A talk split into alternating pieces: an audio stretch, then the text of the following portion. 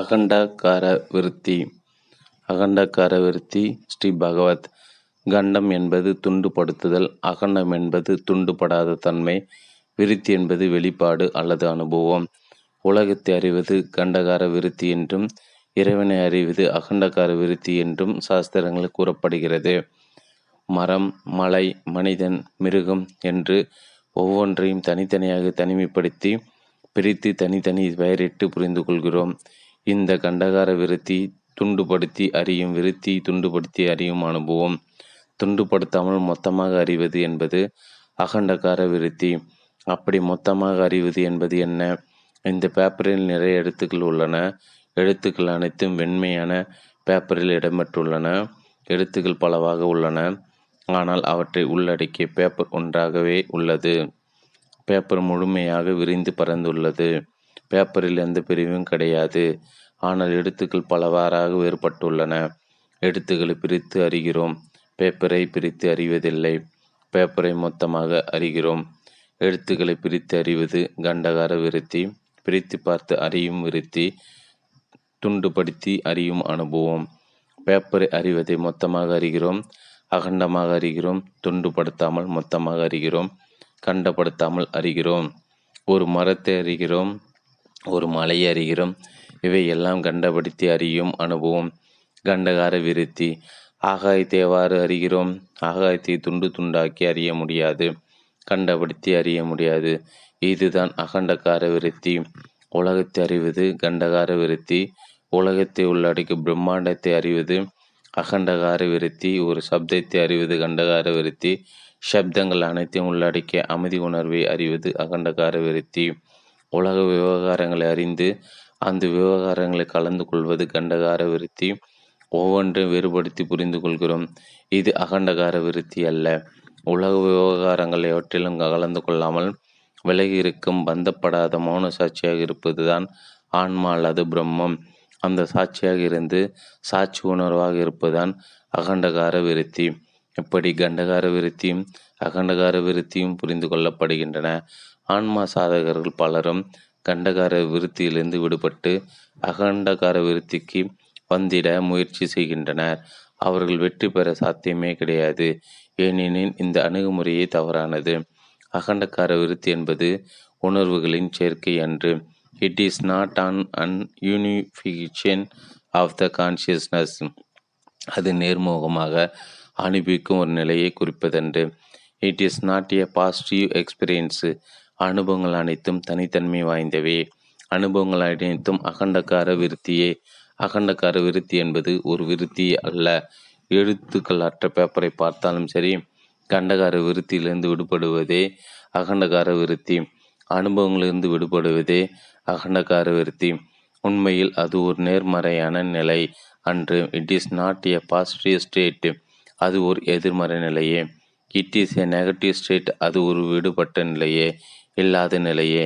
அனுபவம் வேறும் அனுபவத்திலிருந்து விடுபடுவது வேறு. அனுபவம் என்பது விருத்தி. அனுபவத்திலிருந்து விடுபடுவது என்பது விருத்தியிலிருந்து விடுபடுவதே ஆகும். அனுபவம் என்பது கண்டகார விருத்தி. அனுபவத்திலிருந்து விடுபடுவது கண்டகார விருத்தி. அதாவது விருத்தி இல்லாத விருத்தி. உண்மையில் அது விருத்தி என்றே கூற முடியாது. ஒரு கரும்பலகில் கருப்பு நிறமையினால் எதையாவது எதுவுமானால் அங்கு என்ன புலப்படும்? எதுவும் புலப்படாது. கரும்பலகில் வெள்ளை நிற சாக் பீசினால் ஏதினால் தெளிவாக தெரியும். பிரித்து காட்டப்பட்டால் மட்டுமே எதனையும் தனிமைப்படுத்தி பார்க்க முடியும். ஒவ்வொன்றையும் பிரித்து பார்த்து ஒவ்வொன்றையும் தனிமைப்படுத்தி தனி பெயரிட்டு புரிந்து கொண்டால் மட்டுமே நாம் இவ்வுலகத்து செயல்களில் கலந்து கொள்ள முடியும். எல்லாருக்கும் ஒரே பெயரை கொடுத்தால் என்ன ஆகும்? எல்லோருக்கும் ராமன் என்ற பெயரை கொடுத்தால் என்ன ஆகும்? ராமன் ராவனை கொன்றான் என்பதே ராமன் ராமனை கொன்றான் என்று கூற வேண்டியது ஏற்படும். வேறுபடுத்தி புரிந்து கொள்வதன் மூலம் நமது அனைத்து செயல்களும் சாத்தியம். நாம் எத்தனையோ மொழிகளை பயன்படுத்துகிறோம். ஒவ்வொன்றுக்கும் தனி பெயர் கொடுத்து ஒவ்வொன்றையும் தனித்து பிரித்து காட்டுவதே மொழியாகும். மரத்தை மரம் என்றும் மனிதனை மனிதன் என்றும் பிரித்து காட்டினால் மட்டுமே அந்த மொழியை பயன்படுத்தி நமது அன்றாட வாழ்வை மேற்கொள்ள முடியும். நம்முடைய அகநிலையில் இருப்பதென்ன? நம்முடைய அகநிலையில் பயம் இருக்கிறது, மகிழ்ச்சி இருக்கிறது, துயரம் இருக்கிறது, கோபம் இருக்கிறது, பொறாமை இருக்கிறது, வெறுப்பு இருக்கிறது. இப்படி எத்தனையோ விதமான உணர்ச்சிகள் நமது அகத்தினுள்ளே ஏற்படுகின்றன. மகிழ்ச்சியை விரும்புகின்றோம், பயத்தையும் துயரத்தையும் வெறுக்கின்றோம், மகிழ்ச்சியையும் அமைதியையும் வைத்து கொள்ள விரும்புகின்றோம், பயத்தையும் துயரத்தையும் நம்மை விட்டு அப்புறப்படுத்த எண்ணுகிறோம். நம்முடைய மொழி தேவையில்லாத இடம், கண்டகார விருத்தி தேவையில்லாத இடம். நமது அகநிலையை பிரித்து பார்ப்பதன் மூலமே சில அனுபவங்களுக்கும் உணர்ச்சிகளுக்கும் முக்கியத்துவத்தையும் சில உணர்ச்சிகளுக்கு அவமரியாதையும் கொடுக்கிறோம். அகத்தை பொறுத்த அளவில் பிரிவுதான் தவறானது. அங்கு இன்பமும் துன்பமும் ஒன்றே, மகிழ்ச்சியும் துக்கம் ஒன்றே.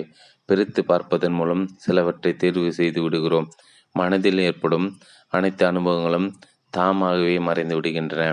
மனதில் ஏற்படும் கண்டகார விருத்திகள் அனைத்தும் தாமாக உடைந்து அகண்டகார விருத்திகள் விடுகின்றன. மனோலயம் என்பது கண்டகார விருத்தி, மனோலய நாசம் என்பது அகண்டகார விருத்தி. மனதின் இயற்கையான நிலை அகண்டகார விருத்தியே. அதுதான் விடுதலை, லிபரேஷேஷன். அதுதான் முக்தி நிலை. ஆனால் அதை அடைய நினைத்தால் அதுவே கண்டமாகி விடுகிறது, கண்டகார விருத்தியாகி விடுகின்றது. மனதின் இயற்கையான நிலையே விடுதலை தான். ஆனால் அதை அடைய நினைத்தால் அதுவே விடுதலைக்கு விரதமாகிறது. உமானுஷ்யம். ஸ்ரீ பகவத். திருவண்ணாமலையில் ஒரு வருட காலம் தங்கியிருந்தேன். அப்போது திருவண்ணாமலையைச் சேர்ந்த அன்பர் ஒருவர் நம்மை சந்திக்க வந்தார். அவர் வந்தபோது நான் வேறு பணியில் இருந்ததால் அவர் அரை மணி நேரம் காத்திருந்தார். அந்நிலையில் அவர் நமது புத்தகங்கள் சிலவற்றை புரட்டி பார்த்து கொண்டிருந்தார். எனது பணியை முடித்து கொண்டு அவரை விசாரித்தேன். அவர் தன்னை ஓர் ஆன்மீக ஆராய்ச்சியாளர் என்று அறிமுகப்படுத்தி கொண்டார். அவர் தனக்கு கொடுத்து கொண்ட அடைமொழி சற்று வித்தியாசமாக இருந்தது. அவருடைய ஆய்வை பற்றி கேட்டேன். அவர் தனது ஆய்வை பற்றி கூறினார். நான் அடிப்படையில் நாத்திக கருத்தை உடையவன். கடவுள், தெய்வங்கள், சித்தர்கள், பேய் பிசாசுகள், மந்திர தந்திரங்கள் இவற்றை நான் நம்புவது கிடையாது. ஆனாலும் அவற்றில் உண்மை ஏதாவது உள்ளதா என்று மட்டுமே ஆய்வு செய்து வந்தேன். அமானுஷ்ய சக்தி உள்ளதாக கூறப்படுபவர்களை எல்லாம் சந்தித்து அதை பற்றி விசாரித்தேன். அவர்கள் அனைவரும் தாங்கள் பயிற்சி செய்து தான் அபூர்வமான ஆற்றல்களை பெற்றதாகவும், நானும் பயிற்சி செய்தால் சித்தர்களையும் தெய்வங்களையும் பார்க்க முடியும் என்றும் கூறினார்கள். கருத்துக்களை மட்டும் ஆராய்ச்சி செய்தால் எதையும் கண்டுபிடிக்க முடியாது என்று கூறிவிட்டார்கள். நானும் அதனை ஒரு சவாலாக ஏற்று அவர்கள் கற்றுத்தந்த பயிற்சிகளான தியானம், ஜபம் ஆகியவற்றை ஆராய்ச்சி மனப்பான்மையுடன் செய்து வந்தேன். அவர்கள் கூறியது போல் தெய்வங்கள், சித்தர்கள் போன்றோரை என்னாலும் பார்க்க முடிந்தது. சாதாரண மனிதர்களால் அறிய முடியாத ஒளி ஆகியவற்றை அறிய முடிந்தது. சில மரங்களிலிருந்தும் சில பாம்புகளிலிருந்தும் விசேஷமான ஒளி ஏற்படுவதை என்னால் பார்க்க முடிந்தது. நான் எவற்றையெல்லாம் பார்க்க முடிந்ததோ அவற்றையெல்லாம் எனக்கு அருகாமையில் இருப்பவர்களுக்கும் காட்ட முடிந்தது. நான் இங்கே உட்கார்ந்திருந்த போது உங்கள் நூல்கள் சிலவற்றை மேம்போக்காக பார்த்தேன். வாழ்க்கையை எளிமையாக ஏற்றுக்கொண்டு அமைதியான வாழ்வை மேற்கொள்ள வேண்டும் என்று கூறியிருந்தீர்கள். எனது ஆய்வை பற்றியும் எனது அனுபவங்களை பற்றியும் என்ன எண்ணுகிறீர்கள்? அவர் தன்னை பற்றி கூறி நமது அபிப்பிராயத்தையும் கேட்டார். உங்களது அனுபவம் எவையும் பொய்யானதல்ல. இத்தகைய அனுபவங்களை பலரும் கூற கேட்டிருக்கிறேன். எனக்கு அத்தகைய அனுபவங்கள் எவையும் கிடையாது. எனக்கு அவற்றில் ஆர்வமும் கிடையாது. வாழ்வை எளிமையாக அமைத்து கொள்வதே போதுமானதாக கருதுகிறேன். இவ்வாறு கூறினேன். அவர் சற்று நேரம் அமைதியாக இருந்துவிட்டு கேள்வி ஒன்று எழுப்பினார்.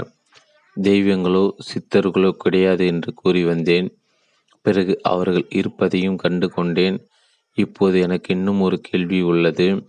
அவர்கள் இருப்பது உண்மைதான். ஆனால் அவர்கள் என்ன செய்து கொண்டிருக்கிறார்கள்?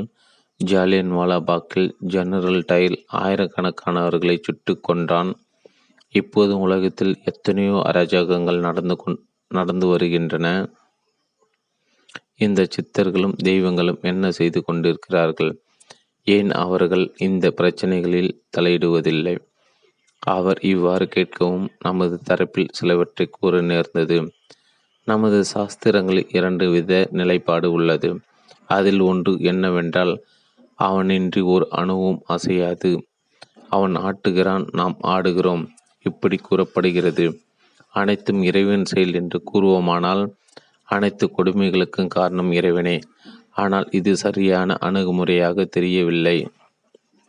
சாஸ்திரங்கள் இரண்டாவது நிலைப்பாடு என்னவென்றால், அனைத்தும் கர்ம வினையை அடிப்படையாக கொண்டே நடக்கின்றது. அவரவர் செய்த கர்மத்தின் பலனை அவரவர் அனுபவித்து ஆக வேண்டும். கர்மத்தை செய்யும் முழு சுதந்திரம் மனிதனுக்கு கொடுக்கப்பட்டுள்ளது. கர்மாவுக்கு உரிய பலனை உயிர்களிடம் கொண்டு சேர்க்கும் பணியை மட்டும் தெய்வங்கள் ஏற்றுக்கொண்டுள்ளன. இது இரண்டாவது நிலைப்பாடு. ஆகவே நல்ல விளைவுகளை அடைய விரும்புவர்கள் அனைவரும் நல்ல கர்மாக்களை செய்திட கடமைப்பட்டவர்களே ஆவார். ஒவ்வொருவரும் அகத்திலும் புறத்திலும் நல்ல வாழ்வை வாழ கடமைப்பட்டவர்களே. நாம் நமது அகத்தை பொறுத்த அளவில் எதையும் செய்திட தேவையில்லை. அங்கு நாம் எதையும் செய்யாதிருந்தால் அது தாமாக சரியாகிவிடுகிறது. புறத்தை பொறுத்த அளவில் நற்கர்மங்களை செய்திட நாம் கடமைப்பட்டவராகவும் நமது செயல்கள் மூலமாகவே நமது வீடும் நாடும் சுபிட்சம் அடைய முடியும். அகத்தை பொறுத்து நல்லது கெட்டது கிடையாது. புறத்தை பொறுத்து நல்லது கெட்டது உண்டு. மனதை பொறுத்து தேவையானது தேவையற்றது என்று எதுவும் கிடையாது. புறத்தை பொறுத்து இவை இரண்டுமே உண்டு. அகத்தில் செயலற்றிருக்க வேண்டும், புறத்தில் செயலோடு இருக்க வேண்டும். அகத்தை பொறுத்த அளவில் எந்த தேவையும் இல்லாமல் தாமாக என்னென்ன உணர்வுகள் ஏற்படுகின்றனவோ அவற்றை தாமாக ஏற்பட அனுமதித்து கள்ளங்கபடமில்லாமல் இருப்பதுதான் சரியான நிலை. புறத்தை பொறுத்த அளவில் பொறுப்பாக சிந்தித்து திட்டமிட்டு நல்வாழ்வை அமைத்திடுவதுதான் சரியான நிலை. ஞான நிலை என்பது மனதை சீரமைக்க தேவையில்லை என்பதை புரிந்து கொள்வதே. அஷ்டவக்ர கீதையில் ஞானி லட்சணம் பற்றி கூறப்படுகிறது. ஒரு நாள் சூரியன் திடீரென சந்திரனாக மாறி குளிர்ந்தாலும், சந்திரன் ஒரு நாள் திடீரென சூரியனாக மாறி சுற்றடித்தாலும் ஞானி ஆச்சரியப்பட மாட்டான். அதையும் சகஜமாக ஏற்றுக்கொள்வான். இதை அகத்தை பொறுத்தது. அக உணர்வுகள் அனைத்தையும் சகஜமாக ஏற்றுக்கொள்வதுதான் ஞான நிலை. அகத்தை பொறுத்த அளவில் நமக்கு எந்தவிதமான நிலைப்பாடுமே இருக்கக்கூடாது. நான் என்னும் அனுபவம் கூட தற்காலிகமாக வினாடிதோறும் புதிதாக வந்து செல்லும் அனுபவமே. அமானுஷமான சக்திகள் சித்திகள் ஆகியவற்றின் மீது கொள்ளும் ஆர்வம் இந்த நான் என்னும் உணர்வுக்கு ஒருவித கடினத்தன்மையை வழங்குகிறது. அமானுஷமானவற்றை தெரிந்தவன் என்ற ஆணவத்தையே வழங்குகிறது. மனதை பொறுத்த அளவில் நாம் ஒரு குழந்தையாகிவிட வேண்டும். நாம் ஒன்று மற்றவனாகிவிட வேண்டும். வெளி செயலை பொறுத்த அளவில் நாம் ஓர் அறிஞனாக செயல்பட வேண்டும். மதுரையில் ஓர் அன்பர் தனது அனுபவத்தை கூறுவார். அவருடைய நண்பருக்கு ஆபத்து ஏதாவது ஏற்படும் பட்சத்தில் அது இவருக்கு முன்கூட்டியே தெரிந்துவிடும். அதை அந்த நண்பரிடம் தெரிவித்து எச்சரிக்கை செய்தால் அந்த நண்பருக்கு அந்த ஆபத்து ஏற்படாமல் போய்விடும். ஆனால் அந்த ரகசியத்தை வெளியே சொன்ன குற்றத்துக்காக இவருடைய உடலில் பாதிப்பு ஏதாவது ஏற்பட்டுவிடும். சொல்லாமல் விட்டாலோ அந்த நண்பருக்கு அந்த ஆபத்து ஏற்பட்டுவிடும். இவருக்கு என்ன செய்வது என்று தெரியவில்லை. வெளியே சொன்னாலும் பிரச்சனை, சொல்லாவிட்டாலும் பிரச்சனை. அமானுஷமான சக்திகளுக்கு ஆசைப்படுவது என்பது பணத்தின் மீது ஆசைப்பட்டு ஒரு வங்கியில் கேஷியராக சேர்ந்திடுவது போன்றதான். வங்கியில் உள்ள பணம் அவரிடம்தான் ஒப்படைக்கப்படும். ஆனால் தான் விரும்பியவாறு அதனை அவரால் கையாள முடியாது. தனது சொந்த தேவைக்கும் எடுத்துக்கொள்ள முடியாது. தான் விரும்புவர்களுக்கும் கொடுக்க முடியாது. நீங்கள் அமானுஷமான ஆற்றல் பெற்றீர்களானால் மக்கள் அனைவரும் தங்களுக்கு வேண்டியதை கேட்டு உங்களை துரத்த ஆரம்பித்து விடுவார்கள். ஆன்ம ஞானத்தை தேடுபவர்கள் உங்களையும் புறக்கணித்து விடுவார்கள், உங்கள் சக்திகளையும் புறக்கணித்து விடுவார்கள். அந்த அன்பர் மேலும் பல கேள்விகளை கேட்டு ஞானம் என்றால் என்ன, விடுதலை என்பது எது, சரியான வாழ்வு என்பது என்ன என பல விவரங்களை கேட்டு தெரிந்து கொண்டார். பிறகு அவரை பற்றி வேறு சில செய்திகளை குறிப்பிட்டார். அவர் தனது பள்ளி இறுதி தேர்வில் மாநில தரவரிசையில் தேர்ச்சி அடைந்து உயர் கல்விக்கான வாய்ப்புகள் பலவற்றுடன் இருந்திருக்கிறார். ஆனால் அவர் தனது அமானுஷ ஆர்வம் காரணமாக அவை அனைத்தையும் இழந்து விட்டதாக ஆதங்கப்பட்டார். தேவையற்ற ஆசைகளை கிளறி விட்டு விட்டதற்காக பிரபலமான சித்தர்கள் மற்றும் சமய பெரியவர்களின் பெயர்களை குறிப்பிட்டு அவர்கள் மீது வசைமாறி பொழிய ஆரம்பித்து விட்டார். அமானுஷங்கள் பொய்யானவையா? அமானுஷங்கள் அனுபவங்கள் நமக்கு ஏற்படாமல் இருக்கலாம், ஆனால் அந்த அனுபவங்களை அடைந்தவர்கள் எல்லாம் பொய்யர்கள் அல்லர். அவர்களை பொறுத்தளவில் அவை அனைத்தும் உண்மையே. அமானுஷத்துக்கும் சமுதாய வாழ்வுக்கும் தொடர்பு ஏதேனும் உண்டா? உண்மையில் சமுதாயத்தை நெறிப்படுத்தும் பெரும்பங்கு அமானுஷத்திற்கு மட்டுமே உண்டு. சராசரி மனிதனுடைய அணுகுமுறையானது சுயநலத்துக்கு மட்டுமே முக்கியத்துவம் கொடுப்பதாக உள்ளது. தன்னுடைய மற்றும் தனது குடும்பத்தின் இன்பத்துக்காக எத்தகைய விதிமுறைகளை மீறும் மனப்பான்மை அனைவருக்குமே உள்ளது. அமானுஷங்களை கண்டு அச்சமடைந்தோ அல்லது ஆச்சரியப்பட்டோ தான் ஒரு சராசரி மனிதன் தனது வாழ்க்கையை நெறிப்படுத்திக் கொள்கிறான். தன்னை மீறிய அமானுஷ சக்திகளும் இருக்கின்றன என்னும் எண்ணம் பலருக்கு தேவைப்படுகின்றது. ஆனால் இது வெறும் அடிப்படை மட்டுமே. அமானுஷங்கள் மீது ஆசை கொண்ட பலர் மன பேதளிப்புக்கும் உள்ளாகி விடுகின்றனர்.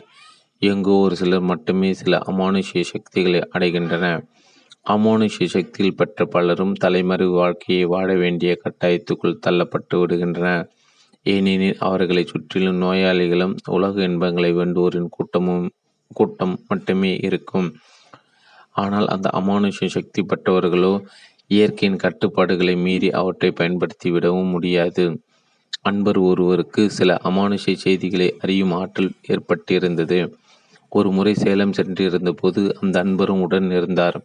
அப்போது சேலத்தை சேர்ந்த இன்னும் ஒரு அன்பர் சில வாரங்களுக்கு முன்னால் சாலை விபத்தில் சம்பவ இடத்தில் இறந்துவிட்ட செய்தி தெரிவிக்கப்பட்டது.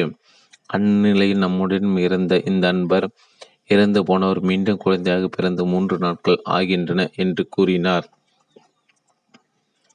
அவர் அப்படி கூறியிருந்து 1 வார காலத்துக்கு அவரது 2 கண்களிலிருந்து கண்ணீர் கொட்டி கொண்டிருந்தது. பிரபஞ்ச ரகசியத்தை வெளியே சொன்ன குற்றத்துக்காக இயற்கை அமைப்பிலிருந்து அவருக்கு அத்தகைய தண்டனை கிடைத்துவிட்டதாக அவர் அது பற்றி கூறினார். இப்படி சிலவற்றை ரகசியமாக வைத்து கொள்ள வேண்டிய கட்டாயம் அவர்கள் மீது சுமத்தப்பட்டு விடுகிறது. சமீபத்தில் அன்பர் ஒருவர் அமானுஷ சக்தி பெற்ற சிலருக்கு நேர்ந்த சம்பவம் பற்றி குறிப்பிட்டார். அவர் ஒரு சித்தர், 100 வயதுக்கு மேலாக வாழ்ந்தவர். அவர் அபூர்வமான தங்க பஸ்பம் ஒன்றை கண்டுபிடித்திருந்தார். அதை தனக்கு கொடுக்குமாறு சமுதாயத்தில் மிக பிரபலமான ஒருவர் பெயரை கூற மறுத்துவிட்டார். அவரிடம் வற்புறுத்தி இருக்கிறார். இந்த சித்த தரம் மறுத்ததும் அவரை அடித்து உதைத்து அவர் மலத்தை சாப்பிட சொல்லி கட்டாயப்படுத்தி சாப்பிட வைத்து விரட்டி அடித்து அனுப்பியிருக்கின்றனர். இன்னும் ஒரு சித்தர் நவபாஷணங்களை பயன்படுத்தி சிலை செய்திருக்கிறார். அவரிடமிருந்து அந்த சிலையை பெற அவரை கொலை செய்யவும் முயன்றிருக்கின்றனர். தங்களது அமானுஷ சக்தியை பயன்படுத்தி அவர்களால் அந்த வன்முறையாளர்களை தண்டிக்கவும் முடியாது. அமானுஷங்களை அறிந்த பலர் தங்களை காப்பாற்றிக் கொள்ள பைத்தியக்காரர்களை போன்று கூட நடந்து கொள்ள வேண்டியிருக்கிறது. தலைமறைவாக வாழ வேண்டியிருக்கிறது. அமானுஷங்கள் மீது ஆர்வம் ஏற்பட்டதன் மூலம் பலர் ஆன்மீகத்தில் நுழைந்திருக்கின்றன. அது நுழைவாயிலாக இருக்கும் பட்சத்தில் மிகவும் அவசியமானது. அதற்காகவே வாழ்க்கை அர்ப்பணிப்பது என்பது வீண் வேலை, ஆபத்தானது கூட. சராசரி மனிதனாக வாழ்ந்து உடைத்து பொருளை சேர்த்திருக்கும் பட்சத்தில் அதனை கூட தாம் விரும்பியவாறு கஷ்டப்பட்டவர்களுக்கெல்லாம் கொடுக்கலாம்.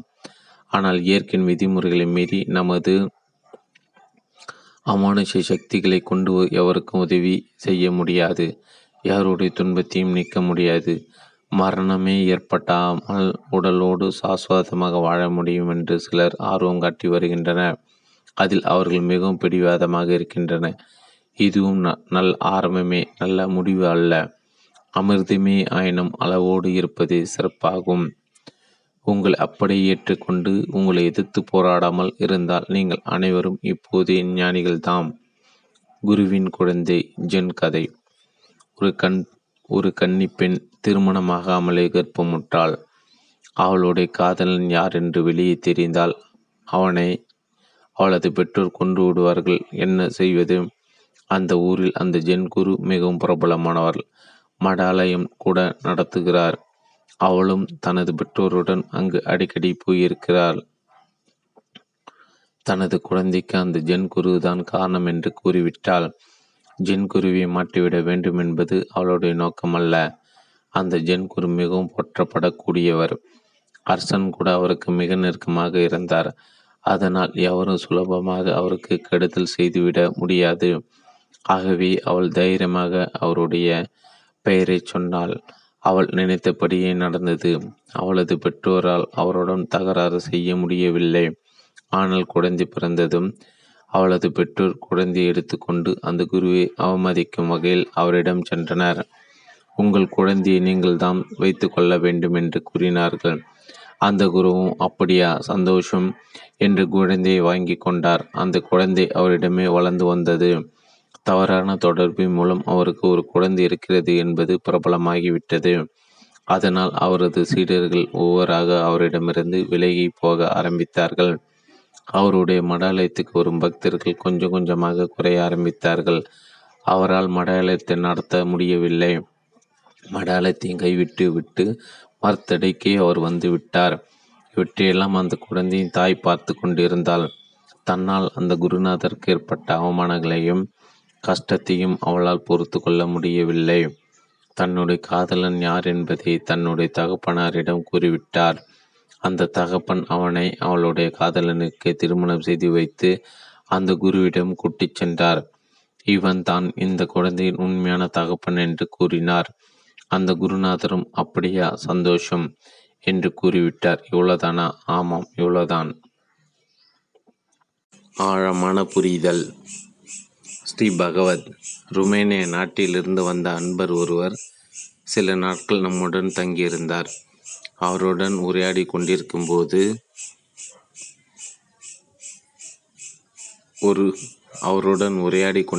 போது அவர் ஒரு கேள்வி கேட்டார். உங்களுடைய கருத்துக்களை தெரிந்து கொண்டதும் மனம் அமைதியடைந்து விடுகிறது. ஆனால் அந்த அமைதிக்கும் சில நேரங்களில் சோதனை ஏற்பட்டு விடுகிறது. சூழ்நிலைகள் மாறும்போது மனோ ரீதியான அனுபவங்களும் மாறிவிடுகின்றன. மனோ ரீதியான பிரச்சனைகளும் ஏற்பட்டு விடுகின்றன. ஏன் இவ்வாறு நிகழ்ந்திடுகின்றது? நான் அவரிடம் திரும்ப கேட்டேன். என்ன காரணம் என்று உங்களுக்கு தோன்றுகிறது? என்ன செய்தால் இந்த நிலைமை சரியாகும் என்று எண்ணுகிறீர்கள்? அதற்கு அவர் பதில் கொடுத்தார். நமது மன உணர்ச்சிகளை எதிர்த்து நாம் எதுவும் செய்ய வேண்டியதில்லை என்பதை நான் புரிந்து கொண்டாலும் அது ஒரு அறிவுபூர்வமான இன்டலெக்சுவல் புரிதலாக மட்டுமே தோன்றுகின்றது. இதைவிட இன்னும் ஆழமான புரிதல், உணர்வு பூர்வமான ஆழ்மானது சம்பந்தப்பட்ட புரிதல் ஒன்று தேவைப்படுகிறதா என்று தோன்றுகிறது. இது அவருடைய பதில். இதுபோல் இன்னும் ஒரு அன்பர் பெங்களூரிலிருந்து தொடர்பு கொண்டார். அவர் அவருடைய அனுபவத்தை கூறினார். உங்களுடைய கருத்துக்களை தெரிந்து கொண்ட பிறகு எனது மனம் மிகவும் அமைதியாகிவிட்டது. ஆனால் காலப்போக்கில் எனது அமைதி குறைந்து விட்டது. மீண்டும் உணர்ச்சி வசப்படும் நிலை ஏற்பட்டு விட்டது. எனது மனைவியோடு அடிக்கடி கோபப்பட்டு விடுகிறேன். எனக்கு புரிதல் ஏற்பட்டது கூட மறந்துவிட்டது. அதை மீண்டும் நினைவுபடுத்தி கொள்ள வேண்டியுள்ளது. அவரிடம் நான் ஒரு கேள்வி கேட்டேன். நமது கருத்துக்களை புரிந்து கொள்வதற்கு முன்பும் நீங்கள் இவ்வாறு உணர்ச்சி வசப்பட்டிருப்பீர்கள். புரிந்த பிறகும் உணர்ச்சி வசப்பட நேர்ந்துள்ளதாக கூறுகிறீர்கள். இரண்டுக்கும் ஏதாவது வித்தியாசத்தை உணர முடிந்ததா? நீங்கள் முன்பு உணர்ச்சி வசப்படும் போது அது எவ்வளவு நேரம் நீடித்தது?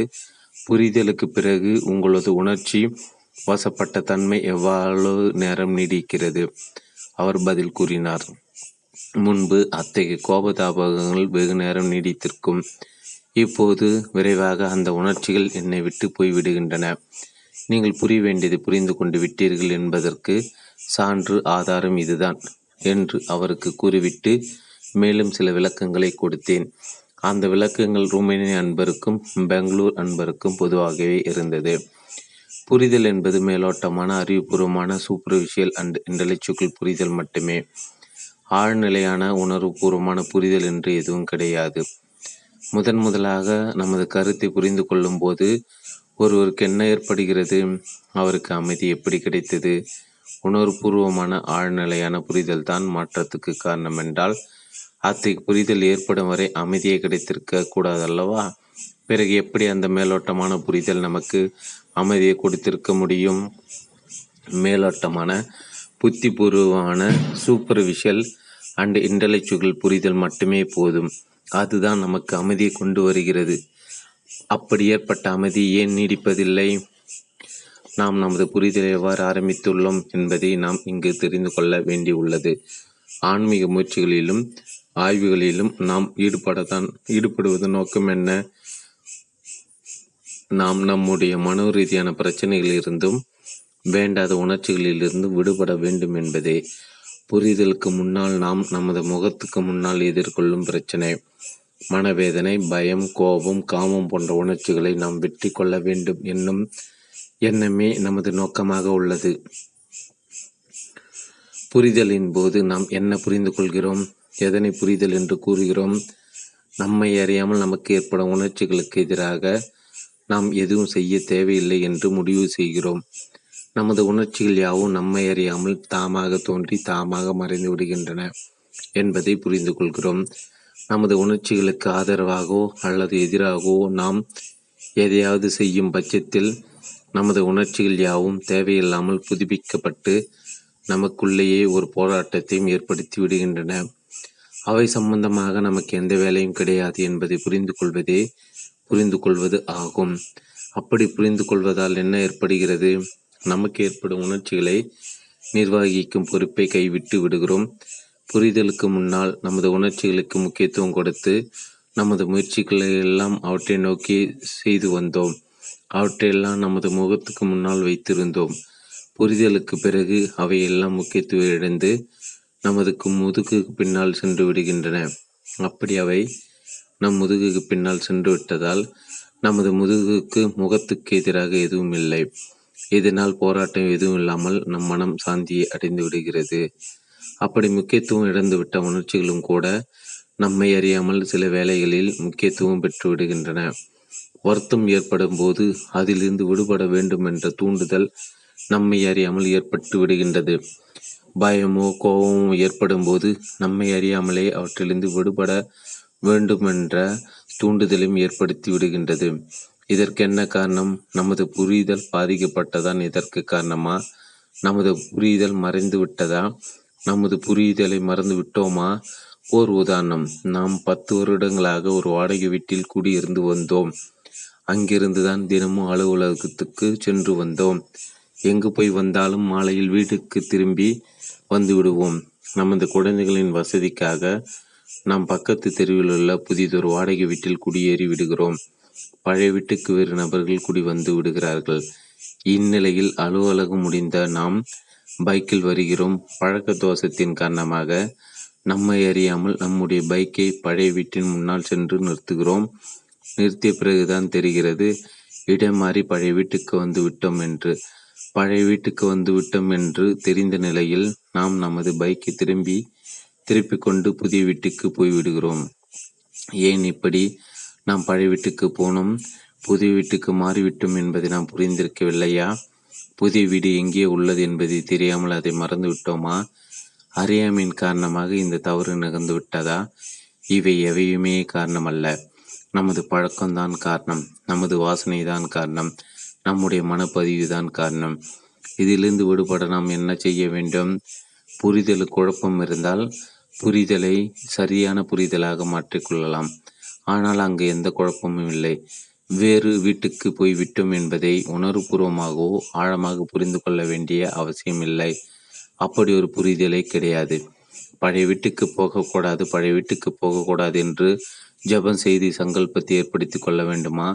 பழைய வீட்டுக்கு நம்மை அறியாமலே செல்லும் பழைய பழக்கம் புதிய வீட்டுக்கு நம்மை அறியாமலே செல்லும் புதிய பழக்கமாக மாறிவிட வேண்டுமா?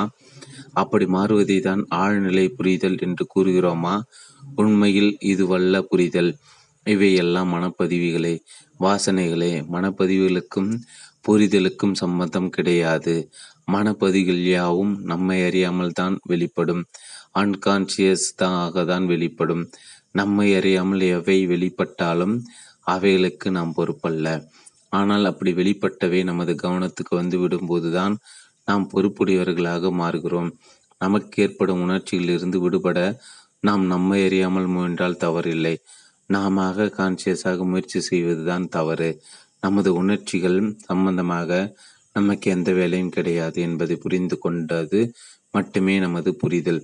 உணர்ச்சிகளை பொறுத்து நாம் எதுவும் செய்ய தேவையில்லை என்பதை நாம் முதலாக புரிந்து கொள்ளும் போது நாமே நம்மை எதிர்த்து போராடும் போராட்டம் முடிவுக்கு வந்து விடுகிறது. அந்த நிலையில் நம் மனதில் அமைதி ஏற்பட்டு விடுகிறது. ஆனால் அந்த அமைதியின் மீது நாம் ஈடுபாடு காட்டும் போது அதுவும் உணர்ச்சிகள் மீது, நமக்கு பிடித்தமான மன உணர்வுகளின் மீது ஈடுபாடு காட்டுவதே ஆகும். எந்த உணர்ச்சிகளால் நாம் ஈடுபாடு காட்டினாலும் நாம் அவற்றை நமது முகத்துக்கு முன்னால் கொண்டு வந்து விடுகிறோம். அவற்றை தக்க வைக்கவோ அப்புறப்படுத்தவோ போராடி விடுகிறோம். மன ரீதியாக நாம் அடைவதற்கு எதுவும் இல்லை என்று புரிந்து கொண்ட பிறகும் மன அமைதி என்ற போர்வில் நாம் அடைவதற்கு எதுவோ ஏற்பட்டு விடுகின்றது. மன ரீதியாக நாம் அடைவதற்கு எதுவும் இல்லை என்ற நிலையில்தான் நமது மன உணர்ச்சிகள் யாவும் நம் முதுகுக்கு பின்னால் போய்விடுகின்றன. மன ரீதியாக ஏதாவது ஒரு நிலையை நாம் அடைய வேண்டும் என்ற முடிவை நாம எடுத்தாலும் சரி, அல்லது வேறு எவருடைய கருத்தையாவது பின்பற்றி எடுத்தாலும் சரி, அப்போதுதான் நாம் நமது புரிதலுடன் முரண்பட்டு கொள்கிறோம். கருத்தளவில் நாம் நமது புரிதலில், நமது மேலோட்டமான புத்திபூர்வமான புரிதலில் சந்தேகமோ குழப்பமோ இல்லாமல் இருந்தால் போதும். நம்மை அறியாமல் ஏற்படும் மன உணர்ச்சிகளையோ போராட்டத்தையோ நாம் கணக்கில் எடுத்துக்கொள்ள தேவையில்லை. நாம் புரிந்ததுதான், நாம் புரியவில்லையோ என்று குழம்பிக்கொள்ள தேவையில்லை. மனப்பதிவுகளை அப்படியே விட்டுவிட வேண்டியதானா? அவற்றை நாம் தூய்மைப்படுத்த வேண்டாமா? மனப்பதிவுகளை நாம் படிக்க தேவையில்லை. மனப்பதிவுகளின் உதவியோடு தான் நாம் நமது அன்றாட பணிகளை மேற்கொள்ள முடியும். மனப்பதிவுகளே இல்லாத பட்சத்தில் நாம் அனைவரும் உணர்ச்சிகளற்ற ஜடப்பொருளாகி பொருட்களாகி விடுவோம். உணர்ச்சிகளின் உதவி நம்முடைய மன ரீதியான வாழ்வுக்கு தேவையில்லாமல் இருக்கலாம். ஆனால் நம்முடைய மன உணர்ச்சிகளின் உதவி இல்லாமல் நமது ஒளியியல் செயல்கள் எவற்றையும் நம்மால் நிறைவேற்ற முடியாது. தேவைக்கேற்ப நமது உணர்ச்சிகளை பயன்படுத்தி கொள்ளலாம். ஆனால் உணர்ச்சிகள் எவற்றையும் சீரமைக்க தேவையில்லை. உணர்ச்சிகள் கட்டுப்பாட்டுக்குள் வந்தால்தான் நாம் புரிய வேண்டியதை சரியாக புரிந்து கொண்டோம் என்ற தவறான முடிவுக்கு வந்துவிடக்கூடாது. இன்னும் நாம் ஆழமாக புரிந்து கொள்ள வேண்டும் என்று நாம் முடிவு செய்தோமானால் அதன் பொருள் என்ன? நமது புரிதல் சரியானது அல்ல, போதுமானது அல்ல என்பதுதான் பொருள். நமது புரிதலை குறித்து சந்தேகம் கொள்வதுதான் புரிதலை பாதிக்கின்றது, புரிதலை பலவீனப்படுத்துகிறது. புரிதலை மறந்து விடுவது புரிதலுக்கு எதிரானது அல்ல. நாம் புரிந்து கொள்ளவில்லையோ என மையம் கொள்வதுதான் புரிதலுக்கு எதிரானது. அமைதியின்மையிலிருந்து விடுபட்டு அமைதிக்கு வர வேண்டிய கடமை எதுவும் நமக்கு கிடையாது. மன ரீதியான இயக்கங்கள் அனைத்தும் அவை எப்படி வேண்டுமானாலும் இயங்கிக் கொள்ளட்டும் என அவைகளுக்கு முழு சுதந்திரம் கொடுப்பதே நமது கடமையாகும். அவற்றை நெறிப்படுத்துவது நமது கடமை அல்ல. சுதந்திரம் இயங்கும் போது நாமும் நமது அனுபவங்களும் இணைந்து ஒன்றாகி விடுகின்றோம். சுதந்திரமற்ற நிலையிலே நாம் வேறு, நமது அனுபவம் வேறு என்ற பிரிவும் போராட்டம் இருந்து கொண்டிருக்கிறது. அந்த சுதந்திர நிலையில் நம் மன இயக்கம் முழுவதும் புனித கங்கையாய் பிரவேகித்து ஓடுகின்றது. அப்படி ஓட வேண்டென்ற நோக்கம் எதுவும் இல்லாமல் புரிதல் என்பது மேலோட்டமான அறிவுபூர்வமான புரிதல் மட்டுமே. ஆழமான புரிதல், உணர்வுபூர்வமான புரிதல் என்று எதுவும் கிடையாது. ஆசிரியர் பகுதி அனைவருக்கும் இந்த சக பயணியின் வணக்கம். முதலாக ராஜபாளையத்தில் அரவிந்தர் ஆசிரமத்திலும் என்ஆர்கே திருமண மண்டபத்திலும் ஐயாவின் சத்சங்கங்கள் நடந்தன.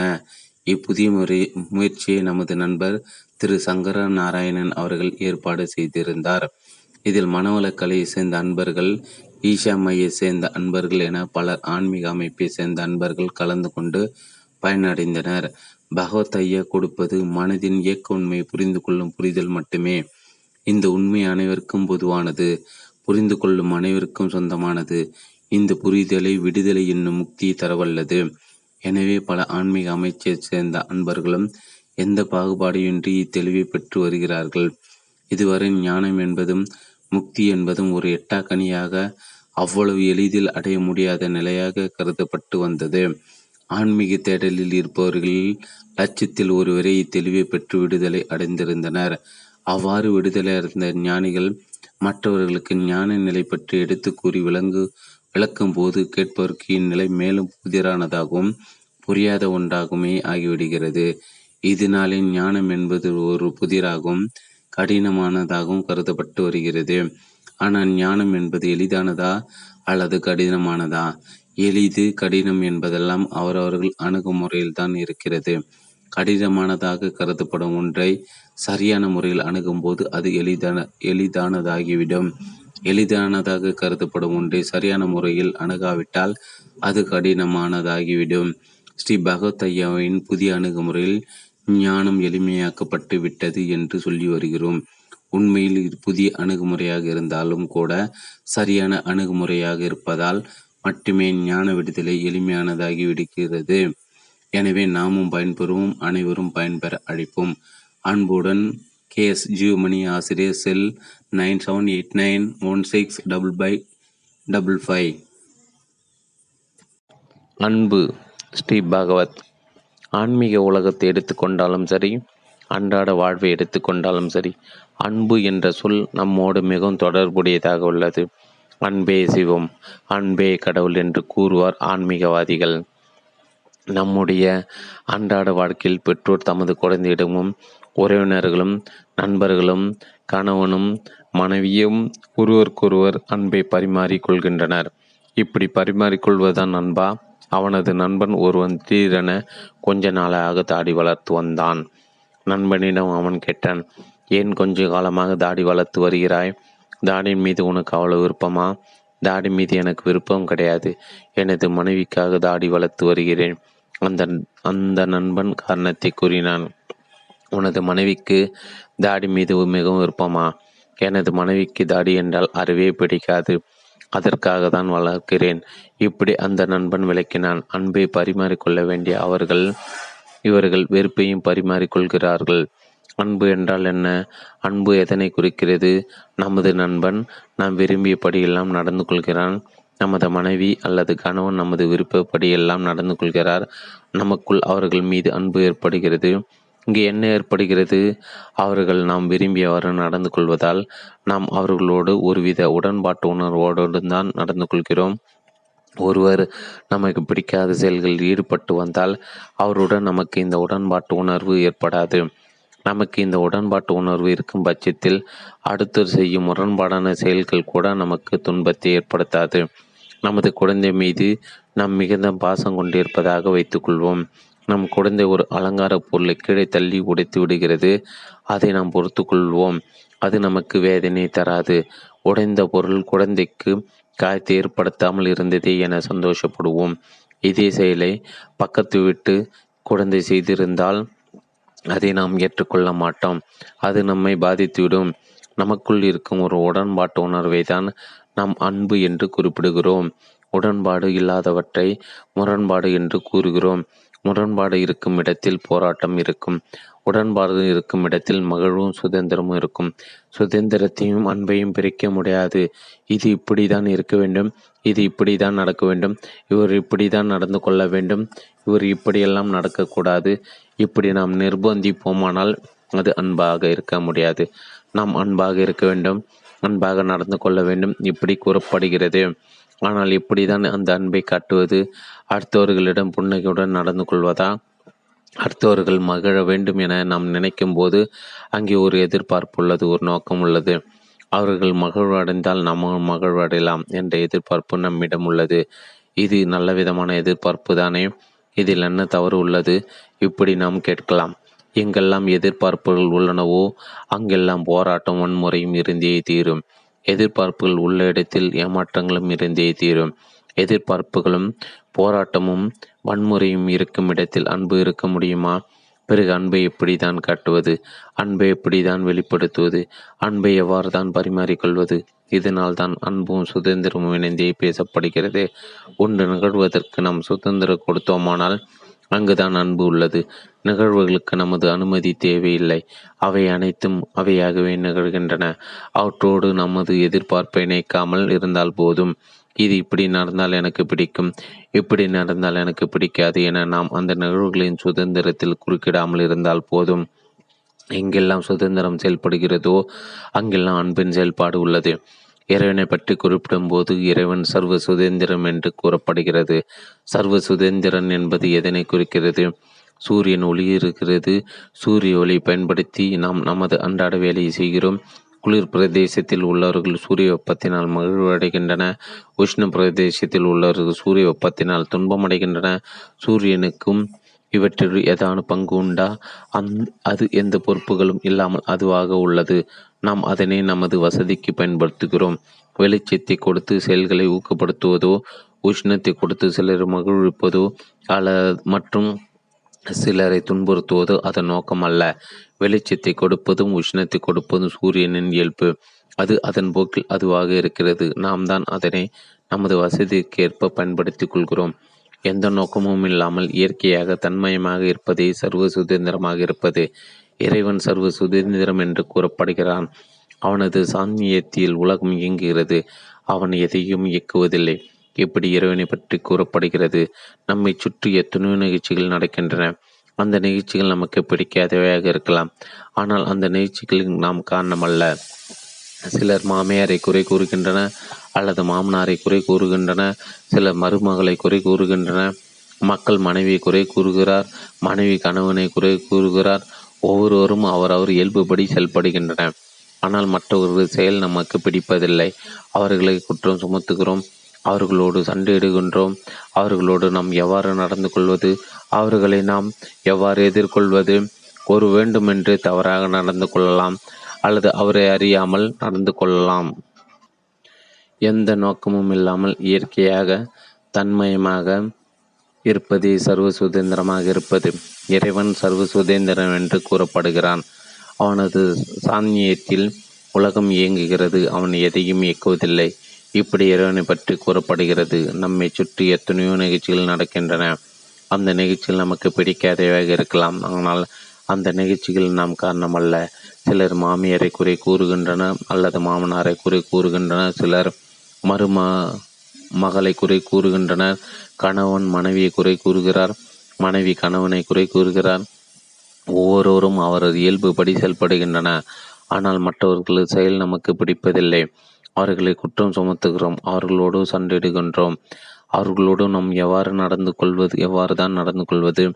அவர்களை நாம் எவ்வாறு எதிர்கொள்வது? ஒருவர் வேண்டுமென்றே தவறாக நடந்து கொள்ளலாம் அல்லது அவரை அறியாமல் அவ்வாறு நடந்து கொள்ளலாம். அவருடைய செயலுக்கு அவர் மட்டுமே பொறுப்பு, நாம் பொறுப்பல்ல.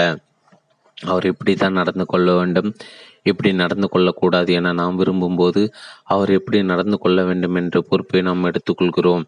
ஒரு புலியை அதன் வன்முறையோடு சேர்த்து நாம் ஏற்றுக்கொள்கிறோம்.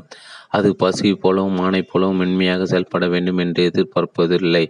இப்படி எந்த ஒரு நிகழ்வோடு நாம் நமது எதிர்ப்புகளை இணைக்காத போது நாம் அதனோடு சுதந்திரத்தை இணைத்து விடுகிறோம். சுதந்திரத்தை கூட நாம் இணைப்பதில்லை. சுதந்திரமாக செயல்படும் அதன் சுதந்திரத்துக்கு எதிராக நமது எதிர்பார்ப்புகளை கொண்டு வருவதில்லை. நமது மாமியாரோ அல்லது மருமகளோ நமது கணவரோ அல்லது மனைவியோ இப்படி நமக்கு பிடிக்காதவாறு நடந்து கொள்கிறார், நம்மை திட்டிவிடுகிறார் என்றே வைத்துக்கொள்வோம். அது நம் மனதில் தைத்து விடுகிறது. நம் மனம் வேதனைப்படுகிறது. நமக்கு ஏற்படும் மனவேதனை எப்படி ஏற்படுகிறது? அவர் நம்மை திட்டிவிட்டார். அவர் திட்டும்போது நம் வேதனைப்படுவதுதான் சரியானது. ஆகவே வேதனைப்பட்டு தான் ஆக வேண்டும் என்று நாம் முடிவு செய்து நாம நமக்குள் மனவேதனை கொண்டு வருகிறோமா? அல்லது அவர் திட்டும்போது நம்மை அறியாமல் நமக்கு மனவேதனை ஏற்படுகிறதா? நமக்குள் ஏற்பட்ட மனவேதனைக்கு நாம் பொறுப்பல்ல. அது நம்மை அறியாமல் நமக்குள் ஏற்பட்டுள்ளது. நமக்குள் ஏற்பட்ட வேதனையிலிருந்து விடுபட வேண்டும் என எண்ணும்போதுதான் நாம் பொறுப்பை எடுத்துக்கொள்ள ஆரம்பிக்கின்றோம். நம் மனம் எப்படி செயல்பட வேண்டும், எப்படி செயல்படக்கூடாது என்று பொறுப்பை எடுத்து விடுகின்றோம். அதன் சுதந்திரமான இயக்கத்தில் தலையிட்டு விடுகின்றோம். இறைவன் சர்வ சுதந்திரம் என கூறப்படுவதை பார்த்தோம். இறைநிலையும் சுதந்திரத்தையும் பிரிக்க முடியாது. நிகழ்வுகளின் சுதந்திரத்தை நாம் ஏற்றுக்கொள்ளும் போது அந்த நிகழ்வுகளோடு தெய்வீகமும் இணைந்து கொள்கிறது. அது அகமாயனும் சரி, புறமாயனும் சரி, சுதந்திரம் மட்டுமே அனைத்தையும் தெய்வீகமாக்குகிறது. அனைத்துமே தூய்மையாக்குகிறது, புனிதமாக்குகிறது. இந்த சுதந்திரம் எப்படி செயல்படுகிறது? தீவிரவாதி ஒருவன் துப்பாக்கியால் மக்களை கொண்டு குவிக்கிறான். அவனுடைய செயலை அப்படி அங்கீகரிப்பு தான் சுதந்திரமா? ஒரு புலி வன்முறையோடு நடந்து மான் ஒன்றை கொள்கிறது. புலி அதன் வன்முறையோடு ஏற்றுக்கொள்வது என்பதுதான் அதன் வன்முறைக்கு பலியாவது என்பதல்ல. நம்மீது ஒருவர் வன்முறை காட்டுகிறார் என்றால் அந்த வன்முறையிலிருந்து தப்பித்துக் கொள்வது என்பது சுதந்திரத்துக்கு எதிரானது அல்ல. அவர் அப்படி செயல்படக்கூடாது, அவர் அப்படி செயல்படுவது சரியானது அல்ல என்று அவரை குற்றஞ்சாட்டுவதுதான் சுதந்திரத்திற்கு எதிரானதாகும். அவரை குற்றஞ்சாட்டக்கூடாது என்பது சரியானதா? அவரது நடவடிக்கைகள் நியாயமானதா? எவர் வேண்டுமானாலும் எப்படி வேண்டுமானாலும் செயல்பட்டு விட்டு போக வேண்டியதானே? நியாயத்துடனும் தர்மத்துடனும் செயல்பட வேண்டிய அவசியம் இல்லையா? நியாயத்துடனும் தர்மமுடையும் செயல்பட வேண்டிய ஒருவருடைய தனிப்பட்ட கடமை. அதமரத்துடன் வாழ்வர்களிடமிருந்தும் அவர்களது அடாத செயல்களிலிருந்தும் நம்மையும் நம்மை சார்ந்தவர்களையும் நமது உடைமைகளும் காத்துக்கொள்ள வேண்டியது நமது கடமை. அவர்களை நெறிப்படுத்த வேண்டிய நமது பிரதான கடமை அல்ல. நமக்கு தெரிந்த ஒருவர் நாகரிகமற்ற வார்த்தைகளை நம்மை திட்டியவாறு தனது அருகே வருமாறு நம்மை அடைக்கிறார். அவருடைய வார்த்தைகள் நம் மனதை புண்படுத்துகின்றன. பதிலுக்கு அவரை திட்டி அவமானப்படுத்த வேண்டும் என்ற நோக்கில் அவரை நெருங்குகின்றோம். அருகே சென்று பார்க்கும்போது அவர் நல்ல குடிபோதையில் இருப்பது தெரிகிறது. அவரை திட்டி என்ன பிரயோஜனம்? குடிகாரர் எப்படி செயல்பட வேண்டும் என்ற நெறிமுறைகளை வகுக்க முடியுமா? பைத்தியகாரன் எப்படி நடந்து கொள்ள வேண்டும் என்ற நெறிமுறைகளை வகுக்க முடியுமா? அவர்களுடைய குற்றங்குறைகளோடு அவர்களை முழுமையாக ஏற்றுக்கொள்வது தான் அவர்களை முழுமையாக ஏற்றுக்கொள்வதாகும். அவர்களுக்கு சுதந்திரம் வழங்குவதாகும். சுதந்திரத்தின் பிரதான பகுதி, அன்பினுடைய பிரதான பகுதி நமது மன இயக்கம்தான். நமக்கு ஏற்படும் மன உணர்ச்சிகளுக்கு முழு அங்கீகாரமும் முழு சுதந்திரம் கொடுப்பதுதான் முக்கியமானது. நமது மன உணர்ச்சிகள் யாவும் நமக்குள் ஏற்படும் ரியாக்ஷன் எதிர்விளைவுகளை மட்டுமே. அவற்றை சீரமைக்க வேண்டிய அவசியம் எதுவும் நமக்கு இல்லை. அங்கு நமக்கு எந்த வேலையும் இல்லை. நமது உணர்ச்சிகள் எவையும் நமது அனுமதி பெற்று கொண்டு வருவதில்லை. அவையாக மறைந்து விடுகின்றன. ஆனால் நாம் அவற்றின் மீது ஏறி சவாரி செய்து விடுகிறோம். ரோட்டில் நாம் நின்று கொண்டிருப்போமானால் ஆட்டோக்கள் பல வரதான் செய்யும். அப்படி வரும் ஆட்டோவை நிறுத்தி நாம் ஏறிக்கொண்டால் என்னவாகும்? ஆட்டோ டிரைவர் நம்மை கேட்பார், எங்கே போக வேண்டும் என்று. நீயும் ஆட்டோவும் இல்லாத இடத்துக்கு கூட்டி போய் என்று நாம் அவருக்கு பதில் கொடுத்து விடுகிறோம். அப்படி என்றால் என்ன பொருள்? கவலையின் மீது ஏறிக்கொண்டு கவலை இல்லாத இடத்துக்கு போக முயற்சி செய்கிறோம். கவலைக்கு முழு சுதந்திரம் கொடுப்போமாயின் அது தானாகவே மறைந்து விடுகிறது. நாம் நமது உணர்ச்சிகளை சீரமைக்க முயற்சி செய்யுந்தோறும் நமது கவலை வேறு என்று நம்மை நாமே இரண்டு துண்டுகளாக்கி விடுகின்றோம். அதற்கு முழு சுதந்திரம் கொடுக்கும் தோறும் காண்பனுக்கும் காணப்படும் பொருளுக்கும் இடையே உறவு ஏற்பட்டு இரண்டும் ஒன்றாகி விடுகின்றன. இந்த இணைவுதான் அன்பாக அமைந்துள்ளது. இந்த அன்புதான் தெய்வமாக உள்ளது. அன்பின் செயல்பாடுதான் சுதந்திரம். சுதந்திரத்தின் செயல்பாடுதான் அன்பு. கவலைக்கு முழு சுதந்திரம் கொடுப்போமாயின் அது தானாகவே மறைந்துவிடும். கவலைக்கு முழு சுதந்திரம் கொடுப்போமாயின் அது தானாகவே மறைந்துவிடும். அழகு என்றால் என்ன? எது அழகு? எங்கே இருக்கிறது? பார்க்கும் பொருளிலா? இல்லை, உங்கள் கண்ணிலா? அழகை பற்றிய உங்கள் கருத்தை தான் நீங்கள் பார்க்கும் பொருளின் மீது சுமத்துகிறீர்கள். அங்கே ஒரு அழகான மாலை கதிரின் மறையும் காட்சி தென்படுகிறது. அது அழகாக இருக்கிறது என்று உங்களுக்கு நீங்களே சொல்லி கொண்டால் கூட அதனை நீங்கள் உண்மையில் பார்த்து கொண்டிருக்கவில்லை. அழகு பொருளில் இல்லை, பார்க்க உங்கள் கண்களில் இல்லை, முற்றிலுமா நீங்களே அங்கே இல்லாத போதுதான் அது இருக்கிறது. எப்படி என்றால் அழகு என்பது என்ன? உண்மையில் யாருக்கும் தெரியாது. அழகை அனுபவித்து அதை சொல்வதற்கு உள்ளே யாரும் இல்லாத போது உங்கள் முழு இருப்பையும் ஒன்று நிரப்புகிறதே, அதனை வேண்டுமானால் அழகு என்று சொல்லலாம். அனுபவிக்கும் ஒரு அமைப்பின் மூலம் எப்போது அழகினை சிறைப்பிடிக்கிறீர்களோ அப்போது அது தொலைந்து போகிறது. ஜே கிருஷ்ணமூர்த்தி ஜேகேவுடன் நடந்த உரையாடலிருந்து. ஆசை. ஸ்ரீபகவத். ஆசை என்பது வினோதமான அம்சமுடையது. ஆசை என்றால் என்ன என்று தெரியுமா? என நாம் எவரை கேட்டாலும் தெரியும் என்று தான் கூறுவார்கள். ஆசை என்றால் என்ன என்பது எனக்கு தெரியாது என எவரும் கூற மாட்டார்கள். உண்மையில் ஆசை என்றால் என்ன என்பது நமக்கு தெரியாமல் இருக்கும் காரணத்தினாலே ஆசை என்பது நமக்கு ஒரு புதிராகவும் பிரச்சனையாகவும் உள்ளது. வேடிக்கையாக ஒரு கதையை கூறுவார்கள். வருஷத்தின் கடைசி நாள் இரவில் அப்படி ஒரு நிகழ்ச்சி நடந்தது. வானத்திலிருந்து ஒரு அறிவிப்பு கேட்டது. இறைவனின் பக்தர்களே, இறைவன் உங்களுக்கு புத்தாண்டு பரிசு வழங்க விரும்புகிறார். நீங்கள் விரும்பும் பொருட்கள் உங்களுக்கு பரிசாக கொடுக்கப்படும். நீங்கள் செய்ய வேண்டியது ஒன்றே ஒன்றுதான். இன்று இரவு 12 மணிக்கு முன்னால் நீங்கள் ஒரு சீட்டில் உங்களுக்கு வேண்டிய பரிசு பொருட்களை பட்டியலில் ஏதி நீங்கள் பிரார்த்தனை செய்யும் இடத்தில் வைத்துவிட வேண்டும். இரவு விடிவதற்குள் உங்களுக்கு வேண்டிய பரிசு பொருட்கள் உங்களுக்கு வந்து சேரும். இந்த அறிவிப்பை சிலர் நம்பினார்கள், பலர் நம்பவில்லை. ஆனாலும் தங்களுக்கு என்னென்ன பொருட்கள் தேவை என்று பட்டியலிட்டு அதை ஒரு சீட்டில் எழுதி வைத்துவிட்டு படுத்துவிட்டார்கள். ஆனால் என்ன ஆச்சரியம், அவர்கள் கேட்டதெல்லாம் விடுவதற்குள் அவர்களுக்கு கொடுக்கப்பட்டிருந்தன. கார், பங்களா, வசதிகளை மேம்படுத்தும் பொருட்கள் என அவர்கள் கேட்டதெல்லாம் கிடைத்துவிட்டன. அத்தனை பேரும் மகிழ்ச்சியில் திளைத்தார்கள். ஆனால் இந்த மகிழ்ச்சி எத்தனை நாட்களுக்கு நீடித்தது? வெகு சீக்கிரத்தில் அவர்களை விட்டு போய்விட்டது. பக்கத்து வீட்டுக்காரர் அதை கேட்டு வாங்கியிருக்கிறாரே, நாம் அதை வாங்காமல் விட்டு விட்டோமே, இப்படி சிந்திக்க ஆரம்பித்து விட்டார்கள். சிலர் வாழ்க்கையில் எதையாவது சாதிக்க வேண்டும் என்ற லட்சியத்துடன் முயற்சி செய்வார்கள். உதாரணத்திற்கு ஒருவரை எடுத்துக்கொள்வோம். அவர் மருத்துவராக விரும்புகிறார். மருத்துவத்துறையில் சாதனை புரிந்து நோயாளிகளுக்கு புது வாழ்வை கொடுக்க வேண்டும் என்று விரும்புகிறார். கஷ்டப்பட்டு படித்து டாக்டராகவே ஆகிவிடுகிறார். அவர் கண்ட கனவு நனவாகி விடுகிறது. சோம்பல் இல்லாத உற்சாகத்துடன் நோயாளிகளுக்காக பணியாற்றுகிறார். அவருடைய செயல் அவருக்கு மகிழ்ச்சியை கொடுக்கிறது. நாட்கள் ஆக ஆக நோயாளிகளை பார்ப்பதில் உள்ள மகிழ்ச்சியும் ஆர்வமும் சிறிது சிறிதாக குறைகிறது. இன்னும் ஒரு காலகட்டத்தில் நோயாளிகளை பார்க்காமல் விடுமுறையில் இருப்பது மகிழ்ச்சியாக இருக்கிறது. இவை எல்லாம் ஏன் இப்படி நிகழ்கின்றன? நமக்குள் இங்கு என்னதான் நடக்கிறது? மகிழ்ச்சியை ஏற்படுத்திய பொருட்கள் ஏன் மகிழ்ச்சி வழங்குவதை நிறுத்திவிடுகின்றன?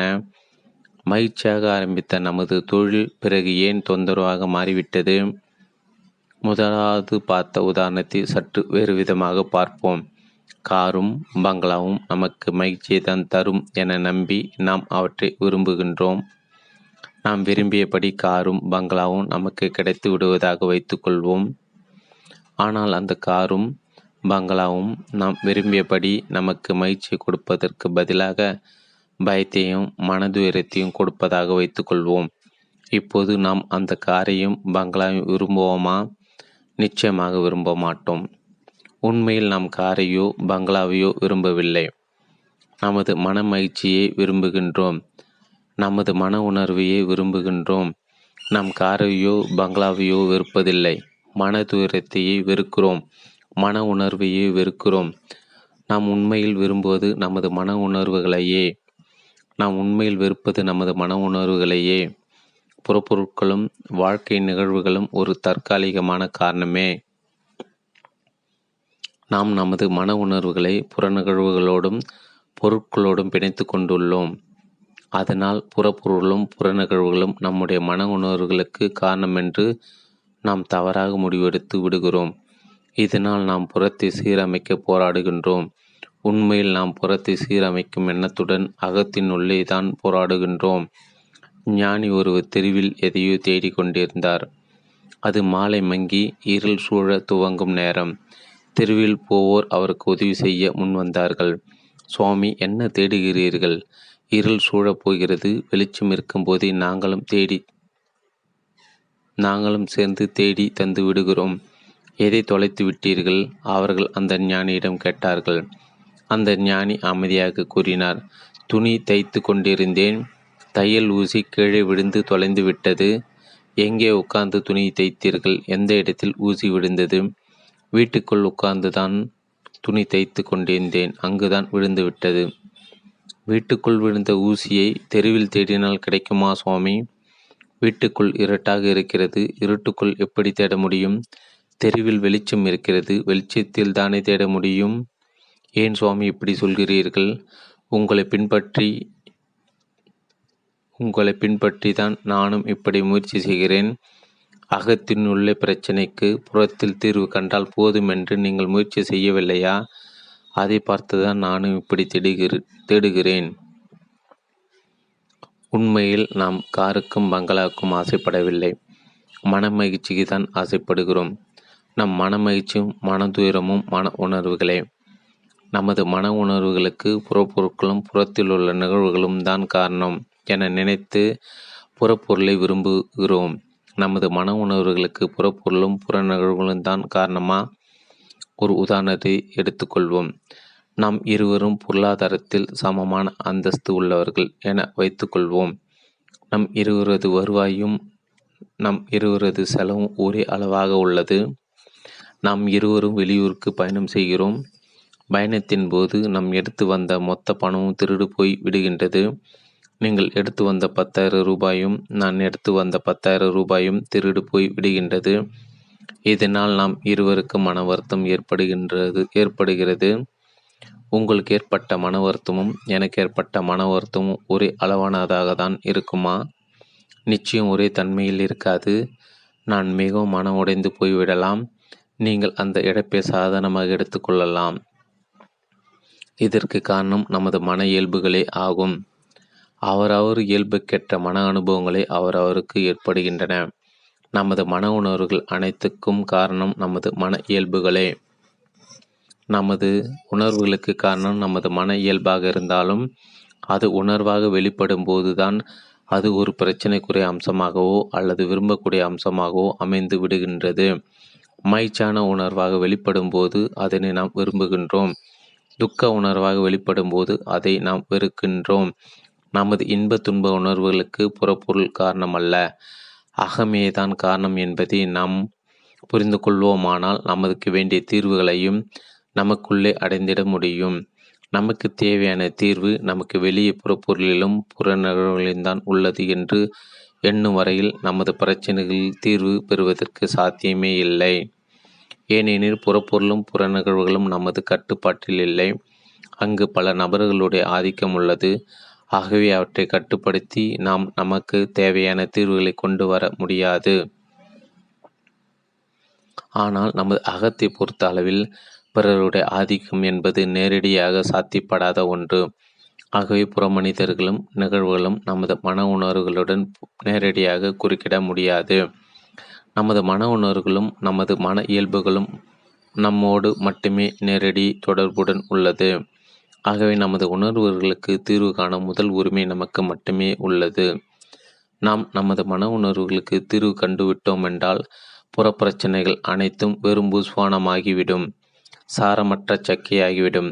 அந்நிலையில் புறப்பொருளையும் புறநிகழ்வுகளையும் நிர்வகிப்பது என்பது மிகவும் சுலபமாகிவிடும்.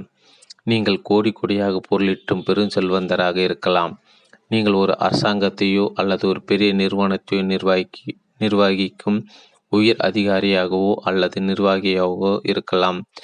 உங்கள் உடைமைகளோ உங்களது கடமைகளோ உங்களுக்கு சுமை கிடையாது. அவற்றை துறக்கவோ கீழே இறக்கி வைக்கவோ தேவையில்லை. ஏனெனில் அவை உங்களுடைய சுமையோ பிரச்சனையோ கிடையாது. இது எழுதி கொண்டிருக்கும் போது அன்பர் ஒருவர் தொடர்பு கொண்டு கேட்டார், நான் வாழ்க்கையில் மிகவும் அடிபட்டு நொறுங்கி போய்விட்டேன். நிம்மதியான வாழ்க்கை முறையை அமைத்து கொள்ள விரும்புகின்றேன். நான் எனது பணிகளை எப்படி மாற்றி அமைத்து கொள்வது என ஆலோசனை கேட்டார். வீட்டுக்குள் தொலைத்துவிட்ட ஊசியை தெருவில் தேடிய கதைதான் நமது வாழ்க்கை பணிகளை மாற்றிக்கொள்வது. ஆன்மீகம் என்ற பெயரில் பலர் தங்களது உடைமைகளையும் கடமைகளையும் துறந்து விடுகின்றனர். நமக்கு வழிகாட்டும் பலர் துறவிகளாக இருப்பதால் நாமும் அப்படி ஒரு முடிவுக்கு வந்து துறவரத்தின் மீது அக்கறை கொள்ள ஆரம்பித்து விடுகிறோம். உண்மையில் நமது பிரச்சனைகளுக்கான அனைத்து தீர்வுகளும் அகத்தில்தான் உள்ளனவே தவிர புறத்தில் கிடையாது. அக உணர்வுகளை தீர்வு செய்வது அவ்வளோ முக்கியமானதா? அக உணர்வுகளை தீர்வு செய்வது அவ்வளோ பிரம்மாண்டமானதா? அக உணர்வுகளுக்கு தீர்வு காண வேண்டுவது முக்கியம் என்பது உண்மைதான். ஆனால் அது பிரம்மாண்டமான ஒன்று என்பதில்தான் சற்று குழப்பம் உள்ளது. ஏனெனில் அதை பிரம்மாண்டம் என்று கூறலாம், சர்வசாதாரணமானது என்றும் கூறலாம். ஏன் அப்படி? நாம் மிகவும் கடினமாக உடைத்து தான் நமது அக உணர்வுகளுக்கு தீர்வு காண வேண்டுமென்றால் அதை பிரம்மாண்டமான ஒன்றாக கருதலாம். ஆனால் அதற்கு தீர்வு காணுவதற்கு நாம் எதனையுமே செய்ய தேவையில்லை. அப்படி எதையும் செய்ய தேவையில்லை என்பதை நாம் புரிந்து கொண்டால் மட்டும் போதும். அவை தாமாக தீர்வடைந்துவிடும் என்பதை புரிந்து கொண்டால் அது சாதாரணமானதே. நமது மன உணர்வுகளுக்கு தீர்வு காண முயற்சி செய்வது என்பது நமது மனதோடு போராடுவதே ஆகும்.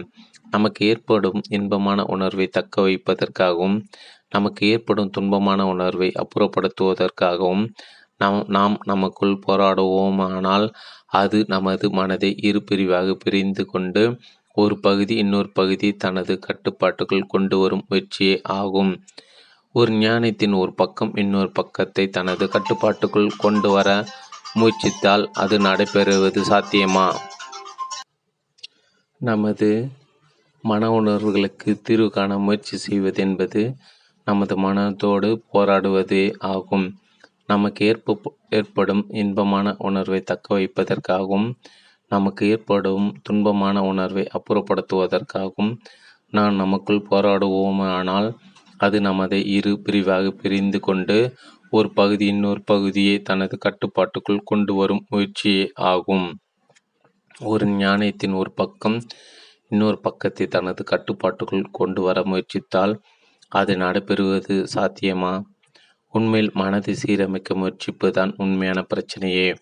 அதை நம்மால் சீரமைக்க முடியாது என்ற உண்மையை நமது மனது புரிந்து கொண்டு அமைதியடையும் போது நமது மொத்த மனதும் நம்மால் புறக்கணிக்கப்படுகின்றது. இதுதான் மனத்துறவு. நாம் நமது மனதை புறக்கணித்தால் நமது மனது அப்படியே செயலற்று இயங்காமல் போய் விடுமென்று பொருள் அல்ல. அதற்கு பிறகும் அது இயங்குகிறது. ஆனால் அது தனக்குள் போராடாமல் இயங்குகிறது. அப்படி போராடாமல் இயங்கும் போது அதுவே விடுதலை உற்ற மனதாக மாறிவிடுகிறது. போராடி வந்த மனமானது போராட தன்மைக்கு மாறிவிடுகிறது. போராடி போராடி தன்னை கடினப்படுத்தி வந்த மனது போராடாத தன்மையில் மென்மையாகவும் திரவ நிலை உடையதாக மாறிவிடுகிறது. இப்போது நமது மொத்த மனோ இயக்கமும் விடுதலை உற்றதாகவும் புத்தம் புதிய பிரவாகமாக மாறிவிடுகிறது. ஆசையுடன் போராடிய மனது இப்போது அனைத்தையும் கருணையுடன் அரவணைத்துக் கொள்கிறது. நாம் நமது மனதை புறக்கணித்தால் நமது மனது அப்படியே செயலற்று இயங்காமல் போய்விடும் என்று பொருள் அல்ல. அதற்கு பிறகும் அது இயங்குகிறது. ஆனால் அது தனக்குள் போராடாமல் இயங்குகிறது. விடுதலையுற்ற மனதாக மாறிவிடுகிறது. 40% அகம், 60% புறம். ஸ்ரீ பகவத். நாம் நமது அணுகுமுறையில் அகம் வேறு புறம் வேறு என பிரித்து விட்டோம். இந்த அணுகுமுறை பலருக்கு தெளிவையும் சிலருக்கு குழப்பத்தையும் கொடுத்து விட்டது. அதனால் அதனை இன்னும் சற்று விளக்க வேண்டிய பொறுப்பில் உள்ளோம். நம்ம அறியாமல் ஏற்படும் நினைவுகளும் உணர்வுகளும் அகம் என்னும் பிரிவில் உள்ளன.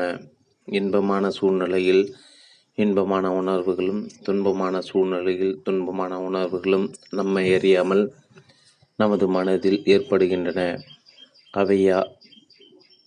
அவையாவும் அகநிலையே.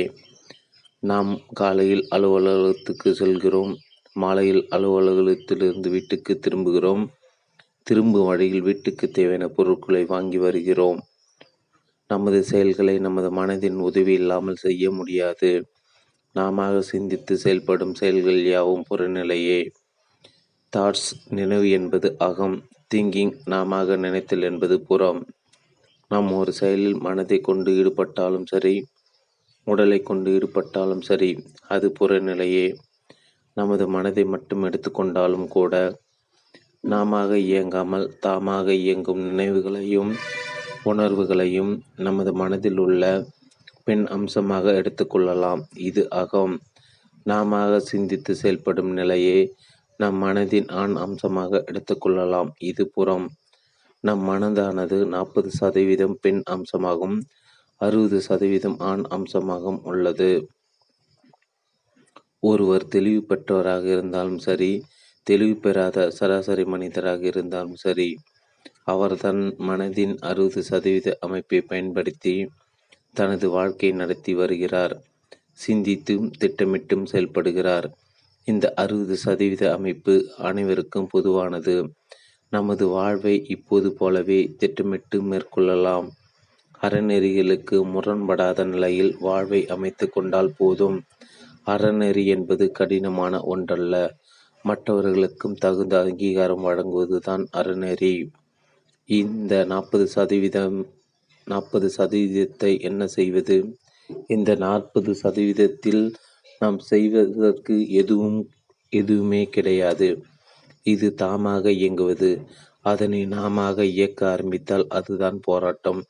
இந்த 40% என்பதுதான் நமது மனதின் இயற்கையான இயக்கம். நமது இயல்புக்கெற்ற மன அனுபவம் ஒவ்வொரு கணந்தோறும் நம்மை அறியாமல் நிகழ்ந்து கொண்டே இருக்கும். அப்படி எந்த அனுபவம் நமக்கு ஏற்பட்டாலும் அது ஏற்படும் கணத்திலே மறைந்து விடுகின்றது. தாமாக தோன்றி தாமாக மறையும் இந்த 40% நாம் கையில் எடுத்து சீரமைக்க முயற்சிக்கிறோம். 40% என்பது நம்மை அறியாமல் ஏற்படும் அன்கான்சியஸ் நிலை, உணர்வற்ற நிலை. நாம செயல்படுவது கான்சியஸ் நிலை, உணர்வோடு செயல்படும் நிலை. இதுதான் 60%. 40%ல் நமக்கு வேலை இல்லை என்பதை இந்த 60% உணர்ந்து கொள்ள வேண்டும்.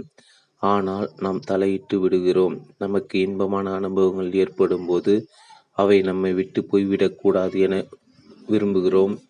அதுபோல் துன்பமான அனுபவங்கள் நமக்கு ஏற்படும் போது அவை நம்மை உடனடியாக போய்விட வேண்டும் என்று விரும்புகின்றோம். இதனால் 40% முக்கியத்துவம் பெற்ற ஒரு பகுதியாக மாறிவிடுகிறது. அதற்கு நாம் முக்கியத்துவம் கொடுக்கும் தோறும் அதுதான் நமது மொத்த பிரச்சனையாகி விடுகின்றது. இந்த 40%க்கு வேறு வித பயன்பாடே கிடையாதா? இதற்கும் பயன்பாடு உண்டு. இந்த 40%ல் ஏற்படும் உணர்வுகள் வழங்கும் உந்து சக்தியை பயன்படுத்தி நாம் நமது 60% செயல்களையும் வளப்படுத்தி கொள்ளலாம். நமது தொழிலில் சிறிய நஷ்டம் ஏற்படுவதாக வைத்துக்கொள்வோம். அப்போது நமக்கு மனதில் வருத்தம் ஏற்படுகிறது. இது நம்மை அறியாமல் ஏற்படுகிறது.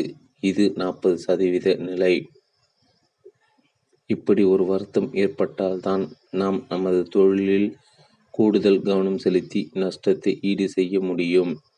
40%ல் ஏற்பட்ட உணர்வை நமது 60% செயல்களுக்காக இங்கு பயன்படுத்தி கொள்கிறோம். இதற்கு பதிலாக எந்த சூழ்நிலையிலும் எனக்கு வருத்தம் ஏற்படக்கூடாது, எனது மனதை நான் எப்போதும் அமைதியாக வைத்து கொள்ள வேண்டும் என நாம் முயற்சி செய்வோமாயின் அது 40%ல் குறுக்கிடுவதே ஆகும். 40%ன் மூலம் ஏதாவது ஆரோக்கியமான தகவலோ தூண்டுதலோ கிடைத்தால் அதை நமது 60%க்குள் எடுத்துக்கொள்ளலாம். மற்றபடி இந்த 40%த்தை சீரமைக்கும் வேலையை நமது 60% எடுத்துக்கொள்ளக்கூடாது. ஒரு சிறிய உதாரணம். நமது குடும்பத்தில் ஒருவர் ஆங்கில பேராசிரியராக இருக்கிறார். திடீரென அவருக்கு பைத்தியம் பிடித்து விடுகிறது. அவர் தெருவில் போவோர் ஒருவரிடமெல்லாம் உபதேசம் செய்கிறார். நான் கடவுளை கண்டுவிட்டேன், நீ பார்த்திருக்கிறாயா, வா உனக்கும் காட்டுகிறேன். கடவுளை காணாமல் நீ உயிர் வாழ்ந்து எந்த பயனும் இல்லை. இப்படி உபதேசம் பண்ணுவதோடு நிற்காமல் ஒவ்வொருவரையும் தாக்கி காயப்படுத்தி தனது வீட்டுக்குள் கூட்டி வந்து கடவுள் தெரிகிறாரா பார் என்று சொல்லி இம்சைப்படுத்த ஆரம்பித்து விடுகிறார். இப்படி நடந்து கொள்ளக்கூடாது என்று நாம் அவருக்கு எவ்வளவோ எடுத்து கூறியும் அவர் கேட்பதாக இல்லை. அவர் தொந்தரவை தாங்க முடியாமல் நாம் அவரை ஒரு அறையினுள் பூட்டி வைத்து விடுகிறோம். அவர் அறையினுள்ளிருந்து கொண்டே வாருங்கள், எல்லோரும் கடவுளை பார்க்க வாருங்கள் என்று கூச்சல் போட்டு கொண்டிருக்கிறார். நாம் அவரை திருத்த எடுத்துக்கொண்ட முயற்சிகள் எவையும் பயன்படவில்லை. நாம் ஆங்கில நாளிதழை படித்து கொண்டிருக்கிறோம்.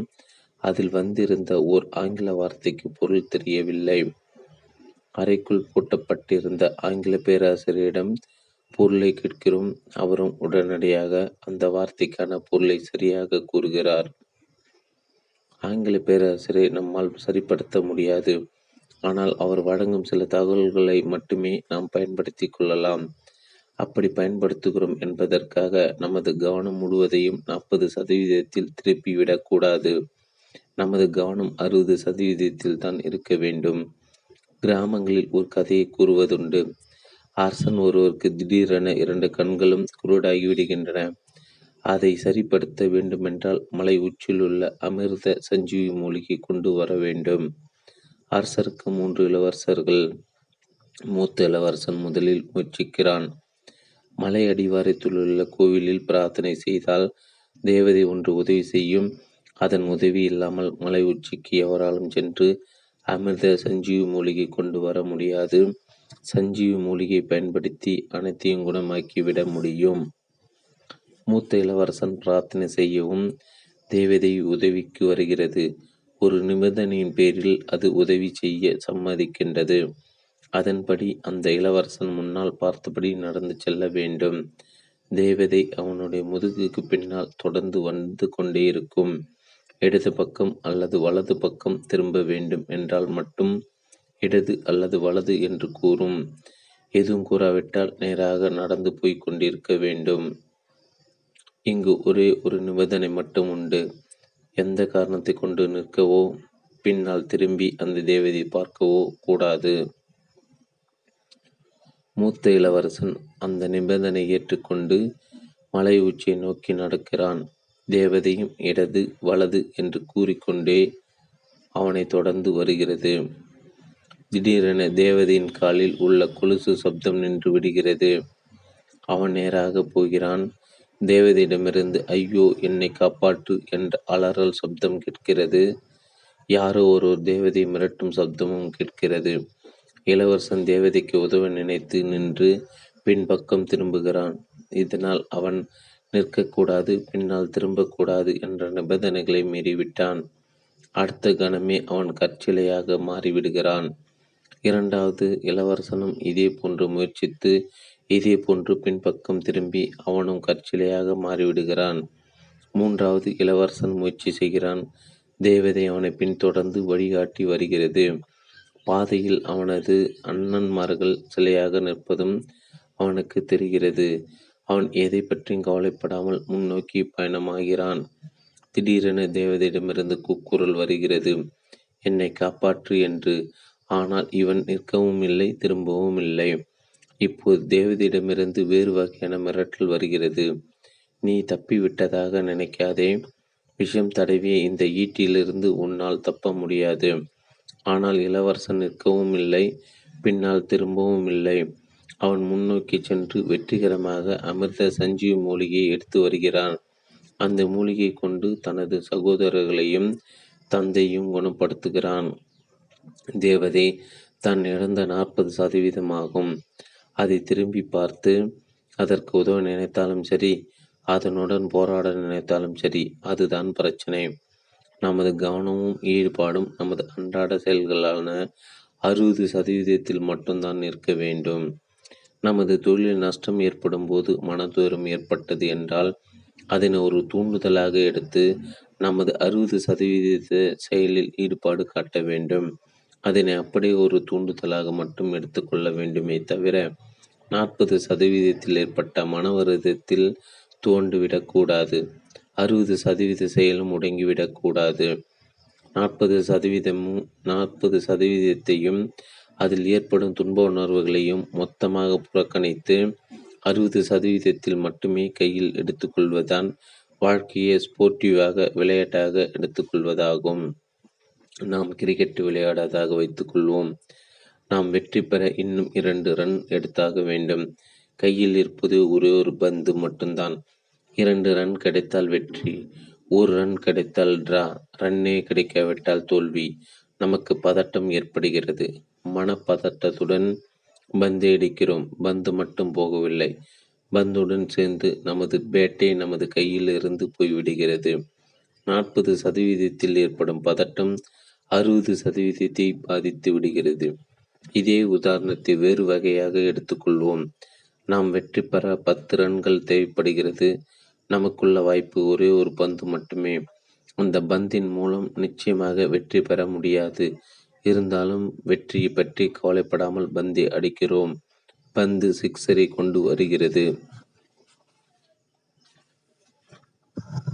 இதே மனநிலையுடன் முதலாவது உதாரணம் 2 ரன் தேவைப்படும் போதும் விளையாடுவதுதான் 60% ஸ்போர்ட்டிவாக விளையாட்டாக எடுத்துக்கொள்வதாகும். இந்த நிலையில் நமது கவனம் முழுவதும் 60% செயலில் முழுமையாக இருக்கிறது. 40% நாம் புறக்கணித்தாலும் அது 60%க்கு தேவையான ஆரோக்கியமான தூண்டுதலை மட்டுமே வழங்குகிறது. 60% முழுமையாக செய்வது என்பது என்ன? நாம் எந்த ஒரு செயலை செய்தாலும் அதில் முழு ஈடுபாட்டுடன் செய்ய வேண்டும். அதற்காக அதில் மனதை ஒருமுகப்படுத்தி போராட வேண்டும் என்ற கட்டாயம் இல்லை. நாம் செய்ய வேண்டிய நமது செயலின் முக்கியத்துவத்தை உணர்ந்து கொண்டால் மட்டும் போதும். நாம் எதிர்கொள்ளும் செயல் மட்டும்தான் 60% பகுதியை சேர்ந்ததாகும். நடந்து முடிந்த புற செயல்கள் அனைத்துமே 40% பகுதியோடு சேர்க்கப்பட்டு அவற்றையும் புறக்கணித்து விட வேண்டும். சில செயல்களை முழுமையாக செய்து முடிக்க முடியாது. சில செயல்கள் எதுவும் செய்ய முடியாது. நம்மால் செய்யக்கூடிய தன்மையில் உள்ள செயல்கள் மட்டுமே 60% பகுதியை சார்ந்தது. செய்ய முடியாத அம்சமுள்ள அனைத்து பணிகளும் 40% பகுதியுடன் சேர்க்கப்பட்டு விட வேண்டும். 40% பகுதியிலிருந்து சில அனுபவ தகவல்களை மட்டுமே நாம் பெற்றுக்கொள்ள முடியும். மற்றபடி மொத்த 40% பகுதியுமே தேவையில்லாத பகுதியாக கருதி நாம் அதனை ஒதுக்கிவிட வேண்டும். அந்த 40% பகுதி இன்பமான அனுபவங்களை கொடுத்தாலும் சரி அல்லது துன்பமான அனுபவங்களை கொடுத்தாலும் சரி, அதை நாம் முழுமையாக ஒதுக்கிவிட வேண்டும். மன அனுபவங்களுக்கு முக்கியத்துவம் கொடுக்காமல் அதனை புறக்கணிக்கும் நிலையில் அதுவே ஒரு தேவதையாக இருந்து நமக்கு தூண்டுதலையும் வழிகாட்டுதலையும் கொடுத்து நம்மை வழி நடத்தும். நமது 60% செயலுக்கும் உறுதுணையாக இருக்கும். 40%-ஐ புறக்கணிப்பது என்பது அதனை வெறுத்து ஒதுக்குவது என்பதல்ல. அது அப்படித்தான் இருக்கும் என அதனை சகஜமாக ஏற்றுக்கொள்வதுதான் அதனை புறக்கணிப்பதாகும். கடல் என்று இருந்தால் அதில் அலைகள் ஏற்படத்தான் செய்யும் என்று கடலை யதார்த்தமாக ஏற்றுக்கொள்வதை போல் நமது மனதில் தாமாக ஏற்படும் இன்ப துன்ப அனுபவங்களை 40% பகுதியை பற்றி பிடிக்காமலும் வெறுத்து ஒதுக்காமலும் சகஜமாகவும் யதார்த்தமாகவும் அணுகுவதுதான் அதனை புறக்கணிப்பதாகும். அந்த அன்பர் ஒரு ஓய்வு பெற்ற அரசு மருத்துவர். பணி ஓய்வுக்கு பிறகு கோயில்களுக்கு செல்வதையும் தியான பயிற்சியில் ஈடுபடுவதையும் வழக்கமாக கொண்டிருந்தார். நமது கருத்துக்களை புரிந்து கொண்ட நிலையில் கோவிலுக்கு போவதையும் தியான பயிற்சிகள் செய்வதையும் நிறுத்திவிட்டார். இதனால் அவருக்கு வாழ்க்கை போர் அடிக்க ஆரம்பித்து விட்டது. ஏன் இப்படி போர் அடிக்கிறது என்று கேட்டார். போர் அடிக்கிறது என்னும் உணர்வு 40%-ஐ சார்ந்தது. அது எந்த காரணமும் இல்லாமல் ஏற்படுவதில்லை. செய்தி வேலையை திரும்ப திரும்ப எந்த ஈடுபாடும் இல்லாமல் செய்யும் போது இப்படி போர் அடிக்கும். இந்த அன்பருக்கு போர் அடிக்கும் உணர்வானது 60% பகுதியில் நாம் ஏதாவது ஒரு செயலை செய்ய வேண்டும் என்பதை கோருகிறது, டிமாண்ட் செய்கிறது. அவர் ஓய்வு பெற்றுவிட்டார். வயது முதிர்ந்த நிலை. புதிய தொழில்கள் ஈடுபடும் சக்தி அவருக்கு கிடையாது. கோயில்களுக்கு செல்வதிலும் ஆர்வம் ஏற்படவில்லை. இந்நிலையில் அவர் என்னதான் செய்வது? இந்நிலையில் அவருக்கு 60% பகுதியும் 40% பகுதி போல் ஆகிவிட்டது.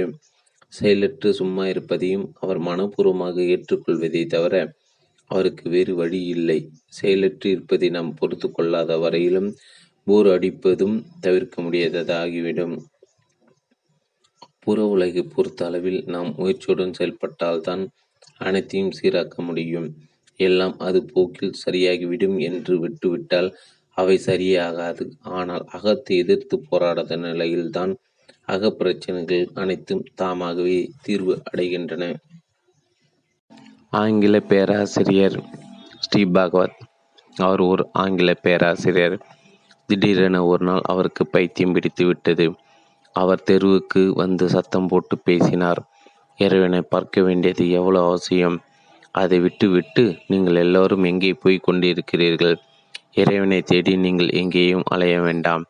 என் வீட்டிலே அவரை உட்கார வைத்து விட்டு வந்திருக்கிறேன். என்னோடு வாருங்கள், உங்களுக்கும் இறைவனை காட்டுகிறேன். இப்படி அவர் ஒருவர் போரிடமெல்லாம் கூற ஆரம்பித்தார்.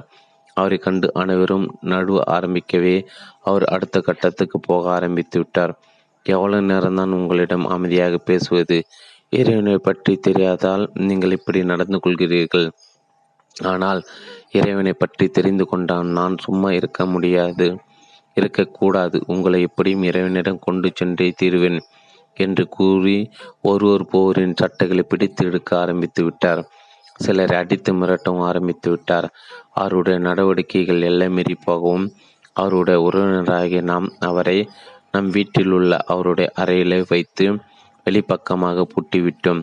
வெளியே வர முடியாததால் அவர் தனது அறைக்குள் இருந்தபடி கூச்சல் போட்டு கொண்டிருப்பார். முட்டாள் பசங்களா, என்னை பூட்டி வைக்கிறீர்கள்?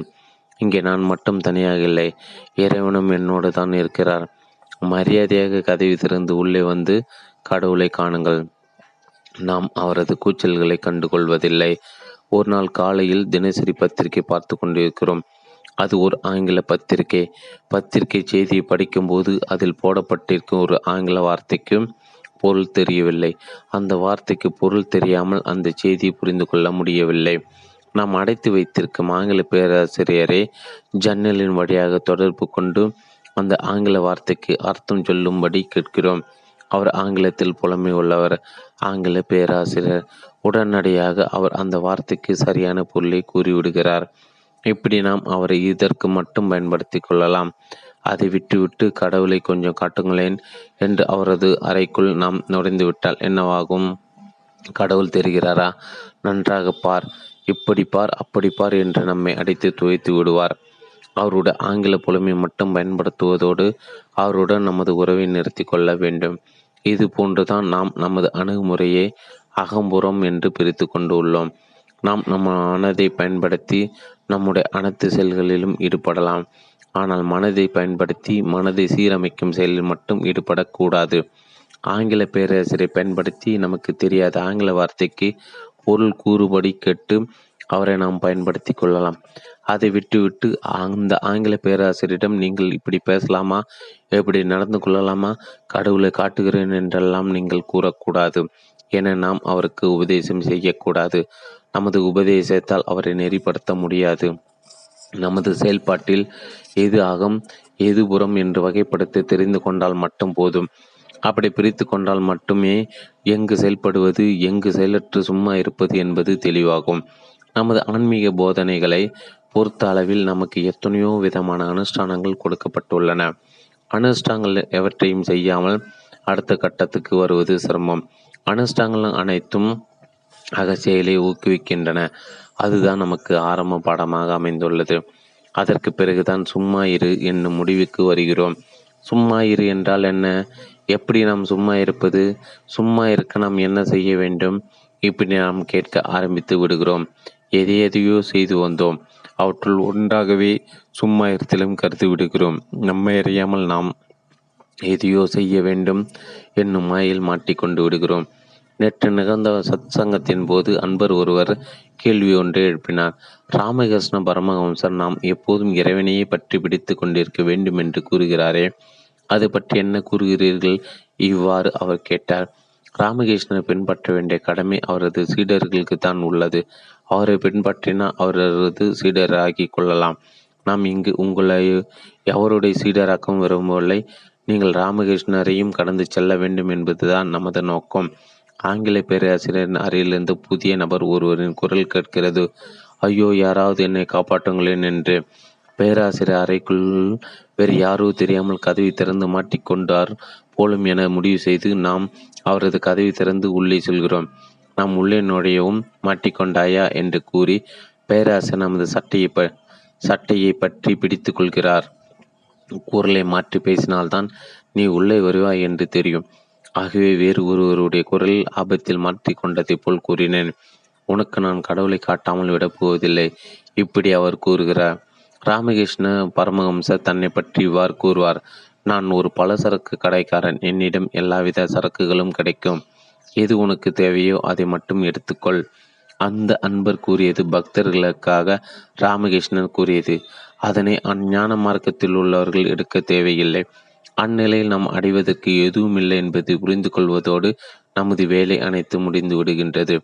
நாம் அடைவதற்கு எதுவும் இருந்தாலும் அது நமது செயலை தூண்டிவிடும். ஆன்மீகத்தை பொறுத்தவரையில் நாம் அடைய வேண்டியது விட வேண்டியது என ஒரு பெரிய பட்டியலே இருக்கிறது. அந்த பட்டியலில் உள்ளவற்றில் நாம் எந்த ஒன்றில் மாட்டிக்கொண்டாலும் சரி, நாம் பேராசிரியரிடம் மாட்டிக்கொள்வோம்.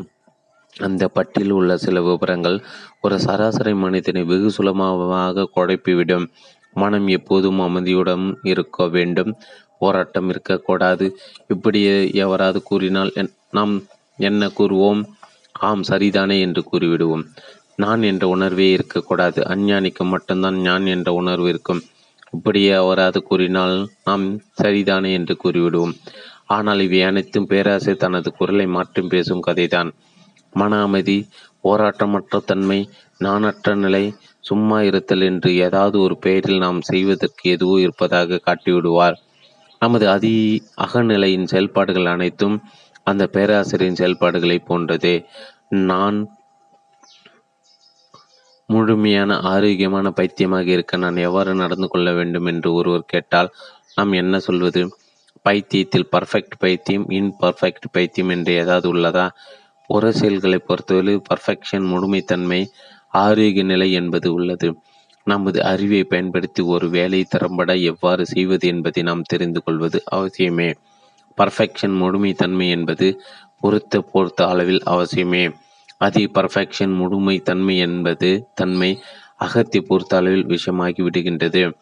அகத்தை பொறுத்த அளவில் எந்த நிபந்தனையும் சரியானதல்ல. அது இப்படி செயல்பட வேண்டும், அப்படி செயல்பட வேண்டும் என்ற தீர்மானம் சரியானது அல்ல. அங்கு சரி, தவறு, பர்ஃபெக்ஷன், இம்பர்ஃபெக்ஷன் என எவையுமே கிடையாது. ஒரு மருத்துவமனைக்கு அரசியல் பிரமுகர் ஒருவர் வருகை தந்தார். அங்கிருந்த இளைஞன் ஒருவனிடம் பேசினார். அவன் தன்னை பற்றி கூறினான். என்னுடைய பெற்றோருக்கு என்னுடைய காதல் விவகாரம் பிடிக்கவில்லை. நாங்கள் ஒரு ஜாதி, நான் காதலித்த பெண் இன்னொரு ஜாதி. தடை விதித்தார்கள். தடையும் மீறி காதலில் ஈடுபட்டதால் எனக்கு பைத்தியம் என்று பட்டங்கட்டி என்னை இந்த மருத்துவமனையில் சேர்த்து விட்டார்கள். நான் காதலித்த பெண்ணுக்கு வேறு திருமணம் செய்ய முயற்சி செய்கிறார்கள். அந்த திருமணத்திற்கு நான் இடையூறு செய்துவிடக்கூடாது என எண்ணி 2 பெற்றோர்களுமாக சேர்ந்து என்னை இங்கு அடைத்து வைத்திருக்கிறார்கள். நீங்கள் தான் என்னை காப்பாற்றி வெளியே கொண்டு வர வேண்டும். அந்த இளைஞன் அந்த பிரமுகரிடம் வேண்டிக் கொண்டான். அந்த பிரமுகர் அவனை காப்பாற்ற தலைமை மருத்துவரை சந்திக்க விரும்பினார். அவர் மறுநாள் தான் வருவதாக மருத்துவமனையில் கூறிவிட்டார்கள். மறுநாள் வந்து தலைமை மருத்துவரை சந்தித்து ஆவணம் செய்வதாக அவர் அந்த இளைஞனிடம் உறுதி கூறிவிட்டு அவர் தனது காரில் ஏறினார். அப்போது எங்கிருந்தோ ஒரு கல் வந்து அவருடைய கார் கண்ணாடியை உடைத்தது. அவர் பதறிப்போறி வெளியே வந்து பார்த்தார். அந்த இளைஞன் தன் கையை அசைத்து காட்டினான். சார், மறந்து விடாதீர்கள், நாளை கண்டிப்பாக வாருங்கள். நினைவூட்டுவதற்கு தான் கல்லை விட்டு எறிந்தேன். இப்படி நாம் ஆங்கில பேராசிரியருடைய குரலை சில வேளைகள் நம்பிவிடுகிறோம். அகத்தளவில் நாம் அடைவதற்கு ஏதோ ஒரு நிலை இருக்கிறது என்று கூறி நமது மனது நம்மை நம்ப வைத்து விடுகிறது. ரமண சொன்னார், ஜேகே சொன்னார், ஓசோ சொன்னார், புத்தர் சொன்னார், சாஸ்திரங்கள் சொல்கின்றன என்று முத்திரை குத்தி நம்ம அடைவதற்கு எதுவும் காட்டிவிடுகிறது. நாம் அடைவதற்கு எதுவுமே இல்லை என்பதை நமக்குள் புரிந்து கொண்ட நிலையில் நம் மனம் அமைதியடைகிறது. அந்த அமைதியும் நிரந்தரமாக இருக்க வேண்டும் என எண்ணும்போது புதுவிதமான இன்னொரு அடைவிடம் உருவாகிவிடுகிறது. ஒவ்வொரு கணந்தோறும் புதிதாக கிடைக்கும் செய்தியை வகைப்படுத்தி நமக்கு உதவி செய்ய முன்வருகிறது நமது அறிவு. துரதிருஷ்டவசமாக அகத்தை பொறுத்த அளவில் அது என்ன உதவி செய்தாலும் அதுவே அதற்கு எதிராக அமைந்து விடுகிறது. நமது அறிவோடு செயல்பட்டாலும் சரி, அறிவு இல்லாமல் செயல்பட்டாலும் சரி, அது அகத்தை சீரமைக்கும் நோக்கமுடையதாயினும் அது ஆங்கில பேராசிரியன் அகச் செயலோடு செயல்பாடு என்பதை புரிந்து கொள்ள வேண்டும். அகத்தை பொறுத்தவரையிலும் ஆங்கில பேராசிரியர் செயல் முழுவதும் அறிவற்ற செயல் என்பதை புரிந்து கொள்ள வேண்டும். அங்கு நாம் எடுத்து செயல்படுவதற்கு எதுவும் இல்லை என்பதை புரிந்து கொள்ள வேண்டும். எப்படி செயல்பட்டால் நல்ல பைத்தியம் எப்படி வேண்டுமானாலும் செயல்படலாம். அகத்தை பொறுத்தவரையில் நாம் எதனை இலக்காக கொண்டாலும் சரி, எதை அடைய வேண்டும் என்றாலும் சரி, எதை விட வேண்டும் என்றாலும் சரி, அனைத்துமே தவறானது. அங்கு சரியான செயல் என்று எந்த ஒரு செயலும் கிடையாது. அங்கு எந்த செயலை நற்செயலாக எடுத்துக்கொண்டாலும் அது நம்மை அகத்தளவில் நிரந்தரமாக்கும் முயற்சியே. அகத்தளவில் நிரந்தரத்தன்மை என்பது இயற்கைக்கு விரோதமானது, உண்மைக்கு புறமானது. நிரந்தரமாக்குதல் அனைத்தும் கட்டுப்படுத்தும் முயற்சியே. கட்டுப்பாடுகள் அனைத்தும் இயற்கைக்கு முரணானதே. சுதந்திரம் ஒன்றே உண்மையுடன் தொடர்புடையது. நமது மன இயக்கத்துக்கு நாம் எந்த அளவில் சுதந்திரம் கொடுக்கிறோமோ அந்த அளவு நாமும் சுதந்திரம் அடைகிறோம். ஏனெனில் நான் என்பதும் இந்த மன இயக்கத்தின் அங்கமே. நமது மன இயக்கம் எப்படி எங்கினாலும் சரியே என நாம் அதற்கு முழு சுதந்திரம் வழங்கும் போது நாமும் அந்த சுதந்திரத்தை சுவீகரித்து கொள்கிறோம். அகச் சுதந்திரமே அக சரணாகதியாக அமைந்துள்ளது. சும்மா இருத்தல் என்பது அகம் சம்பந்தமாக நாம செய்ய எதுவும் இல்லை என்பதுதான். நாம எதுவும் செய்யாத நிலையில் நமது செயல்கள் அனைத்தும் தற்செயலாக தாமாக நடப்பதாக அமையும் போதுதான் அது சும்மா இருப்பதாகும். அகச்செயல்கள் அனைத்தும் நம்மை மீறிய செயல்களாக எடுத்துக்கொள்வதே சும்மா இருப்பதாகும். நமது செயல்பாட்டில் எது ஆகும், எது புறம் என்று வகைப்படுத்தி தெரிந்து கொண்டால் மட்டும் போதும். அப்படி பிரித்து கொண்டால் மட்டும் போதும். எங்கு செயல்படுவது, எங்கு செயலற்று சும்மா இருப்பது என்பது தெளிவாகும். நீயாக இரு ஜென் கதை. புகழ்பெற்ற ஜப்பானிய சாமுராய் வீரர் ஒருவர் இருந்தார். ஒரு நாள் கடுமையான போருக்கு பின் தன் வீட்டில் களைத்து போய் படுக்க போகும்போது ஒரு எலியை கண்டார். அவரை முறைத்து பார்த்த அந்த எலியை ஒரே வெட்டாக வெட்டி போட தாம் வாளை வீசினார். அது தப்பிவிட்டது. மிகச்சிறந்த வாள்வீச்சு வீரரான அவர் பலமுறை மீண்டும் எலியை கொள்ள முடியவில்லை. பல பேரை ஊர்காலத்தில் வென்ற அவரால் ஒரு எலியிடம் தொற்று பகுதியை சகித்து கொள்ள முடியவில்லை. அவர் தம் மனைவியிடம் நடந்ததை சொன்னார். சுத்த முட்டாளாக இருக்கிறீர்களே, யாராவது எலியை வாளால் வெட்டுவார்களா? ஒரு பூனையை வளர்த்தால் எலி வந்து விடுமா என்றாள். உடனே தளபதி ஒரு வீர பூனை ஒன்றை வரவழைத்தால் எலி பிடிப்பதில் புகழ்பெற்ற அந்த பூனை எலியின் மேல் பாய்ந்தது. அந்த தந்திர எலி பூனையின் முகத்தின் மேல் பாய்ந்தது. தன் விழிகளை கீறிவிடுமோ என்ற பயந்த அந்த பூனை தப்பி ஓடியது. தளபதி அதிர்ந்து போனார். உடனே அரச பூனை வரவழைத்தால் ராஜதந்திரர்கள் பல செய்தும் அரச பூனையால் அந்த எலியை பிடிக்க முடியவில்லை. சாதாரண ஊர் பூனை அடைத்து வந்து பாருங்கள் என்றது அரச பூனை. சாதாரண பூனையால் என்ன செய்துவிட முடியும் என்றார் தளபதி. முயற்சி செய்து பாருங்களேன், பெரிய வீட்டு பூனைகள் எல்லாம் நன்றாக சாப்பிட்டு தூங்கும் பழக்கம் உள்ளவை. அவைகளுக்கு ராஜதந்திரம் தெரியலாம், ஆனால் எலி பிடிக்க தெரியாது. ஏனென்றால் அந்த பூனைகளுக்கு அதற்கான வாய்ப்பும் இல்லை, பயிற்சியும் இல்லை, பசியும் இல்லை. ஆனால் சாதாரண வீட்டு பூனைகள் பசித்து அலைபவை, எலியை பிடித்து உயிர் வாழ்பவை. அவற்றுக்கு எலி பிடிக்கும் எல்லா யுத்திகளும் நன்றாக தெரியும் என்றது அரசு பூனை. தளபதியும் அவ்வாறு செய்தால், ஆனால் அவருக்கு துளியும் நம்பிக்கை இல்லை. அறைக்குள் அந்த சாதாரண பூனையை விட்டார்கள். அடுத்த நிமிடம் எலியை கவ்வி கொண்டு வெளியே வந்தது அந்த சாதாரண பூனை. எல்லாம் மேலிடத்து பூனைகள் ஒன்று கூட உன் கலைத்திறமை என்ன என்று கேட்டான. அது எல்லாம் எனக்கு தெரியாது, நான் பூனை, அவ்வளவுதான், நீங்களும் பூனையாக இருங்கள் என்று கூறி ஓடி மறைந்தது அந்த சாதாரண பூனை. உன் இயல்பை மறைத்து வெளி வேஷம் போடாதே, உன் இயல்பில் வாடுவதே ஞானம், உன் இயல்புதான் நீ, நீ நீயாக இரு. இறைநிலை அனுபவம். ஸ்ரீ பகவத் அனுபவங்கள் உயர்ந்தது இறைநிலை அனுபவம் என்று கூறப்படுகிறது. இறைநிலை அனுபவத்தை அடைந்திட நான் முயன்று வருகிறேன். எனக்கு உங்களால் எந்த வகையில் உதவ முடியும்? இறைநிலை அனுபவம். ஸ்ரீ பகவத் அனுபவங்களில் உயர்ந்தது இறைநிலை அனுபவம் என்று கூறப்படுகிறது. இறைநிலை அனுபவத்தை அடைந்திட நான் முயன்று வருகிறேன். எனக்கு உங்களால் எந்த வகையில் உதவ முடியும்? அவர் ஓர் அமெரிக்கர். நான் திருவண்ணாமலையில் தங்கியிருக்கும் வீட்டுக்கு நேர் எதிர் வீட்டில் தங்கி இருந்தார். 30/11/2011 காலை 10 மணி அளவில் நம்மை சந்தித்து இந்த கேள்வி எழுப்பினார். முன்தினம்தான் நான் திருவண்ணாமலை திரும்பி இருந்தேன். என்னை சந்திப்பதற்கு சில தினங்களுக்கு முன்னால் தான் அவர் அந்த வீட்டை வாடகைக்கு எடுத்திருப்பதாகவும் 2 மாதங்கள் தங்கியிருக்கப் போவதாகவும் எல்லாவிதமான தத்துவங்களையும் படித்து அழுத்து போய் விட்டதாகவும் இறைநிலை உணர்வை அடைவதை மட்டுமே லட்சியமாக வைத்திருப்பதாகவும் கூறினார். அவரிடம் அது பற்றி விரிவாக உரையாடினோம். நீங்கள் எத்தனை ஜென்மங்கள் எடுத்து முயற்சி செய்தாலும் இறைநிலையை அடைய முடியாது. அது ஒரு நடைமுறை சாத்தியமற்ற ஒன்று. நீங்கள் என்ன, எவராலும் இறைநிலையை உணர்ந்து அறிய முடியாது. நாம் ஓர் அறையினுள் உட்கார்ந்திருப்பதாக வைத்துக்கொள்வோம். அந்த அறையின் தரையில் ஒரு சிறிய வட்டத்தை வரைகிறோம். இந்த சிறிய வட்டத்துக்குள் அந்த பெரிய அறையை அடைக்கிவிட முடியுமா? இறைநிலை என்பது அந்த அறையை போன்றது. நமது உணர்வு மற்றும் அனுபவங்கள் இந்த சிறிய வட்டத்தை போன்றது. நமது உணர்வாலும் அனுபவத்தாலும் இறைநிலையை உணர்வது என்பது சிறிய வட்டத்துக்குள் பெரிய அறையை அடக்குவது போன்றதே. ஒரு வீணையை மீட்டுகிறோம், இசை வருகிறது. அந்த வீணையிலிருந்து தான் அந்த இசை வந்துள்ளது. அப்படி வெளியே வந்த இசையினுள் வீணையை அடக்கி வைக்க முடியுமா? கடலில் அலை ஏற்படுகிறது. கடலின் ஒரு சிறிய பகுதி தான் இந்த அலை. அந்த அலையினுள் மொத்த கடலையும் அடக்கிவிட முடியுமா? இறைநிலையை அனுபவித்து அறிவது என்பது இப்படிதான். நமது அனுபவங்கள் அனைத்தும் இறைநிலையால் தான் ஏற்படுகின்றன. இறைநிலை தான் அடிப்படை, இறைநிலை தான் அடித்தளம். அனைத்து அனுபவங்களும் இந்த அடித்தளத்திலிருந்து வெளிப்படும் விளைவுகளே. விளைவுகளின் உதவியுடன் விளைவுகளுக்கு காரணமான அடித்தளத்தை அறிவது என்பது இயற்கைக்கு முரணானது, சாத்தியமற்றது.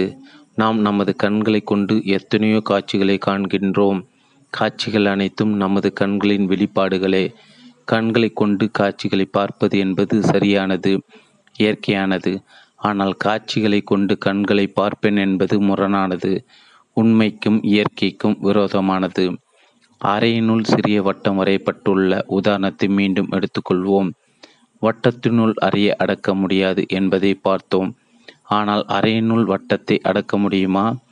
உண்மையில் அந்த சிறிய வட்டம் அந்த அறையின் ஒரு பகுதியாக தான் இருக்கிறது. அது ஒருபோதும் அறைக்கு வெளியே இருந்ததில்லை. அந்த சிறிய வட்டமானது தனது எல்லைக்கு முக்கியத்துவம் கொடுத்து தனது அனுபவத்தை பிரதானப்படுத்துவதனால் அந்த அனுபவம் தனித்தன்மை மிகுந்த ஒன்றாகி விடுகின்றது. அனுபவத்துக்கு முக்கியத்துவம் கொடுக்கும் வரையிலும் தனித்தன்மைக்கு மட்டுமே முக்கியத்துவம் கொடுக்கிறோம். இரநிலை அனுபவம் வேண்டும் என்று எண்ணுவதும் தனித்தன்மைக்கு முக்கியத்துவம் கொடுப்பதே. இறைநிலை அனுபவத்தை வேண்டுவது என்பது இறைநிலையை மறுப்பதே. இப்படிதான் அன்பர் ஒருவர் ஒரு கேள்வி கேட்டார். கடலில் இருக்கும் தண்ணீர் சூரிய ஒளியினால் ஆவியாக மாறுகிறது. பிறகு அது மேகமாக மாறுகிறது. மேகம் குளிர்ந்து மழையாகிறது. மீண்டும் அது தண்ணீராகி கடலிலே வந்து அடைகிறது. இப்படி இறைவனிலிருந்து தோன்றிய நாம் பல பரிமாணங்களையும் கடந்து இறைநிலையை அடைய வேண்டுமா? இறைநிலையை மீண்டும் அடைவதுதான் மனித வாழ்வின் உயர்ந்த லட்சியமா? இப்படி அவர் இந்த கேள்வி கேட்டார். பலரும் இப்படி எண்ணியே பலவிதமான கருத்துக்களை பேசி வருகின்றனர். ஒரு வீணையை மீட்டுகிறோம். வீணையின் நாதம் இசையாக வெளிப்படுகிறது. வீணையிலிருந்து புறப்பட்ட இசை என்னாக வேண்டும்? அது எங்கு சென்று சேர வேண்டும்? அது பல பரிணாமங்களை எடுத்து மீண்டும் வீணை சென்று அடைந்திட வேண்டுமா? புறப்பட்ட வீணைக்கு மீண்டும் திரும்பிட வேண்டுமா? நமக்கு ஆறு சுவைகளை பற்றி தெரியும். நமது நாக்கின் மூலம் 6 சுவைகளும் சுவைத்து அறிகிறோம். இனிப்பு, கசப்பு, புளிப்பு என வேறு வேறான சுவைகளையும் நாக்கின் மூலமாகவே தெரிந்து கொள்ள முடிகிறது. நாம் இனிப்பை சாப்பிடும்போது நமது நாக்கை இனிப்புணர்வாக மாறி இனிப்பை காட்டுகிறது. 6 விதமான சுவை உணர்வுகளும் நமது நாக்கின் உணர்வுகளே. நமது நாக்கை தன்னை பலவித சுவை உணர்வாக வெளிப்படுத்தி கொள்கிறது. நாம் எந்த சுவையான உணவையும் சாப்பிடாத போது நமது நாக்கு என்ன சுவையுணர்வோடு இருக்கும்? நாம் எதையும் சாப்பிடாத போது நமது நாக்கு உணர்வற்று போய்விடுவதில்லை. அது உணர்வோடு தான் இருக்கிறது. ஆனாலும் உணரப்பட முடியாமல் இருக்கிறது.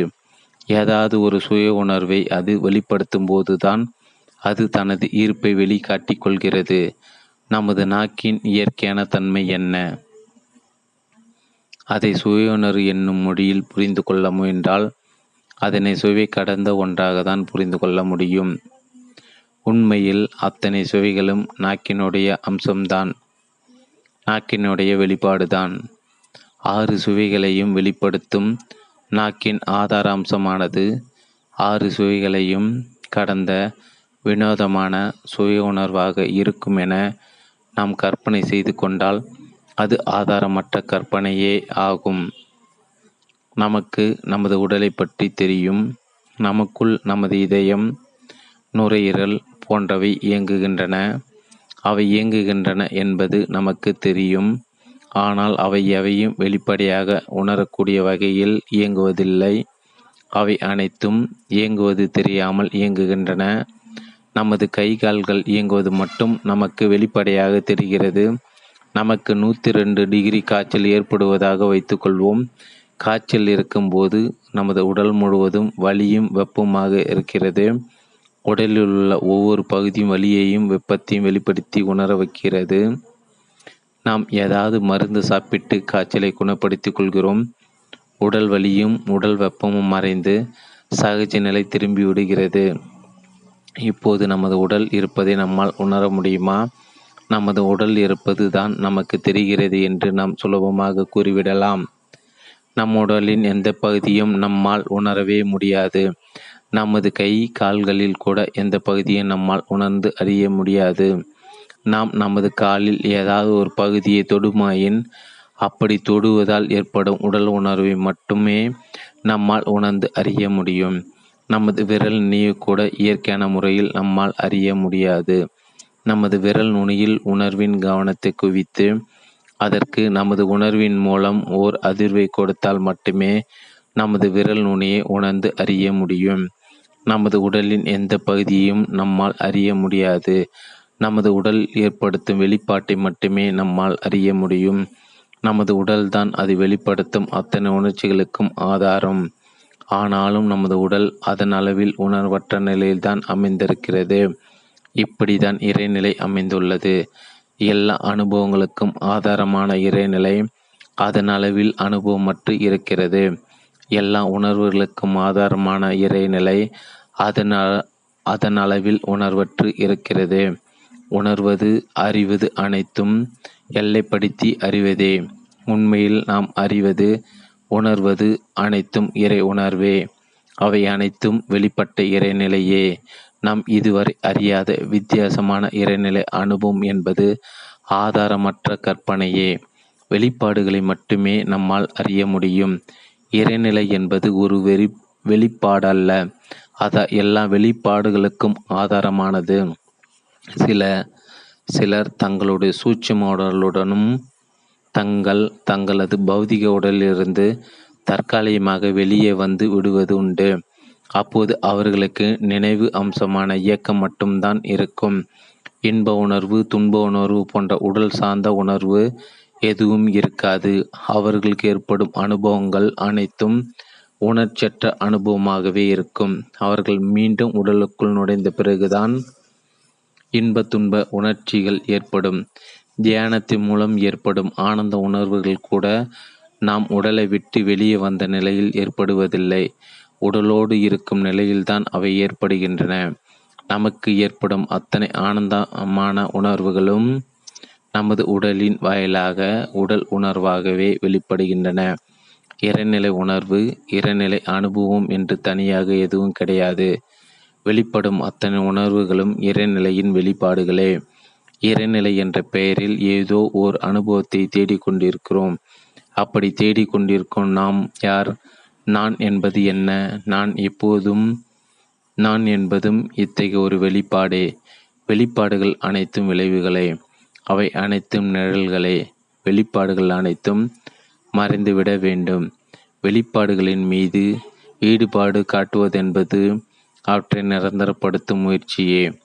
இதனால் அறைக்குள் போட்ட சிறிய வட்டத்தின் எல்லைகள் தாம் உறுதி செய்யப்பட்டு விடுகின்றன, தனிமைப்படுத்தப்பட்டு விடுகின்றன. நமது அனுபவங்கள் அனைத்தும் இறைநிலையின் வெளிப்பாடுகளே.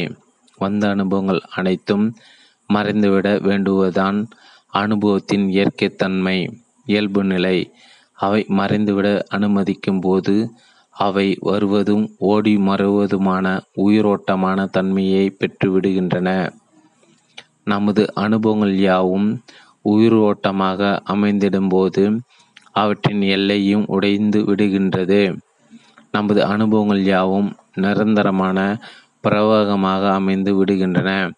நமது அனுபவ பிரவாகம் மட்டுமே இறைநிலையோடு சரியான தொடர்போடு இருக்கிறது. நாம் ஏதாவது ஒரு அனுபவத்தை அதனை இறைநிலை அனுபவம் என்ற பெயரினாலும் சரி எதிர்பார்ப்போமாயின் நமது எல்லைதான் பலமடைகின்றது. சிறிய வட்டம்தான் பலமடைகின்றது. அனுபவத்துக்கு முக்கியத்துவம் கொடுப்பது என்பது இறைநிலையை புறக்கணிப்பதே ஆகும். இறைநிலையிலிருந்து விலகி ஓடுவதே ஆகும். நமது தனிமை உறுதிப்படுத்துவதே ஆகும். இறைநிலை அனுபவத்தை தேடுவதுதான் இறைநிலையை புறக்கணிப்பதாகும். இப்படி அவரிடம் நீண்ட நேரம் உரையாடினோம். இறைநிலை அனுபவம் என்ற பெயரில் நம்மை நாமே எப்படி ஏமாற்றிக் கொள்கிறோம் என்பதை அந்த அமெரிக்கர் புரிந்து கொண்டார். தொடர்ந்து 2 தினங்கள் அவர் காலை மாலை வந்து அவரது ஆன்மீக முயற்சிகள் பற்றி சில தெளிவுகள் பெற்றார். 3வது நாளும் 4வது நாள் காலையிலும் அவரை நம்மை சந்திக்க வரவில்லை. 4வது நாள் மாலையில் 4/12/2011 மீண்டும் அவர் வந்து நம்மை சந்தித்தார். இந்த முறை அவர் சந்தேகங்கள் எதனையும் கேட்டு வரவில்லை. எனது வீட்டை காலி செய்துவிட்டேன். எனக்கு தேவையான தெளிவு கிடைத்துவிட்டது. எனது தேடுதல் நின்றுவிட்டது. விடை பெற்று செல்லவே வந்துள்ளேன் என்று கூறி அமெரிக்காவுக்கு புறப்பட்டு சென்று விட்டார். இறைநிலை என்ற பெயரில் ஏதோ ஒரு அனுபவத்தை தேடிக்கொண்டிருக்கிறோம். அப்படி தேடிக்கொண்டிருக்கும் நாம் யார்? நான் என்பது என்ன? நான் என்பதும் இத்தகைய ஒரு வெளிப்பாடே. வெளிப்பாடுகள் அனைத்தும் விளைவுகளே.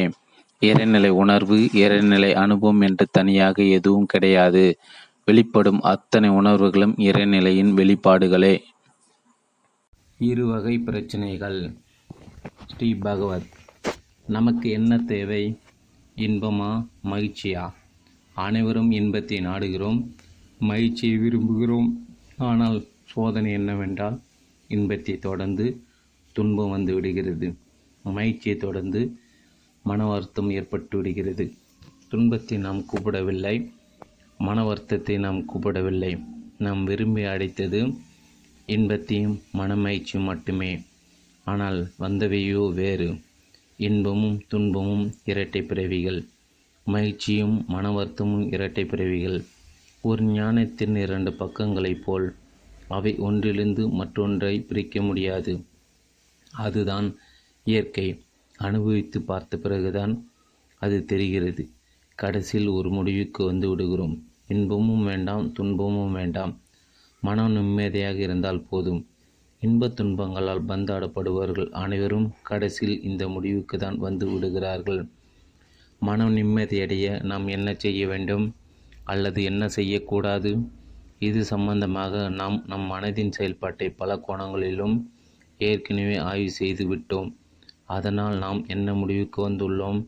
நமக்கு ஏற்படும் அக உணர்வுகள், பயம், கோபம், வருத்தம் போன்ற அக அனுபவங்கள் அனைத்தும் நம்மை கேட்காமல் தாமாக தோன்றி தாமாக மறைந்து விடுகின்றன.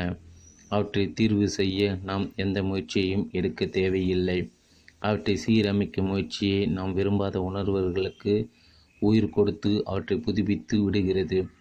அகத்தளவில் சும்மா இருத்தலே போதும், எதுவும் செய்ய தேவையில்லை என்பதை புரிந்து கொண்டாலே போதும்.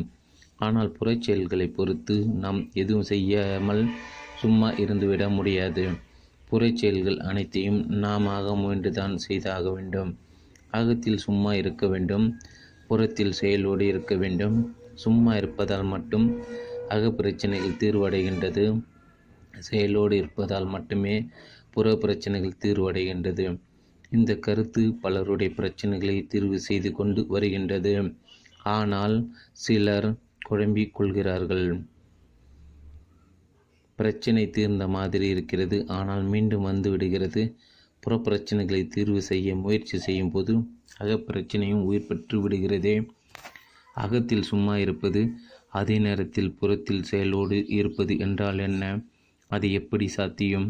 இப்படி அவர்கள் வினாவுகிறார்கள். நமக்கு பிரச்சனை எங்கே இருக்கிறது? நமக்கு அகத்திலும் பிரச்சனை இருக்கிறது, புறத்திலும் பிரச்சனை இருக்கிறது. அக பிரச்சனையும் தீர்வு செய்ய வேண்டும், புற பிரச்சனையும் தீர்வு செய்ய வேண்டும். நாம் எங்கு தீர்வு செய்தாலும் நமது பழக்கம் என்னவென்றால், நமது முயற்சியை பயன்படுத்தியே நமது பிரச்சனைகள் அனைத்தையும் தீர்வு செய்கிறோம். ஆனால் இங்கு நமது அகத்தை பொறுத்தளவில் முயற்சியின் இயலாமை புரிந்து கொள்ள வேண்டியுள்ளது. நமது பிரச்சனைகள் இரு வகையாக உள்ளன. நமது பிரச்சனைகள் ஒற்றை பிரச்சனை, இரட்டை பிரச்சனை என இரண்டு வகையாக உள்ளன. ஒற்றை பிரச்சனையில் அகத்தில் மட்டும்தான் தீர்வு தேவைப்படுகிறது, புறத்தில் தீர்வு சாத்தியம் இல்லை. இரட்டை பிரச்சனைகள் அகத்திலும் தீர்வு தேவைப்படுகிறது, புறத்திலும் தீர்வு தேவைப்படுகிறது.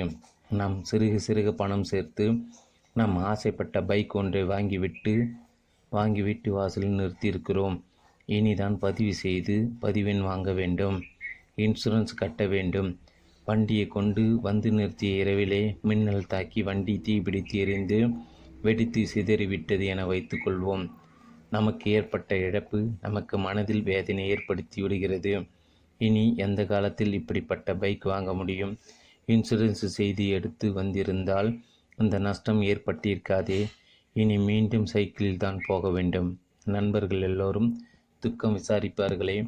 இப்படி அலையலையாக நினைவுகள் ஏற்பட்டு மனவேதனைக்கு உயிர் ஊட்டி கொண்டிருக்கின்றன. இங்கு பைக்கு அழிந்து போனது புற நிகழ்வு.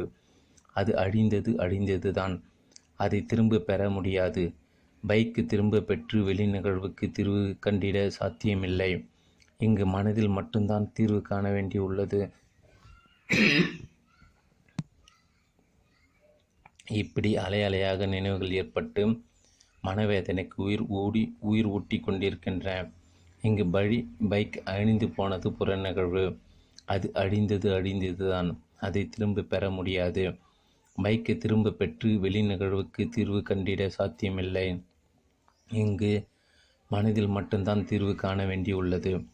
மனவேதனை மட்டுமே தீர்வு காண வேண்டிய பிரச்சனையாக உள்ளது. இதுதான் ஒற்றை பிரச்சனை.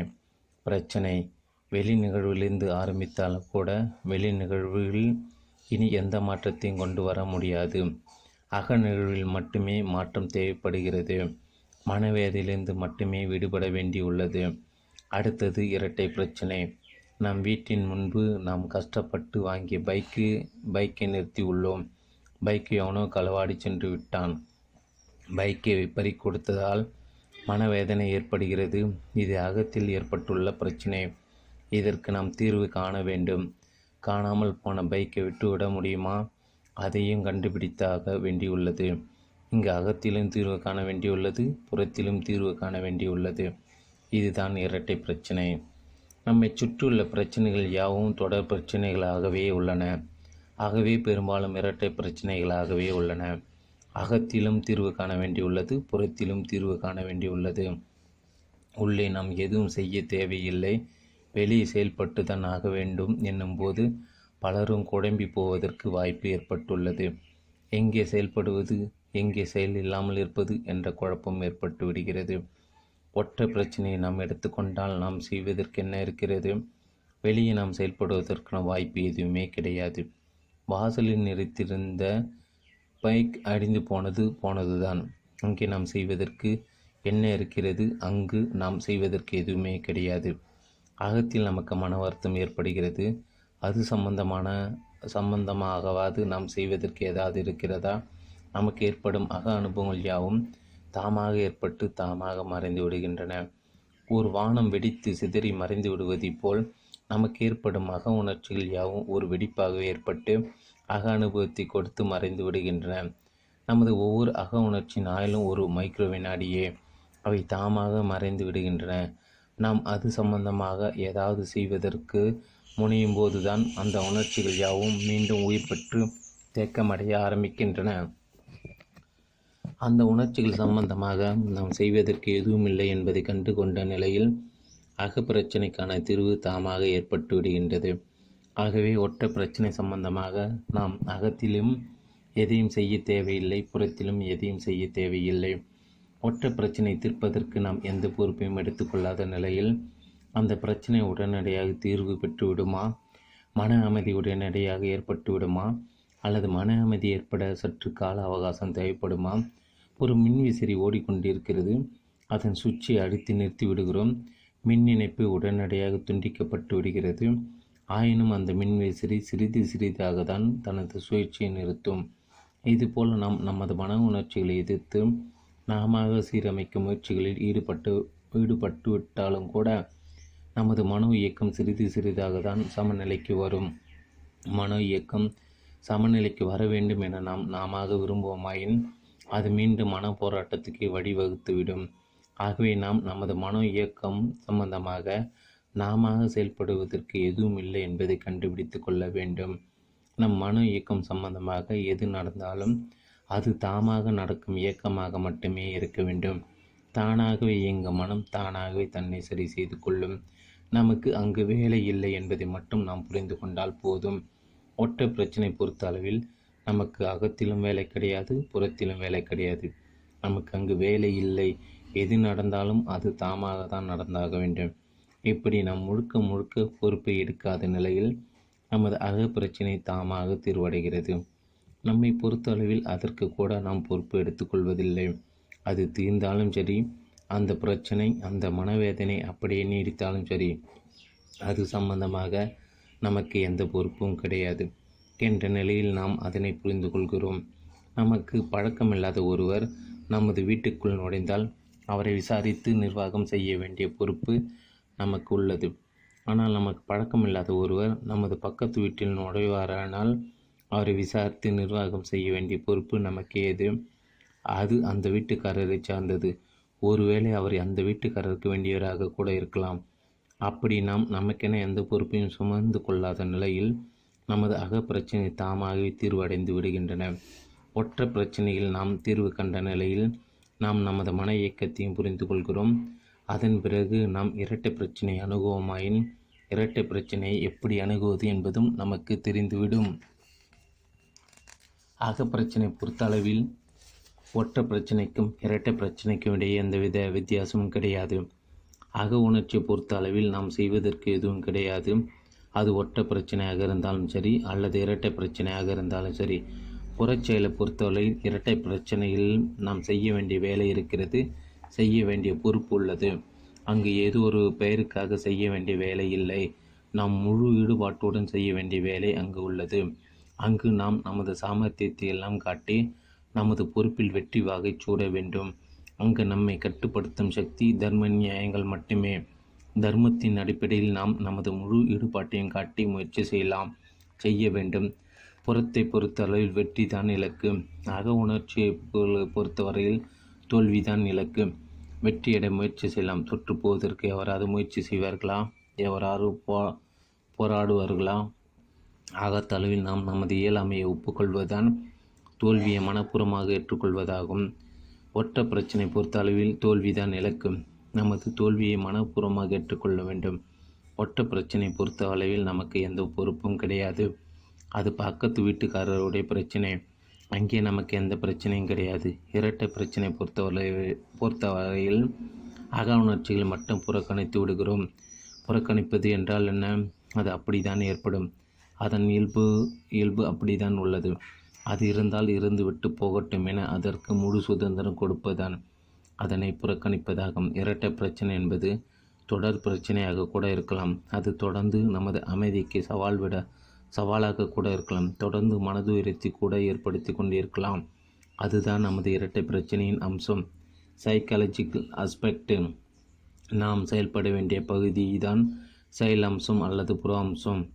ஃபிசிக்கல் ஆஸ்பெக்ட் செயல் அம்சம் என்பது நம்முடைய செயலை குறித்தாலும் சில சமயம் அங்கு தொடர்ந்து செயல்படாத உடைய நிலையும் காத்து கிடைக்க வேண்டிய சூழ்நிலையும் கூட ஏற்படலாம். செயலை பொறுத்தளவில் நம்மால் சாத்தியப்பட்ட செயலை நமது சாமர்த்தியத்தை பயன்படுத்தி செயல்படுத்தும் பொறுப்பை ஏற்றுக்கொள்ள வேண்டும். இரட்டை பிரச்சனையின் போது தொடர் மன பிரச்சனை புறக்கணிக்க தெரிந்து கொண்டாலேயே இரட்டை பிரச்சனை பலம் தளர்ந்துவிடும். ஒற்றை பிரச்சனை தீர்வு கண்ட ஒருவருக்கு இரட்டை பிரச்சனை தீர்வு காண்பதும் எளிதாகிவிடும். அகத்தை புறக்கணித்த நிலையில் புறத்தை எதிர்கொள்வதும் எளிதாகிவிடும். நாம் நமது மன இயக்கம் சம்பந்தமாக நாம செயல்படுவதற்கு எதுவும் இல்லை என்பதை கண்டுகொள்வதே ஞானம். நீர்ச்சூழல் சென்கதை. ஒரு நாள் கன்ஃபூசியஸ் ஒரு மிகப்பெரிய அறிவின் முன் நின்று கொண்டு இருந்தார். அது மிக உயரத்தை கொண்டது. அதனால் ஏற்படும் சூழலில் இருந்து யாரும் எதுவும் தப்ப முடியாது. அப்போது முதியவர் ஒருவர் உயரத்திலிருந்து விடும் அந்த அறிவினுள் சொல்வதை கன்ஃபூசியஸ் கண்ணுற்றார். இது அவருக்கு மிகுந்த வியப்பை கொடுத்தது. உடனே அவர் தமது சீடர்களை அழைத்து முதியவரை காப்பாற்றும்படி கூறினார். ஆனால் அதற்கு முன்பாக அந்த முதியவரை எளிதாக கரையேறிவிட்டார். கன்ஃபூசியஸ் அவரிடம் வந்து வியப்படும் நீங்கள் எப்படி இந்த சூழலிலிருந்து தப்பி பிழைத்தீர்கள் என்று கேட்டார். நான் ஆற்றில் நீந்த மிகுந்த ஆசைப்படுபவன்.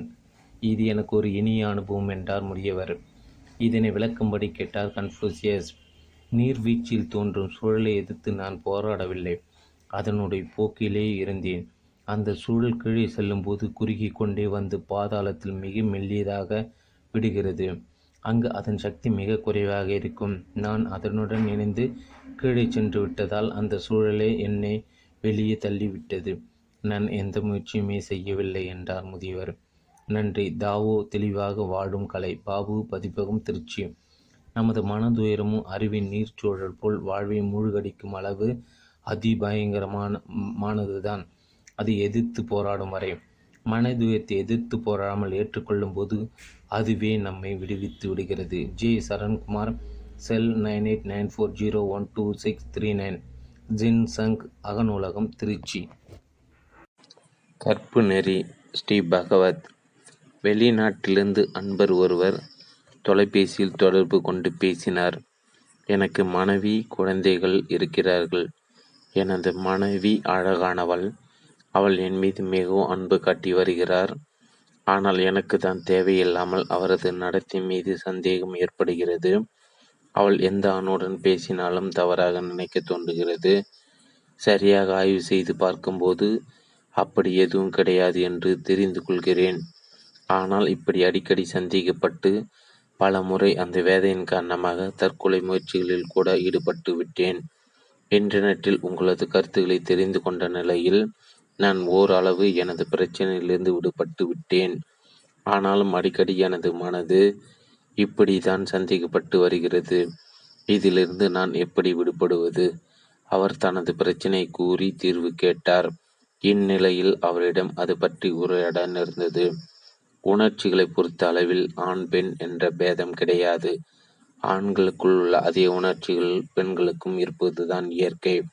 ஒரு சமுதாயத்தை எடுத்துக்கொண்டால் ஆண்கள் எப்படி வேண்டுமானாலும் இருந்து கொள்ளலாம், ஆனால் பெண்கள் மட்டும் ஒடுக்கமுடையவர்களாக இருக்க வேண்டும் என்பது போல் சித்தரிக்கப்பட்டுவிட்டது.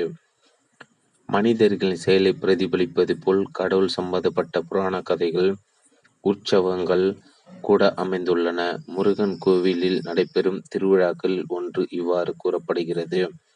முருகன் பரத்தியர் வீட்டுக்கு சென்று வந்ததாகவும் அதை தெரிந்து கொண்ட முருக கடவுளின் மனைவி ஊடல் கொண்டது போலவும் ஒரு திருவிழா காட்டப்படும். இலக்கியங்கள் பலவற்றிலும் கூட தலைவன் தலைவியை புறக்கணித்து பரத்தியரை நாடியதாகவும் பிறகு மனம் திருந்தி தலைவிடம் திரும்பியதாகவும் கூறப்படும். இதே போன்று தலைவி நடந்து கொண்டால் தலைவன் அவளை ஏற்றுக்கொள்வானா? ஆணுக்கும் பெண்ணுக்கும் உணர்ச்சிகள் பொதுவானது, ஆனால் கற்பு நெறி மட்டும் பொதுவாக இல்லை.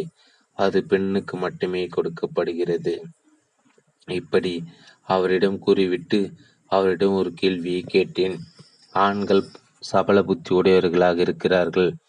அவர்களில் பலர் சமுதாயத்தில் பெயர் கட்டுவிடக்கூடாது என்று கட்டுப்பாடாக இருக்கிறார்கள். ஆனால் அவர்களுடைய மனதில் சபலம் இருந்து கொண்டுதான் இருக்கிறது. ஆண்களுக்குள்ள அதே உணர்வு பெண்களுக்கும் இருக்கத்தானே செய்யும்.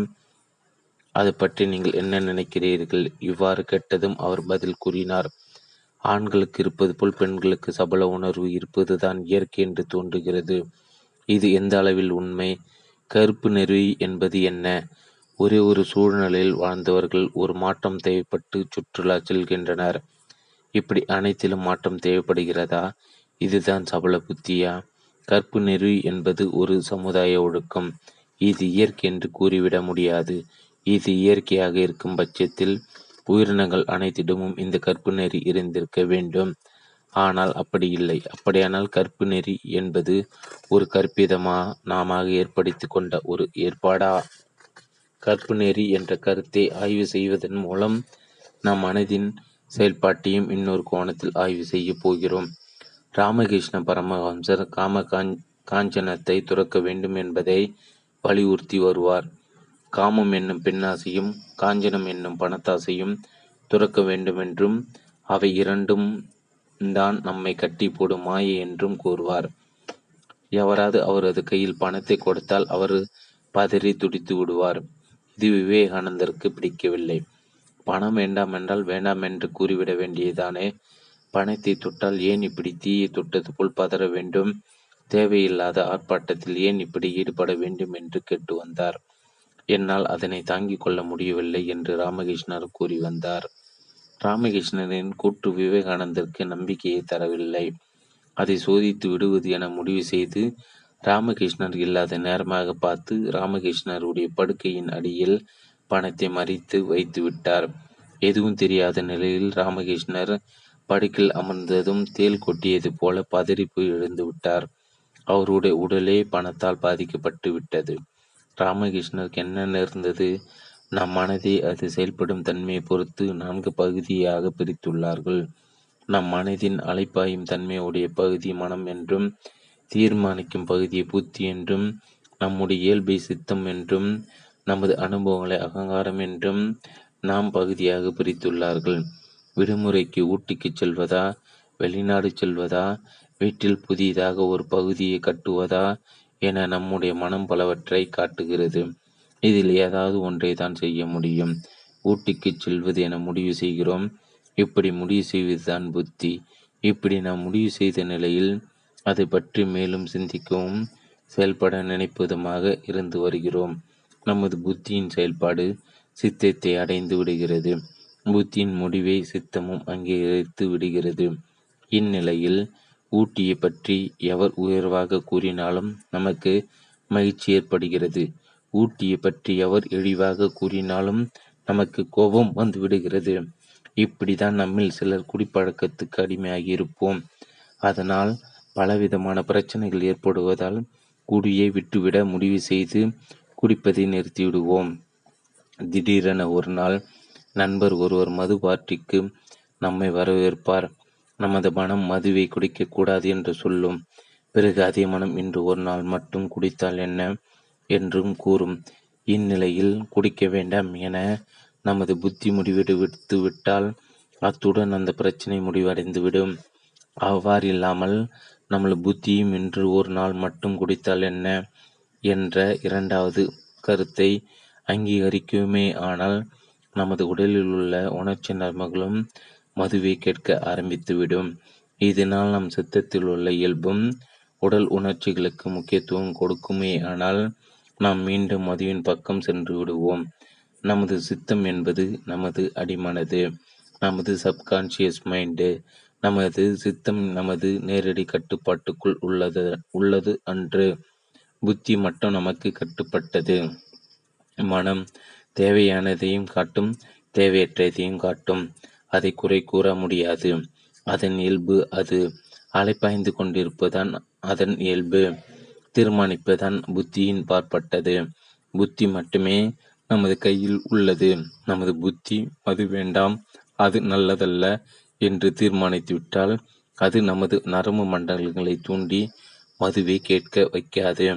இந்நிலையில் நம்மை மது அருந்துமாறு கட்டாயப்படுத்துகிறார்கள் என வைத்துக் கொள்வோம். அது நமது புத்தியை மாற்றி மதுவை ஏற்க நினைத்தோமானால் நரம்பு மண்டலங்கள் தூண்டப்பட்டு மதுவின் மீதுள்ள ஈடுபாடு அதிகரித்துவிடும். நண்பர்கள் வற்புறுத்திய நிலையிலும் நமது புத்தியின் முடிவு மது வேண்டாம் என இருந்தால் என்ன நடக்கும்? நண்பர்கள் மதுவை அருந்த நிர்பந்திக்கிறார்கள். நமது புத்தி அதற்கு இடம் கொடுக்கவில்லை. இந்நிலையில் நமது இயல்பில் உள்ள கோபம், நம் சித்தத்தில் உள்ள கோபம் வெளிப்பட்டு நமது புத்திக்கு உதவி செய்ய முயலும். அல்லது நமது சித்தத்தில் உள்ள பயம் வெளிப்பட்டு புத்திக்கு உதவி செய்யும்.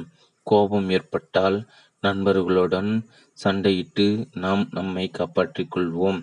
கோபத்துக்கு பதிலாக பயம் ஏற்படுமேயானால் நாம் நமது நண்பர்களிடமிருந்து தப்பி ஓட நம்மை காப்பாற்றிக் கொள்வோம். நாம் தப்பிக்க முடியாத நிலையில் நமது கோபத்தையோ பயத்தையோ பொருட்படுத்தாமல் நமது நண்பர்கள் வன்முறையை கையாண்டு நமக்கு மதுவை ஊட்டிவிட்டதாகவே வைத்து கொள்வோம். அப்போது என்ன நடக்கும்? நமது சித்தம் நண்பர்கள் மீது எதிர்ப்புணர்ச்சியும் வன்மைத்தையுமே உமிழ்ந்து கொண்டிருக்கும். மற்றவர்கள் நம்மை கட்டாயப்படுத்தும் தோறும் நமது சித்தம் எதிர்ப்புணர்ச்சியை வெளிப்படுத்தி கொண்டிருக்கும். அந்த எதிர்ப்புணர்ச்சி நண்பர்கள் மீதும், நண்பர்கள் நம்மளுக்கு கொடுக்க நினைத்த மதுவின் மீதும் உள்ள எதிர்ப்பாகவே நமது சித்தத்தில் பதிவாகிவிடும். இந்நிலையில் நம்மை மது அருந்துமாறு கட்டாயப்படுத்துகிறார்கள் என வைத்துக் கொள்வோம்.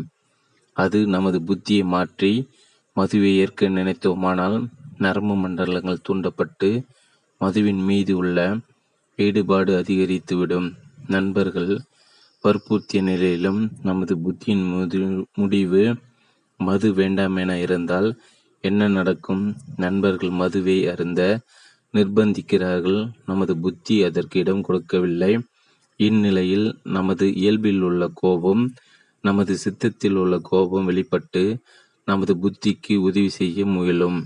அல்லது நமது சித்தத்தில் உள்ள பயம் வெளிப்பட்டு புத்திக்கு உதவி செய்யும். கோபம் ஏற்பட்டால் நண்பர்களுடன் சண்டையிட்டு நாம் நம்மை காப்பாற்றிக் கொள்வோம். கோபத்துக்கு பதிலாக பயம் ஏற்படுமேயானால் நாம் நமது நண்பர்களிடமிருந்து தப்பியோடி நம்மை காப்பாற்றிக் கொள்வோம். நாம் தப்பிக்க முடியாத நிலையில் நமது கோபத்தையோ பயத்தையோ பொருட்படுத்தாமல் நமது நண்பர்கள் வன்முறையை கையாண்டு நமக்கு மதுவை ஊட்டிவிட்டதாகவே வைத்துக் கொள்வோம். அப்போது என்ன நடக்கும்? நமது சித்தம் நண்பர்கள் மீது எதிர்ப்புணர்ச்சியையும் வன்மையத்தையுமே உமிழ்ந்து கொண்டிருக்கும். மற்றவர்கள் நம்மை கட்டாயப்படுத்தும் தோறும் நமது சித்தம் எதிர்ப்புணர்ச்சியை வெளிப்படுத்தி கொண்டிருக்கும்.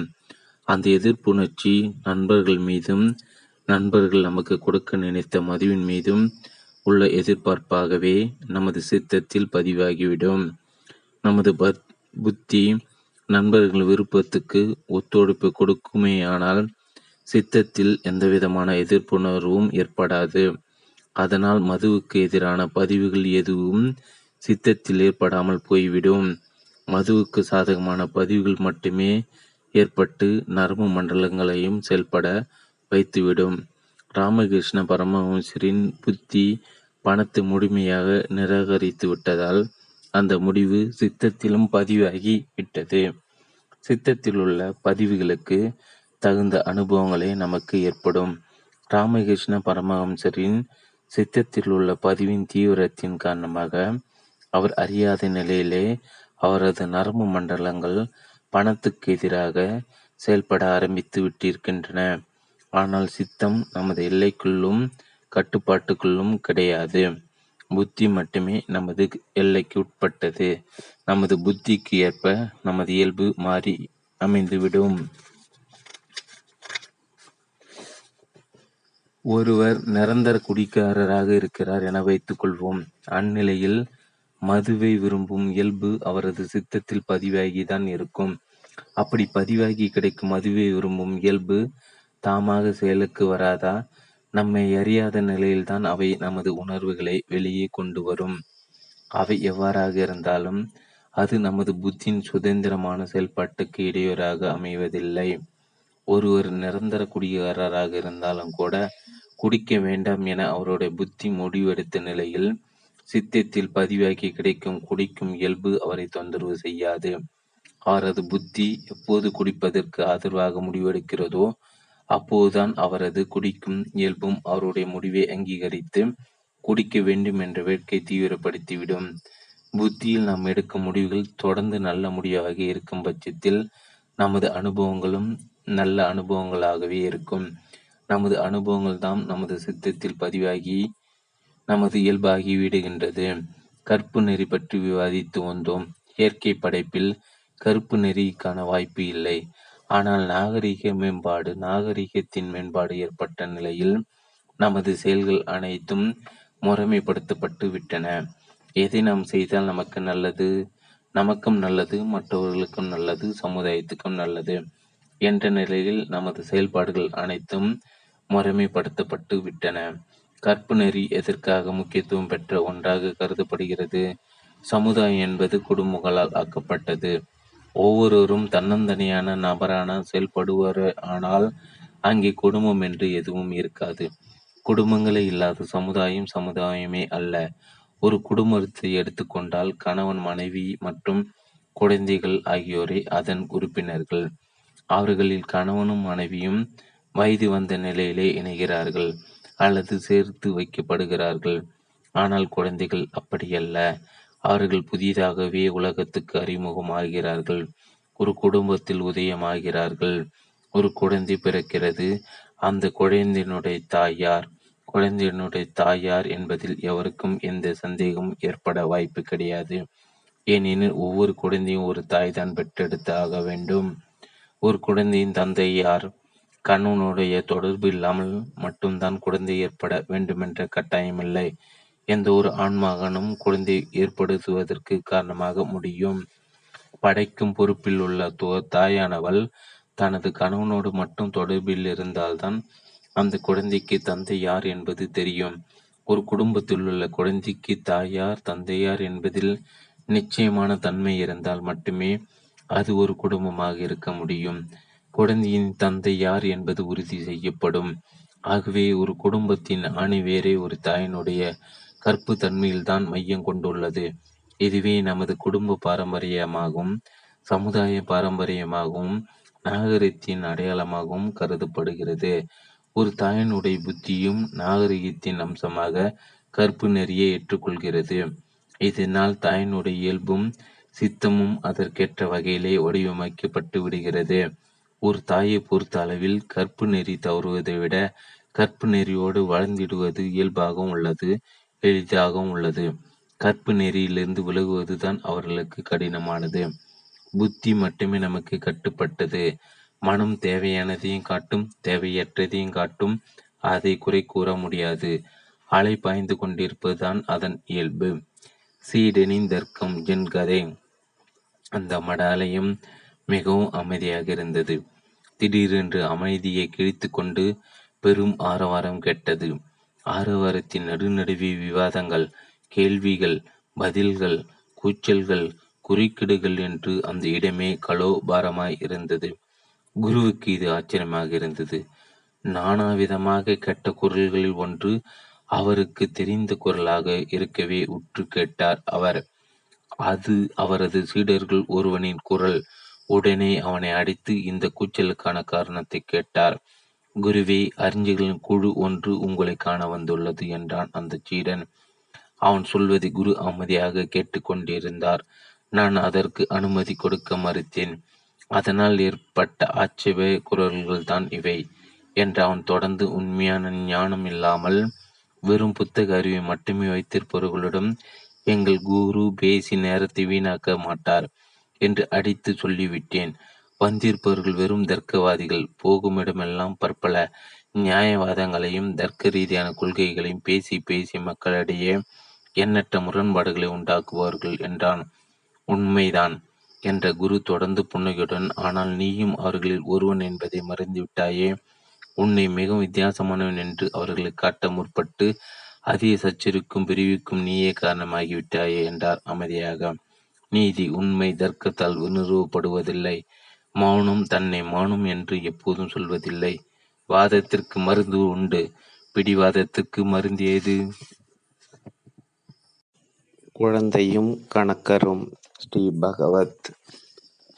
அன்பர் ஒருவர் தனது அனுபவத்தை கூறினார். நான் ஒரு இயக்கத்தில் இருந்து வந்தேன். அந்த ஆன்மீக இயக்கத்தில் அதை நடத்துவர்கள் பெரும்பாலும் பெண்களே. தியான முயற்சியில் பலவற்றை சொல்லிக் கொடுத்தார்கள். எத்தனையோ பேர்கள் பயனடைந்திருக்கிறார்கள். நானும் பலனடைந்தவர்கள் ஒருவன்தான். ஆனால் ஒரு அளவுக்கு மேல் எவராலும் போக முடியவில்லை. வகுப்பு நடத்தும் தலைவர்கள் கூட ஓரளவுக்கு மேல் போக முடியாமல் தேங்கி நின்று விடுகிறார்கள். எனக்கு தெரிந்த ஒருவர் குடிக்காரராக இருந்தார். குடித்துவிட்டு மனைவி மக்களுக்கு தொந்தரவு கொடுத்து வந்தார். அவர் இந்த இயக்கத்தில் சேர்ந்து குடிப்பதை விட்டு விட்டார். மனைவி மக்கள் சந்தோஷம் அடைந்து போனார்கள். ஆனால் அவர்களுடைய சந்தோஷம் வெகு நாட்கள் நீடிக்கவில்லை. அவர் இப்போது வீட்டினரையும் வேலையையும் புறக்கணித்துவிட்டு அந்த இயக்கத்திலே ஐக்கியமாகிவிட்டார். அந்த இயக்கத்தில் இருப்பவர்களும் அதற்கு முக்கியத்துவமே கொடுத்து வருகின்றனர். அவரது வீட்டினர் இப்போது வேறு விதமாக புலம்புகின்றனர். அவர் குடிக்காரராக இருந்தது கூட பரவாயில்லை என்று. அந்த இயக்கத்தைச் சேர்ந்தவர்கள் தாங்கள் தாம் உயர்ந்தவர்கள் என்ற ஆணவத்தை தங்களை அறியாமலே வளர்த்து கொண்டு உள்ளனர். அந்த இயக்கத்தில் உள்ள ஒருவர் தாங்கள் வீட்டில் தயாரிக்கும் உணவை மட்டுமே சாப்பிட வேண்டும், வெளியே சாப்பிடக்கூடாது. அதிலும் பூண்டு போன்ற சில பொருட்களை சமையல் சேர்த்து கொள்ளக்கூடாது. சிலர் இதனால் உணவின் மீது ஈடுபாடு காட்டாமல் நோயாளிகள் போல மாறிவிட்டனர். ஒருவர் தனது தாய் வீட்டுக்கு செல்லும் போது கூட தன் வீட்டில் சமைத்த உணவை எடுத்து சென்றிருக்கிறார். இதனால் தாய்க்கும் மகனுக்கும் இடையே கூட கருத்து வேறுபாடு ஏற்பட்டு விட்டது. அந்த இயக்கத்தில் ஈடுபாடு கொண்ட இன்னும் சிலரை கூட காண நேர்ந்தது. 2000 வருடத்தில் உலகம் அழிந்துவிடும் என்ற கருத்தை அந்த இயக்கத்தினர் கூறியிருந்திருக்கின்றனர். அதை உண்மை என்று நம்பிய ஒருவர் அந்த பயத்தினால் உடல்நலமும் மனநலமும் பாதிக்கப்பட்டு விட்டார். இன்னும் ஒருவர் அடுத்தவர் கொடுத்த உணவை உட்கொள்ளாமல் இருந்து வந்தார். காலப்போக்கில் அவரது மனநலமும் பாதிப்புக்குள்ளாகிவிட்டது. அடுத்தவர் நமக்கு கொடுக்கும் உணவுகளில் நம்மை மயக்கி போடும் மருந்துகளை கலந்துள்ளார்கள் என்று கூற ஆரம்பித்து விட்டார். இன்னும் ஒரு அன்பர் தனது அனுபவங்களை கூறினார். அவர் ஹைதராபாத்திலிருந்து வந்திருந்தார். அவர் பகுதியிலும் அவர் பலவிதமான ஞானிகளையும் ஆன்மீக இயக்கங்களையும் அணுகி பயிற்சி எடுத்திருக்கிறார். எல்லாவற்றிலும் பலன் கிடைத்ததாக கூறினார். ஆனால் முடிந்த முடிவான நிலைக்கு தான் வர முடியவில்லை என்று கூறினார். உண்மையில் ஆன்மீக இயக்கங்கள் என்ன செய்து கொண்டிருக்கின்றன? அவை சமுதாயத்திற்கு தேவையான ஒன்றா, அல்லது அவையே பிரச்சனைகளை தூண்டுகின்றனவா? அவைகளை சார்ந்திருக்க நம்முடைய தகுதி என்ன? அவற்றோடு நாம் கொண்டிருக்கும் தொடர்பு என்ன? இங்கு என்ன நடக்கின்றது? எல்லா வழிகாட்டிலும் நல்லவர்களே, வழிகாட்ட முயலும் அனைத்து இயக்கங்களும் உயர்ந்தவைகளே. அவர்களும் எவரும் நம்மை ஏமாற்ற நோக்கில் செயல்படவில்லை. அவர்கள் அனைவரும் அவர்களுக்கு தெரிந்தவற்றை அவர்களை தெரிந்த வழிமுறையில் கொடுத்து வருகிறார்கள். அவர்கள் அனைவரது சேவையும் நமக்கு தேவை. அப்படியானால் எங்குதான் நமது உள்ளது பிரச்சனை? போதிப்பொருட்களிடமும் இயக்கங்களிடமும் பிரச்சனை கிடையாது. அவர்கள் அவற்றை பயன்படுத்தி கொள்ளும் நம்மிடம்தான் பிரச்சனை உள்ளது. நாம் தான் நமது அணுகுமுறையை சீரமைத்து கொள்ள வேண்டும். ஒரு மரம் ஆரோக்கியமாக வளர வேண்டுமானால் அது எப்படி வளர வேண்டும்? நான் நமக்கு வேண்டியது பெற கடைகளையோ ஹோட்டல்களையோ தேடி செல்லலாம். ஆனால் மரங்களால் அப்படி போக முடியுமா? மரம் தனக்கு வேண்டிய உணவை பெற தனது வேர்களை நாலாபுறமும் படர விடுகின்றது. தனது வேர்களை படரவிட்டு தனக்கு வேண்டியவற்றை வேர்களின் மூலம் கிரகித்து அவற்றை தன்மயமாக்கி கொள்கின்றது. அது சுதந்திரமாகவும் ஆரோக்கியமாகவும் வளர்கின்றது. அப்படி இல்லாமல் அந்த மரபானது தனக்கு ஆதரவும் பாதுகாப்பும் தேடி தனது கிளைகளை பக்கத்து மரங்கள் மீது படரவிட்டு அவைகளின் ஆதரவில் அந்த மரம் நின்று கொண்டிருந்தால் அந்த மரத்தின் நிலைமை என்னவாகும்? வேர்களை நாலா பக்கமும் படரவிட்டு நமக்கு வேண்டியதை பெறுவதில் தவறில்லை. ஆனால் நமக்கு வேண்டியதை பெறும் நோக்கில் கிளைகளை படர விடுவதுதான் தவறு. இதனால் நாம் நமது சுதந்திரத்தை இழந்து விடுகிறோம். நாம் சார்ந்திருக்கும் இடத்திற்கு அடிமையாகி விடுகிறோம். உண்மையில் ஆன்மீக போதனைகள், ஆன்மீக இயக்கங்கள், ஆன்மீக அமைப்புகள் அனைத்து நமக்கு விடுதலை அளிக்கும் நோக்கத்திற்காகவே உள்ளன. ஆனால் நமது விடுதலை கேள்விக்குறியாகும் பட்சத்தில் நாம் தான் நமது அணுகுமுறையை மாற்றிக்கொள்ள வேண்டும். ஓஷோ ரஜினிஷ் அருமையாக ஒரு கதையை கூறியிருப்பார். ஒருவர் கலைநயமுடன் கலை அழகுடன் தனது மேலாடையை தைக்க விரும்பி அதற்காக பெயர் பெற்ற தையற் கலைஞரான சும்பாச்சு என்ற டைலரிடம் தனது துணியை கொடுத்தார். சும்பாச்சு டெய்லரும் அந்த துணியில் கலைநயமான மேலாடை ஒன்றை தைத்து கொடுத்தார். அந்த ஆடை மிகவும் கலைநயத்தோடு வடிவமைக்கப்பட்டிருப்பது பார்த்த உடனே தெரிந்து விட்டது. மிகவும் மகிழ்ச்சி அடைந்த அவர் தனக்காக தைக்கப்பட்ட அந்த அழகான ஆடை அந்த டெய்லரின் முன்பாகவே அணிந்து பார்த்தார். ஆடை அழகாக தான் இருந்தது. ஆனால் முதுகு பக்கமாக சட்டையில் உள்ள துணி கொஞ்சம் புடைத்து கொண்டு விகாரமாக தோன்றியது. அதை பற்றி கேட்டதும் அந்த டெய்லர் கூறினார், துணியின் தையல் கலை அழகுடன் அமைந்து விட்டது. இனி இதனை மாற்றியமைக்க கூடாது. நீங்கள் இந்த மேலாடை அணிந்து கொண்டு நடக்கும்போது முன்பக்கமாக நீங்கள் சற்று குனிந்து கொண்டால் புடைத்து கொண்டிருக்கும் அந்த துணி சரியாகிவிடும். மேலாடை அணிந்த அவரும் முன்பக்கமாக குனிந்து பார்த்தார். டெய்லர் கூறியது போல் புடைத்து கொண்டிருந்த துணி சமன்பட்டு விட்டது. ஆனால் இப்போது இடுப்பின் வலது ஓரமாக புதிதாக கொஞ்சம் துணி புடைத்து கொள்ள ஆரம்பித்தது. அதையும் டெய்லரிடம் சுட்டி காட்டினார். அதற்கும் டெய்லர் இப்படி கேட்டார், இதையும் நாம் சரி செய்யக்கூடாது. இதை மாற்றினால் மேலாடையின் கலைநயம் போய்விடும். நீங்கள் முன்பக்கமாக குனிந்தும் போது நேராக குனியக்கூடாது. அப்படி முன்பக்கமாக குனியும் போது உங்கள் உடலை சற்று இடப்பக்கமாக திருப்பியவாறு குனிந்தீர்களானால் துணி இப்படி வலது இடுப்பு பக்கம் புடைத்திடாது. அவரும் டெய்லர் கூறியது போல் உடலை சற்று இடப்பக்கமாக திருகியது போல் முன்பக்கமாக குனிந்து பார்த்தார். இப்போது துணி முழுதும் கச்சிதமாக பொருந்திவிட்டது. அவர் அந்த மேலாடை போட்டுக்கொண்டு அந்த டெய்லர் கூறிய வகையில் உடலை வளைத்து கொண்டே நடந்தார். எதிரி வந்த ஒருவர் அவருடைய சட்டையை பார்த்து வியப்படைந்தார். சட்டை எவ்வளவு நேர்த்தியாகவும் கலைநயத்தோடும் தைக்கப்பட்டுள்ளது. சும்மாச்சி டெய்லர் தான் தைத்தாரா? இப்படி அவர் கேட்டார். சட்டை அணிந்திருந்த அவருக்கு மிகுந்த மகிழ்ச்சி. ஆனாலும் கேட்டார், சும்மாச்சி டெய்லர் தான் இந்த சட்டையை தைத்துள்ளார் என்பதை எப்படி கண்டுபிடித்தீர்கள்? உங்களை போன்ற ஒரு கூணனுக்கு சும்மாச்சி ஒருவரால் தான் இத்தகைய நேர்த்தியாக சட்டை தைக்க முடியும். நாம் நமது வேர்களின் மூலம் எந்த ஞானியரையும் அணுகலாம், எந்த இயக்கத்தையும் அணுகலாம், நமக்கு வேண்டியதை கிரகித்து கொள்ளலாம். நாம் நமது கிளைகளின் மூலம் மற்றவர்களை சார்ந்திருப்பது மட்டுமே நம்மை முடமாக்கிவிடும்.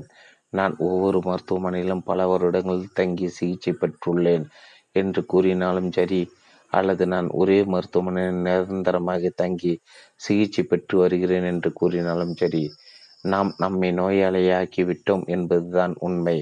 ஒவ்வொரு மகான்களாக பார்த்து வருகிறேன், ஒவ்வொரு ஆன்மீக அமைப்புகளாக போய் வருகிறேன் என்றால் அதுவும் இதை போன்றதான். பலரிடம் நாம் இவ்வாறு சிகிச்சை பெற வேண்டுமா? நமக்கு அப்படி என்ன நோய்? நமக்கு பிரச்சனை தான் என்ன? நம்முடைய தீர்வு என்பது தான் என்ன? பகுத்தறிவு மரத்தின் கனியை புசித்து தான் நமது ஆதி பாவம் என்று கிறிஸ்துவ மதத்தில் கூறப்படுகின்றது. அப்படி ஒரு பாவம் நம்மிடம் இருக்கிறதா? அந்த ஆதி பாவத்திலிருந்து தான் நாம் விடுபட வேண்டுமா? நம்முடைய வாழ்வை தீர்மானிப்பது நமது மனது மட்டுமே. ஒருவருடைய மனது எப்படி அமைந்திருக்கிறதோ, எப்படி செயல்படுகிறதோ, அப்படித்தான் அவருடைய மொத்த வாழ்வுமே அமைந்திருக்கிறது. சரி, நம்முடைய மனது எப்படி செயல்படுகிறது? அது எவ்வாறு அமைக்கப்பட்டுள்ளது?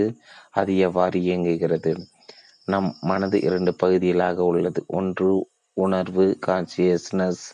அடுத்தது அறிவு, இன்டலெக்ட், நாலேஜ்.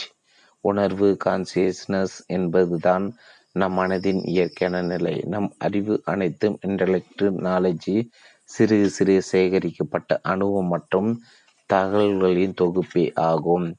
நமது உணர்வும் அறிவும் கலந்த கலவினால்தான் நமக்கு பலவிதமான மன அனுபவங்கள் ஏற்படுகின்றன, மன உணர்ச்சிகள் ஏற்படுகின்றன.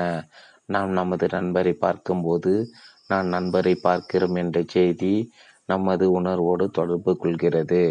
அந்த செய்தியும் உணர்வும் சேர்ந்த நிலையில் நமது உணர்வு மகிழ்ச்சி என்னும் உணர்ச்சியாக, அனுபவமாக வெளிப்படுகிறது. நாம் விரும்பாத ஒருவரை சந்திக்க நேர்ந்திடுகின்றது. நம்ம பிடிக்காத ஒருவரை பார்க்கிறோம் என்ற செய்தி நமது உணர்வுடன் தொடர்பு கொள்கிறது. அந்த செய்தியும் உணர்வும் சேர்ந்த நிலையில் நமது உணர்வு வெறுப்பு, துன்பம் என்னும் உணர்ச்சியாக, அனுபவமாக வெளிப்படுகிறது. கான்சியஸ்னஸும் இன்டலெக்டும் கலந்த கலவையாக நமது மன அனுபவங்களை எல்லாம் வெளிப்படுகின்றன. நமது இயற்கையான நிலை உணர்வு மட்டுமே. அது கள்ளங்கபடம் இல்லாமல் இருக்கிறது, இன்னசென்ட் ஸ்டேட்டாக இருக்கிறது. அதனுடன் நாம் இதுவரை சேகரித்த அறிவு செயல்படும் போது நமது கபடமற்ற தன்மையின் மாற்றம் ஏற்படுகிறது. நாம் சேகரித்த அறிவு ஒரு கணக்கராக செயல்படுகிறது. அது கணக்கிட்டு தான் ஒவ்வொன்றையும் செய்கிறது. கபடமற்ற நமது தன்மையுடன் இந்த கணக்கர் கொண்டுள்ள தொடர்பினால் விளைவதுதான் நமது வாழ்க்கை அனுபவங்கள் அத்தனையும். நமது அனுபவங்கள் விதவிதமாக அமைந்துள்ளன. சில அனுபவங்கள் நமக்கு பிடித்தவையாக அமைந்துள்ளன, பல அனுபவங்கள் நமக்கு பிடிக்காதவையாக அமைந்துள்ளன. பிடித்த அனுபவங்களை தக்க வைத்து கொள்ளவும், பிடிக்காத அனுபவங்களிலிருந்து விடுபடவும் முயல்கிறோம். இதற்கு துணையாக ஞானிகளை கூப்பிடுகிறோம், ஆன்மீக அமைப்புகளை கூப்பிடுகிறோம். அப்படி கூப்பிடுவது யார்?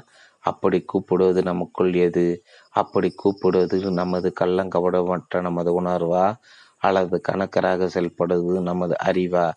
நிச்சயமாக நமது கள்ளங்கபடப்பட்ட நமது உணர்வு எவரையும் கூப்பிடவில்லை, எந்த உதவியும் நாடவில்லை. நமது கணக்கர் தான் கூப்பிடுகிறார். நமது கணக்கர் தான் தன் அறிவின் மூலம் நமது அனுபவங்களை சீரமைக்க முயல்கிறார். நமது ஆன்மீக உலகின் நோக்கம்தான் என்ன? நமது இலக்கு தான் என்ன? நாம் எதனை நோக்கிய நமது ஆன்மீக முயற்சிகளில் ஈடுபடுகிறோம்? முக்தி தான் நமது இலக்கு, விடுதலை தான் நமக்கு இலக்கு. அந்த முக்தி என்பது என்ன? அந்த விடுதலை என்பது என்ன? நமது உணர்வு நிலையின் இயற்கையான நிலைதான் விடுதலை.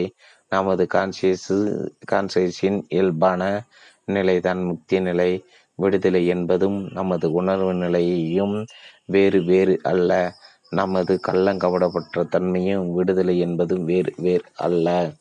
நமது மன கள்ளங்கபடம் இல்லாமல் இயங்கும் நிலையை தான் நம் மனது விடுதலை அடைந்த, முக்தி அடைந்த நிலையாக கூறுகிறோம்.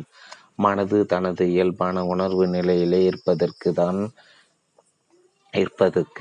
தனது இயல்பான கள்ளங்கபடமற்ற தன்மையிலே இருப்பதற்கு நாம் என்ன செய்ய வேண்டும்? உணர்வு என்ன செய்ய வேண்டும்? அறிவு என்ன செய்ய வேண்டும்? கணக்கராகிய அறிவு பொறுப்பை எடுத்து கொள்ளும் போது முதலில் அதுவே தனது அனுபவங்களை எதிர்த்து போராடுகிறது.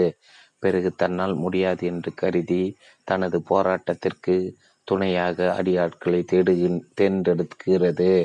போராட்டத்திற்கு ஆதரவாக ஞானிகளை கூப்பிடுகிறது, ஆன்மீக அமைப்புகளை கூப்பிடுகிறது. விளைவு அகமுரண்பாடு தான் வலிவடைகிறது, போராட்டம் தான் தீவிரமடைகிறது. உண்மையில் கணக்கராகிய நமக்கே அங்கு வேலை கிடையாது.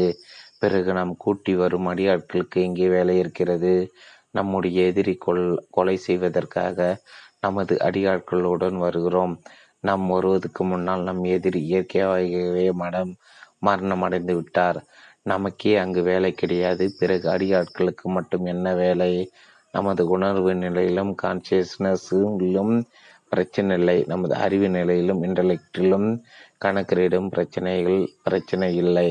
இரண்டும் சேர்ந்த கலவினால் ஏற்பட்ட அனுபவங்கள் தான் பிரச்சனை. இந்த பிரச்சனைகளுக்கு தீர்வு காண தகுதி உடையவர் யார்? எது நம்முடைய உணர்வு நிலையா, நம்முடைய கள்ளங்கமுடப்பற்ற தன்மையா, அல்லது நம்முடைய அறிவா, நம்முடைய இன்டலெக்சுவல் என்னும் கணக்கரா? நம்முடைய பிரச்சனைக்கெல்லாம் காரணம் நமது அறிவின் சேர்க்கையாக இருந்தாலும் பிரச்சனைகள் நிகழும் இடம் நமது உணர்விலே ஆகும். நீரின் மேற்பரப்பில் விரலால் தொடுகிறோம். நீரை தொட்டாலும் தொட்ட இடத்திலிருந்து அந்த நீர் பரப்பில் ஒரு சிறு சலனம் சிறிய அலையாக உருவாகி அப்படி விரிந்து பரவுகிறது. அப்படி விரிந்து பரவும் அலையை அப்புறப்படுத்த நமது விரலை கொண்டே சமன் செய்ய வேண்டுமா? அப்படி நாம் முயல்வோமாயின் மீண்டும் மீண்டும் அலைதான் தோன்றிவிடும். நீரை சமன் செய்து கொள்ளும் உணர்வே நமது அலுவலக குமரர்களெல்லாம் சமன் செய்து கொள்ளும். நமது கள்ளங்கபடமற்ற தன்மையே கபடமான அனுபவங்களையும் சீரமைத்து கொள்ளும். நமது அனுபவங்களை சீரமைக்கும் வேலை எதுவும் நமக்கே கிடையாது என்பதையும் தன்னால் அது முடியாது என்பதையும் இந்த கணக்கர் புரிந்து கொள்ள வேண்டும். நாம் எதையோ அடைய வேண்டும் என்று எந்த ஞானிகள் வழிகாட்டினாலும் சரி, எந்த இயக்கங்கள் வழிகாட்டினாலும் சரி, அது இந்த கணக்கரை வலிமையாக்கிவிடும். இந்த கணக்கர் எல்லாவற்றையும் கற்றுக்கொள்ள வேண்டும். எல்லா ஞானிகளை மதித்து அவர்கள் கூறுவதை புரிந்து கொள்ள வேண்டும். எல்லா இயக்கங்களையும் மதித்து அந்த இயக்கங்களையும் பயன்படுத்தி கொள்ள வேண்டும். கடைசியில் தன்னை சீரமைக்க தான் எதையும் செய்ய தேவையில்லை என்று மிக சாதாரணமான புரிதலுக்கும் இந்த கணக்கரே வந்துவிட வேண்டும். சுலபம் கபடமற்ற தன்மை கொண்டு வர கணக்கரால் என்றும் முடியவே முடியாது. கணக்கர் பாம்பை கண்டு பயந்து விடுவார். ஆனால் குழந்தையை பாம்பையும் விளையாட்டை பொருளாக கைகளில் எடுத்துவிடும். நமது மன அனுபவங்களை நமது உணர்வு நிலை இயல்பாக தன்னோடு இணைத்து கொள்ளும். நீரை அலைகளை ஏற்றுக்கொள்வதைப் போல முக்தி இயற்கையானது, முயற்சி தேவையில்லை. விடுதலை இயற்கையானது, வேலை எதுவும் தேவையில்லை. விடுதலை என்பதும் நமது கள்ளங்கபட ஒற்ற தன்மை என்பதும் வேறு வேறு அல்ல. பிரவகம் ஜென் கதை. ஒரு நதியின் வெள்ளம் பெருகெடுத்து ஓடியது. அதில் இரண்டு சிறு துரும்புகள் அடித்து செல்லப்பட்டு மிகுந்தன. ஒரு துரும்பு நதியில் குறுக்காக நின்று பிரவகத்தை தடுக்க பெருமுயற்சி செய்தது. மேலே போக விட மாட்டேன் இந்த நதியை என்று கூறிக்கொண்டே குறுக்கே படுத்து கொண்டு கருவியது. நதியின் வேகத்தினால் தாறுமாறாக அலகடிக்கப்பட்டது. நதியின் போக்கில் மயிரிழை மாறுதல் செய்ய முடியாவிட்டாலும் நதியை எப்படியாவது நிறுத்தியே தீர்வேன், உயிரே போனாலும் இந்த நதியை அடக்கியே தீர்வேன் என்று அலறிக்கொண்டே திணறியது. பாவம் அடித்து செல்லப்பட்டு கொண்டிருந்தது. நதிக்கு அத்துரும்பின் குரல் கேட்கவும் இல்லை, அதன் இருப்பை நதி உணரவும் இல்லை. மற்றொரு துரும்போ தன்னை அந்த பிரவாகத்தில் விட்டுவிட்டு அது நதியின் குறுக்காக அல்ல, நேராக கிடந்து நதி போகும் திசையில் மிதக்க வசதியாக அதன் மனதில் தான் நதிக்கு இடையூறு செய்யாமல் இருந்தால் போதும் என்று முடித்து கொண்டது. இந்த இரு துரும்பை பற்றியும் நதிக்கு தெரியாது, துரும்புகளின் போக்கை பற்றியும் தெரியாது. நதிக்கு எந்த வித்தியாசமும் இல்லை, ஆனால் அந்த துரும்புகளுக்கு இருந்தது. நதியுடன் ஓடும் துரும்பு நதியின் ஓட்டத்துடன் ஓட்டமாக ஓடிக்கொண்டே இருந்தது. நதியுடன் போராடும் துரும்பு வலியும் வேதனை துக்கமும் அலகடிக்க உடம்பெல்லாம் ராணத்துடன் ஓடியது. நதியை ஒன்று ஏற்றுக்கொண்டது, மற்றொன்று எதிர்த்து போராடியது. போராடினால் வலி, ஏற்றுக்கொண்டால் விடுதலை.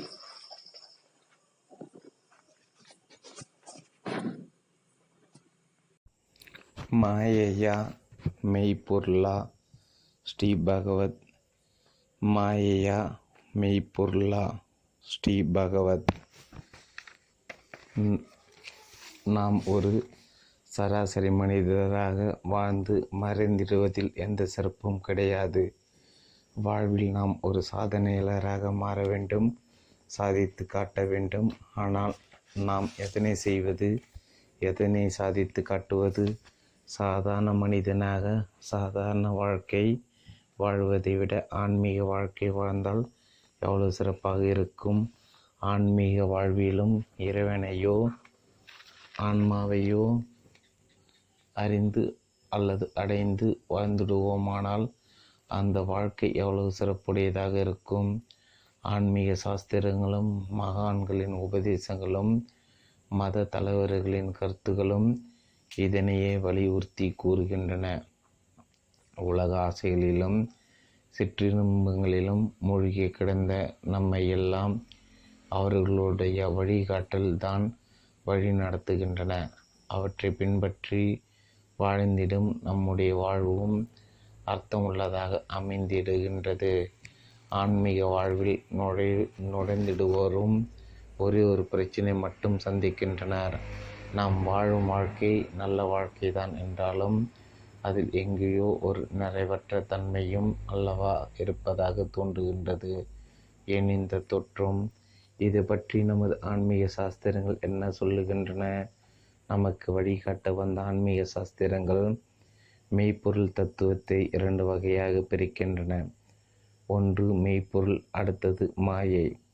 ஒன்று பிரம்மம், அடுத்தது பிரபஞ்சம். ஒன்று இறைவன், அடுத்தது உயிர்கள். இப்படி இரண்டாக பிரித்து விளக்கங்கள் கொடுக்கின்றன. நாம் அறிய வேண்டுவதும் அடைய வேண்டுவதும் மாயை அல்ல.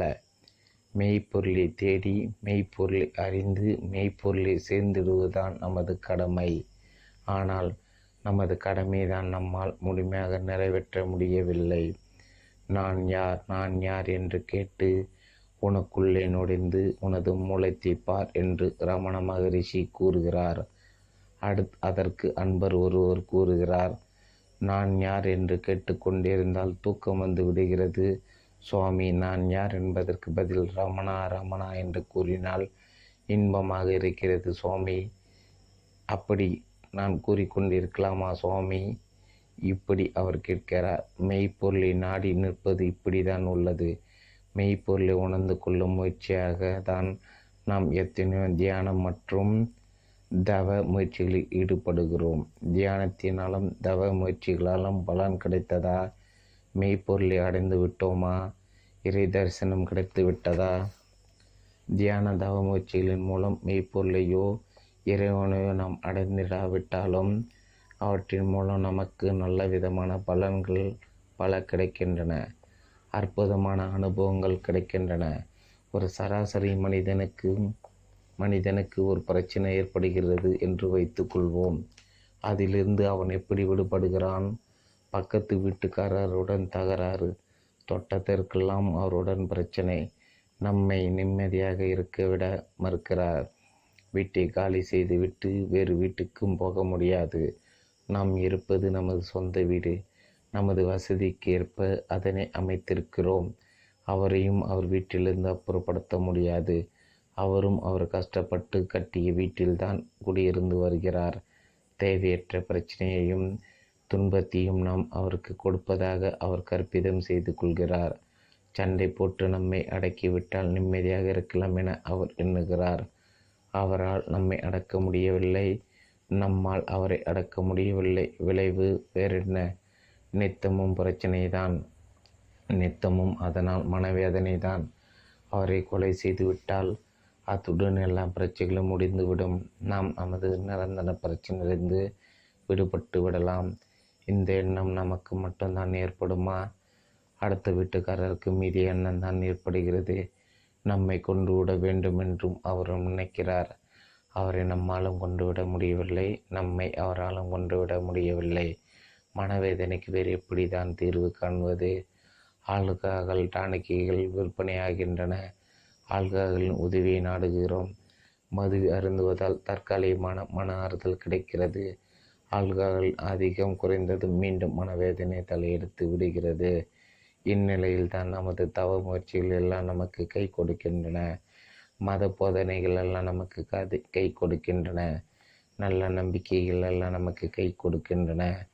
தவ முயற்சியில் ஏற்படும் நல்ல அனுபவங்கள் யாவும் நமக்கு நல்லதொரு மன சாந்தியை வழங்குகின்றன. நல்ல கருத்துக்கள் யாவும் நம்முடைய வாழ்க்கை பாதையை மாற்றி அமைக்கின்றன. இவை அனைத்தும் மனிதரை மிருகமாக மாறிவிடாமல் மனிதராக வாழ்ந்திட வகை செய்திடுகின்றன. இது சாதாரண பணி என்று அரும்பெருமணி. இதுதான் மகான்களும் இறையருள் அருளாளர்களும் செய்து வருகின்றனர். அதனால் மனிதன் வாழ்வு மெய்ப்பொருளை அடையாமலும் இறை தரிசனம் பெறாமலும் முற்று பெறுவதில்லை. மெய்ப்பொருளை அடைவது தான் எவ்வாறு, இறை தரிசனம் பெறுவது தான் எவ்வாறு? மறைநூல்களும் மகான்களும் சுட்டி காட்டும் கடைசி இலக்கு இதுதான்.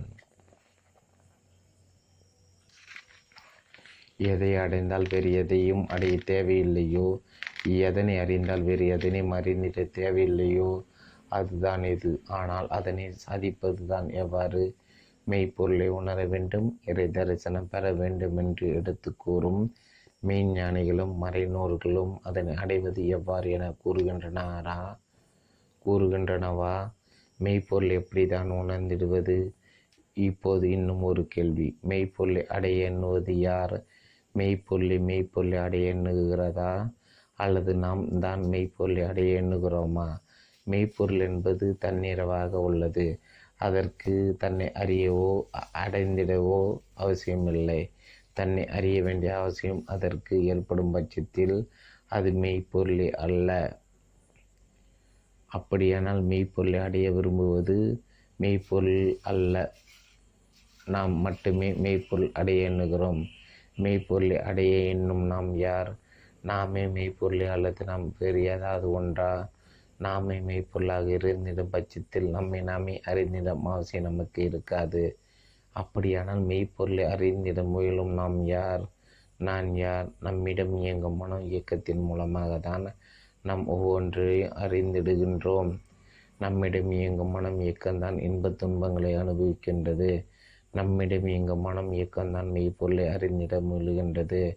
நமது மன இயக்கம் தான் உணர்ந்தறியாது ஒன்றை உணர்ந்திட முற்படுகின்றது. நமது மன இயக்கம் என்பது என்ன? நமது சிந்தனைகள். நமக்கு சிந்தனைகள் ஏற்படுகின்றன. நமக்கு பயம், வருத்தம், கோபம் போன்ற உணர்ச்சிகள் ஏற்படுகின்றன. இவைகள் தான் மன இயக்கம். நம்முடைய உணர்வும் அறிவும் கலந்த நிலை தான் மன இயக்கம் என கூறுகிறோம். தண்ணீருள் காற்று வெளிப்படுவதாக வைத்துக்கொள்வோம். தண்ணீர் என்பது உணர்வு அல்லது கான்சியஸு, காற்று என்பது அறிவு அல்லது இன்டலெக்டு. இரண்டும் சேர்ந்த கலவையாக வெளிப்படுவதுதான் நீர்க்குமிழி அல்லது மனோ இயக்கம். உணர்வு மட்டும் மனமன்று, அறிவு மட்டும் மனமன்று, இரண்டும் சேர்ந்த கலவையே மனம். இரண்டும் சேர்ந்துதான் நீர்க்குமிழி. நீர்க்குமிழி என்பது நீரிலே தோன்றினாலும் தண்ணீர் வேறு நீர்க்குமிழி. வேறு நீர்க்குமிழியின் மொத்த மாம்சம் நீரினால் ஆக்கப்பட்டதான். காற்றின் கலப்பினால் அது அவ்வாறு ஆகிவிட்டது. இப்போது நீர்க்குமிழியும் நீரும் ஒன்றாவது எவ்வாறு? நீர்க்குமிழி தன்னை சீராக அறிந்து கொள்வது எவ்வாறு? நீர்க்குமிழிக்கு நீரை அறிந்து கொள்ள வேண்டிய அவசியம் ஏற்படுகிறது. மனதிற்கு மெய்ப்பொருளை அறிந்து கொள்ள வேண்டிய அவசியம் ஏற்படுகிறது. ஆனால் நீருக்கு நீரை அறிந்து கொள்ள வேண்டிய அவசியம் எதுவும் கிடையாது. நீர்க்குமிழி நீரை அறிந்து கொள்வது எவ்வாறு? நீர்க்குமிழியானது தானே நீராக இருப்பதை உணர்ந்து கொள்வதுதான் நீர்க்குமிழி நீரை அறிந்து கொள்வதா? நீரே நீர்க்குமிழியாக உள்ளது என்பதை நீர்க்குமிழி அறிந்து கொள்ளும் போது தன்னை அறியும் தேவையற்ற மனப்போராட்டம் நின்று விடுகிறது. இதுவே பொய்க்குற்று கிடையாது. நீர்தான் நீர்க்குமிழியாக மாறியுள்ளது என்பதுதான் நிதர்சனமான உண்மை. சாஸ்திர வல்லுநர்கள் பலரும் இப்படிதான் இதனை அணுகுகின்றனர். நீர்க்குமிழியானது தன்னை நீர் என்று சமாதானப்படுத்திக் கொள்வதால் நீர்க்குமிழி நீர் ஆகிவிடுவதில்லை. நீர்க்குமிழியானது தன்னை நீர் என விசுவாசித்துக் கொள்வதால் அது மேலும் போராடுவதில்லை. நீர்க்குமிழி தனது போராட்டத்தை நிறுத்தி கொண்டதால் அது நீராகிவிடாது. நீர்க்குமிழி என்பது உண்மையில் நீர்க்குமிழி மட்டுமன்று, அது காற்று குமிழமாக இருக்கிறது. மனம் என்பது மெய்ப்பொருளை அறிய முயலும் போது அது மெய்ப்பொருளையும் மனவம்சமாக எண்ணிக்கொள்கிறது. நீர்க்குமிழி தன்னை நீர் என எடுத்துக்கொள்ளும் போது நீரையும் குமிழியின் தன்மையிலே எடுத்துக்கொள்கிறது. உண்மையில் மனதால் மனதுக்கு அந்நியமாக எதையும் அறிய முடியாது. மனம் எதை அறிந்தாலும் மனமயமாக்கியே அறிய முடியும். இங்கு மனம் எதை அறிந்து அதனை மனமயமாக்கவில்லை. அது தன்னை மெய்ப்பொருள் என கருதி கொள்கிறது. உண்மையில் மெய்ப்பொருள் என்பது நினைப்பும் மறப்பும் அற்றது. அது தன்னை நினைப்படுத்தி அறிந்து கொள்ளும் தேவை உடையது அன்று. மனம் தன்னை சமாதானப்படுத்தும்படியாக தன்னை மெய்ப்பொருளாக கருதும் பாடம் கொடுக்கப்பட்டுள்ளது. அப்படியான மெய்ப்பொருளை அறிய சாத்தியமே இல்லையா? மெய்ப்பொருளை அறிவது தான் எவ்வாறு? உண்மையில் மெய்ப்பொருளை அறிய வேண்டிய அந்த அவசியம் மனதுக்கு கிடையாது. அது மெய்ப்பொருளை அறிய நினைக்கும் தோறும் அது தனது மனம் என்னும் தன்மையை மேலும் மேலும் இறுகி பிடித்து கொள்கிறது. மனம் தன்னிலை நிற்பது என்பது தன்னை மெய்ப்பொருளாக கருதுவது அன்று. மனம் தன்னை கடைசி வரையிலும் மனதாகவே கருதுவது தான் தன்னிலை நிற்பது ஆகும். நம் மனது என்பது மாயையாக கூட இருக்கலாம், அதனால் பாதகமில்லை. மனது என்பது மாயான தனது இயல்பை புரிந்து கொண்டு தனது மயக்கம் இயல்பை மனப்பூர்வமாக ஏற்றுக்கொள்வது தான் மனம் தன்னிலையில் நிற்பதாகும். மனம் மெய்ப்பொருளை நாடி நிற்பது சரியான அணுகுமுறை என்று. அதனால் நமது மயக்க நிலை தான் மேலும் உறுதிப்படுகிறது. மெய்ப்பொருள் என்ற பொருளில் மாயையினை தேடி விடுகிறோம். மனம் மாயையினை ஏற்று மாயையிடமே சரணடைவது மட்டுமே சரியான அணுகுமுறை. இதனால்தான் ராமகிருஷ்ண பரமஹம்சர் அடிக்கடி இவ்வாறு கூறுவார்: மகாமாயினை எவராலும் தாண்டிவிட முடியாது. எவர் மகாமாயினை சரணடைகின்றார்களோ அவர்களை மட்டுமே மகாமாயை ரசித்து மெய்ப்பொருளோடு சேர்க்கிறது. நம் மனதில் ஏற்படும் அனைத்து இயக்கங்களும் தாமாக தோன்றி மறையும் தற்காலிக இயக்கமாக கருதிடும்போதுதான் நம் மன இயக்கமே தனது தனித்தன்மை இழந்து அது காணந்தோறும் புதுமை மாறாமல் இயங்கும் உண்மையை பிரவாகமாக அமைந்து விடுகின்றது. மெய்ப்பொருளை அறிய வேண்டுவது முக்கியமன்று, மாயின் பிடி தளர வேண்டுவதுதான் முக்கியம். நம் மனம் இயக்கம் மெய்ப்பொருளை அறிய வேண்டுவது முக்கியமன்று, மாயின் பிடி தளர வேண்டுவதுதான் முக்கியம். மன தூய்மை ஜென் கதை. ஒரு ஜென் குருவின் ஆசிரமத்தில் தனியாக அமைக்கப்பட்டிருந்த ஒரு குடிசையில் சலனமில்லாத மனதை அடைய பயிற்சி மேற்கொண்டிருந்தான் ஒரு சீடன். யார் அவனை பார்க்க வந்தாலும் இவன் அவர்களை திரும்பி கூட பார்க்க மாட்டான். அவனுடைய குரு ஒரு நாள் அவன் இருக்கும் குடிசைக்கு வந்தார். அவன் அவரையும் திரும்பி பார்க்கவில்லை. ஆனால் குரு முழு நேரம் அங்கே உட்கார்ந்திருந்தார். மேலும் ஒரு செங்கலை கல்லின் மீது வைத்து தேய்த்து கொண்டிருந்தார். அவனால் இருப்பு கொள்ள முடியவில்லை. அவன் கேட்டான், நீங்கள் என்ன செய்து கொண்டிருக்கிறீர்கள்? குரு சொன்னால், செங்கலை கண்ணாடியாக ஆக்கி கொண்டிருக்கிறேன். அவன் சொன்னான், செங்கலை கண்ணாடியாக பைத்தி முடித்து விட்டதா? வாழ்க்கை முழுவதும் தேய்த்து கொண்டிருந்தாலும் இது கண்ணாடியாகாது. இதை கேட்ட குரு சிரித்தார். தன் சீடனை திருப்பி கேட்டார், அப்படி என்றால் நீ என்ன செய்து கொண்டிருக்கிறாய்? செங்கல் கண்ணாடியாகாது என்றால் அலை பாய்ந்து கொண்டிருக்கும் மனதை கொண்டு சலனமில்லாத மனதை இப்படி அடைய முடியும்? வாழ்நாள் முழுதும் முயன்றால் முடியாது தானே. அந்த வினாடி அந்த சீடன் ஞானம் அடைந்து விட்டான். மனதை தூய்மைப்படுத்த நீயாக எதுவும் செய்ய தேவையில்லை. மனம் தன்னைத்தானே சரிப்படுத்தி கொள்ளும். அதை அதன் போக்கில் இயங்கவிட்டால் போதும், தானே அமைதியடையும். மனை தூய்மைப்படுத்த எந்த பயிற்சி முயற்சியும் உதவாது. நான் என்னும் மாயை. ஸ்ரீபகவத். நான் என்பது ஆன்மா என்று ஒரு சிலர் கூறுகின்றனர். நான் என்பது மாயை என்று இன்னும் சிலர் கூறுகின்றனர். இதில் எது உண்மை? நான் என்பது மாயையா அல்லது நான் என்பது சுத்தமான ஆன்மாவா? நான் என்னும் உணர்வை நாம் எல்லோரும் உணர்ந்து கொண்டுதான் இருக்கிறோம். நான் என்பது மாயை என்று கூறுபவர்கள் நான் என்ற உணர்வு இருக்கக்கூடாது, நான் என்ற உணர்விலிருந்து முழுமையாக விடுபட வேண்டும் என்று கூறிவிடுகிறார்கள். இரவில் நாம் ஓர் அறையில் உட்கார்ந்திருப்பதாக வைத்துக் கொள்வோம். விளக்கு இருப்பதால் அறையினுள் உள்ளவை அனைத்தும் நமக்கு தெரிகிறது. திடீரென மின் தடங்கள் ஏற்பட்டு விளக்குகள் அனைத்தும் அணைந்து விடுவதாக வைத்துக் கொள்வோம். வெளிச்சம் இல்லாததால் நாம் இருக்கும் அறை இருளில் மூழ்கிவிடுகிறது. இப்போது நம்மால் எதையும் பார்க்க முடியாது, எதையுமே அறிய முடியாத நிலையில் நாம் இருந்தாலும் நம்மை மட்டும் நம்மால் அறியாமல் இருக்க முடியாது. எதை வேண்டுமானாலும் நாம் அறியாதிருந்திருக்கலாம், ஆனால் நம்மையே நாம் அறியாதிருக்க முடியாது. கனவற்று ஆழ்ந்து தூங்கும் போதும் நினைவுகளற்ற தியானத்தின் போது மட்டுமே நாம் நம்மை அறியாதிருக்க முடியும். நமக்கு உணர்ச்சிகள் என்னும் அனுபவம் ஏற்பட்டு கொண்டிருக்கும் வரையில் நான் என்னும் அனுபவம் நம்மை விட்டு போகாது. நான் என்னும் அனுபவம் இல்லாமல் போய்விட வேண்டும் என்பதும் கூட நான் என்னும் அனுபவத்தின் கோரிக்கையே ஆகும். அண்மையில் கோவில் நடந்த கூட்டத்தின் போது அன்பர் ஒரு கேள்வி ஒன்றை எழுப்பினார்.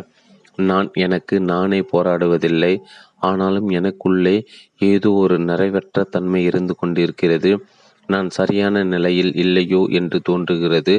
எனக்குள் என்ன நடந்து கொண்டிருக்கிறது? நான் என்ன செய்ய வேண்டும்? இது பற்றி அவரிடம் விளக்கினோம். ஒவ்வொரு கணத்திலும் நமக்கு ஏதாவது ஒரு அனுபவம், ஃபீலிங், உணர்ச்சி ஏற்பட்டு கொண்டிருக்கிறது.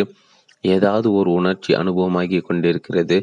சில நேரம் மகிழ்ச்சி ஏற்படுகிறது, சில நேரம் வருத்தம் ஏற்படுகிறது, சில சமயங்கள் விசேஷமான எந்த உணர்ச்சியும் மற்ற மந்தமான சலிப்பு தட்டும் நிலை கூட அனுபவமாகிறது.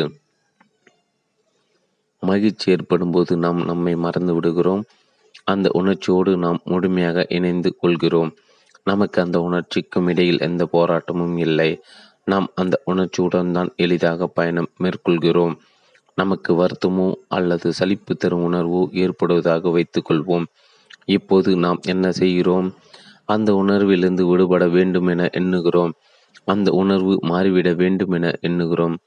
உணர்ச்சிகள் அனைத்தும் தாமாக வந்து தாமாக மறைந்துவிடும் என்பதை நாம் அறிந்திருந்தாலும் சில வேளைகளில் உணர்ச்சிகள் நம்மை விட்டு மறைவதில்லை. இப்படி நாம் ஒரு முடிவுக்கு வந்தாலும் கூட சில வேளைகளில் உணர்ச்சிகள் நம்மை விட்டு மறைவதில்லை. ஏன் நமது உணர்ச்சிகள் நம்மை விட்டு நீங்குவதில் தாமதம் ஏற்படுகின்றது? நமக்கு எத்தனையோ உணர்ச்சிகள் ஏற்படுகின்றன. பயம் ஏற்படுகிறது, வருத்தம் ஏற்படுகிறது, பதட்டம் ஏற்படுகிறது. அவை ஏற்படும் போது அவற்றிலிருந்து விடுபட வேண்டும் என்ற எண்ணமும் ஏற்படுகிறது. ஒவ்வொரு உணர்ச்சியும் அது நமக்கு ஏற்பட்ட உணர்ச்சியாக எண்ணிக்கொள்கிறோம். அது நம்மை விட்டு போய்விட வேண்டும் என விரும்புகிறோம்.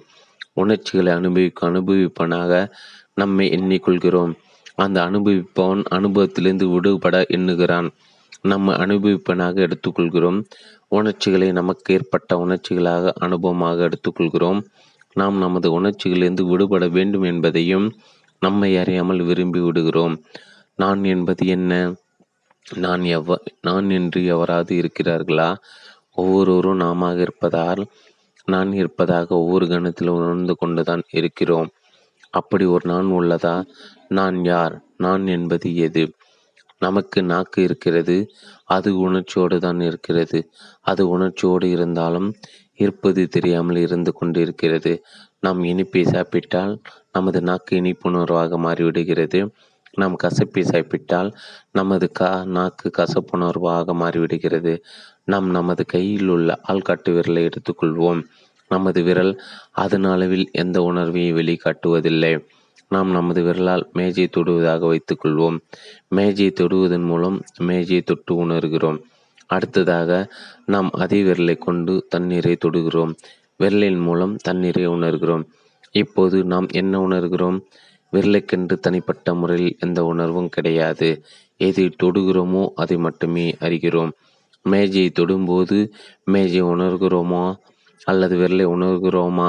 தண்ணீரை தொடும்போது தண்ணீரை உணர்கிறோமா அல்லது விரலை உணர்கிறோமா? நாம் எதை தொடுகிறோமோ அது சம்பந்தமான உணர்வு ஏற்படுகிறது. மேஜையை தொடும்போது மேஜை நாம் உணர்வதில்லை.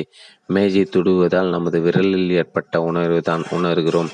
தண்ணீரை தொடும்போது தண்ணீரை நாம் உணர்வதில்லை. தண்ணீர் நமது விரலில் ஏற்படுத்திய உணர்ச்சி மட்டுமே உணர்கிறோம். ஆனால் நாம் மேஜை உணர்வதாகவும் தண்ணீரை உணர்வதாக மட்டுமே நாம் புரிந்து கொள்கிறோம். இவ்வாறு தான் நமது மன இயக்கம் உள்ளது. நம் மனதில் உள்ள உணர்வு நிலைக்கு கான்சியஸ்னஸுக்கும் எந்த விதமான உணர்ச்சி வெளிப்பாடும் கிடையாது. நமது மன உணர்வும் விரலை போல் உணர்வற்று தான் உள்ளது. பயம், வருத்தம் போன்ற உணர்ச்சிகள் ஏற்படும் போது தான் நம் மனதின் உணர்வு நிலை ஏதாவது ஒரு உணர்ச்சி வெளிப்படுத்துகிறது, ஏதாவது ஒரு உணர்ச்சியாக மாறிவிடுகிறது. மேஜை அறிவதும் விரலை அறிவதும் வேறு வேறு அல்ல. அதுபோல் தண்ணீரை அறிவதும் விரலை அறிவதும் வேறு வேறு அல்ல. விரலால் தண்ணீரை அறிவதாக எண்ணிக்கொள்வதை போல் நமது மன உணர்வால் கான்சியஸ்னல் பயத்தை உணர்ந்து அறிவதாக எண்ணிக்கொள்கிறோம். உண்மையில் அங்கே ஒரு அனுபவம் மட்டுமே உள்ளது. பயம் அல்லது வருத்தம் என்னும் உணர்ச்சி மட்டுமே உள்ளது, அனுபவம் மட்டுமே உள்ளது. ஆனால் அது இரண்டு தன்மை உள்ளதாக தோன்றுகின்றது. நான் பயத்தை உணர்கிறேன், நான் வருத்தத்தை உணர்கிறேன். இப்படி நமக்கு தோன்றுகிறது. நாம் வருத்தத்திலிருந்து விடுபட விரும்புவதானது வருத்தமே வருத்தத்திலிருந்து விடுபட எண்ணுவதை போன்றதாகும், நானே என்னிலிருந்து விடுபட எண்ணுவதை போன்றதாகும். இது சாத்தியமற்ற ஒன்று. நாக்கிலிருந்து விடுபட முடியுமா? அனுபவங்கள் அனைத்தும் அனுபவிப்பனோடு சேர்ந்தே இருக்கிறது, பிரிவில்லாமலே இருக்கிறது. ஆனால் பிரிந்திருப்பதை போன்ற தோற்றத்தை மட்டும் கொடுக்கிறது. அனுபவம் ஏற்படும் போதுதான் அனுபவிப்பனை ஏற்படுகிறான்.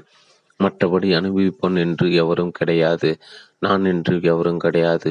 நான் என்னும் உணர்வு நமக்கு இருப்பதாக தோன்றினாலும் சரி, அனுபவிப்பன் என்ற உணர்வு நமக்கு இருப்பதாக தோன்றினாலும் சரி, ஏதோ ஒரு அனுபவம் அங்கே நிகழ்ந்து கொண்டிருக்கிறது என்பதுதான் பொருள்.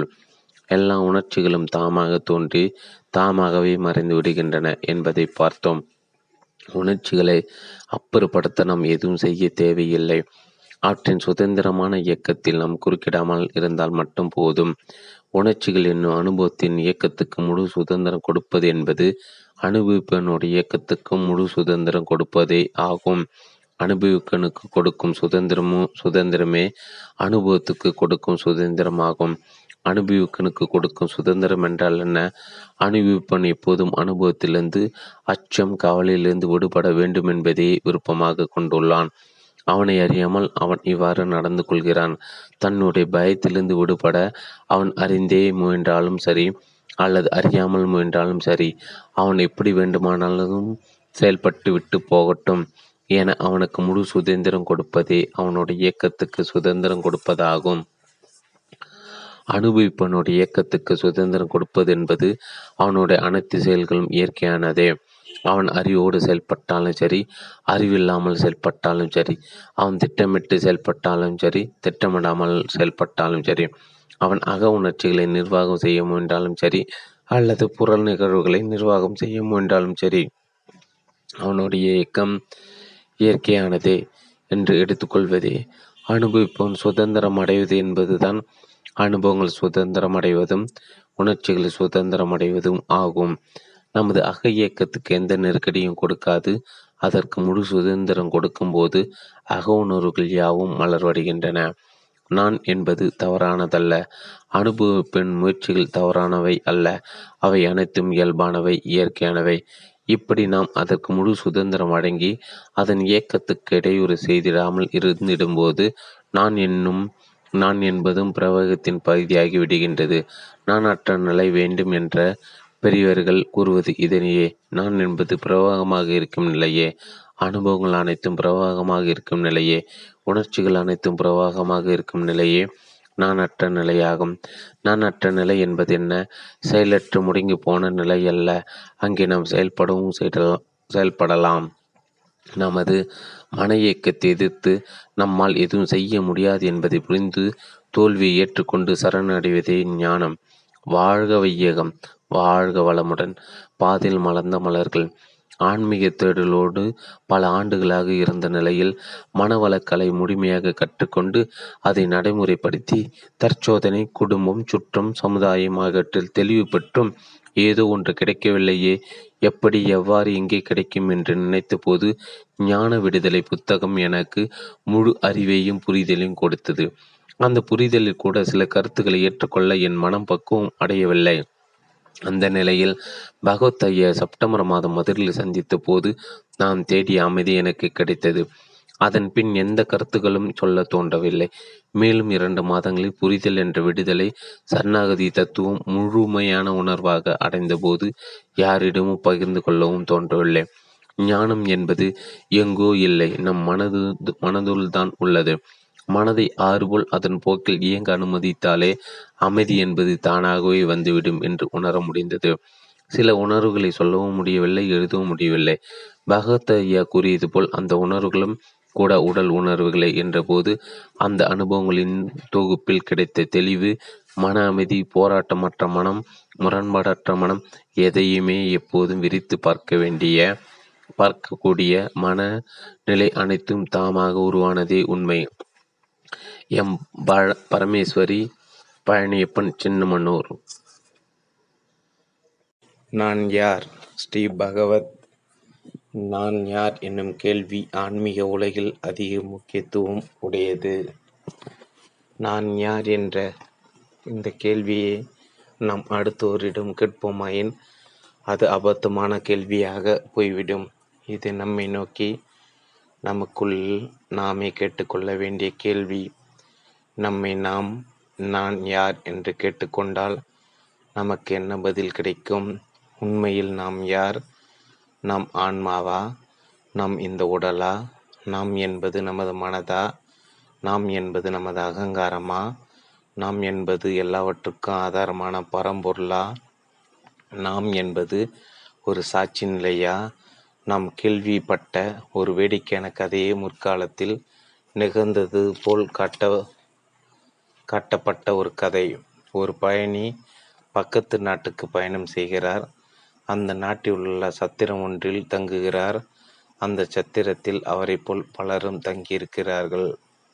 அங்கு தங்கியிருந்த பலரும் நிம்மதியாக தூங்கி கொண்டிருந்தாலும் இவர் மட்டும் தூங்காமல் விழித்து கொண்டிருந்தார்.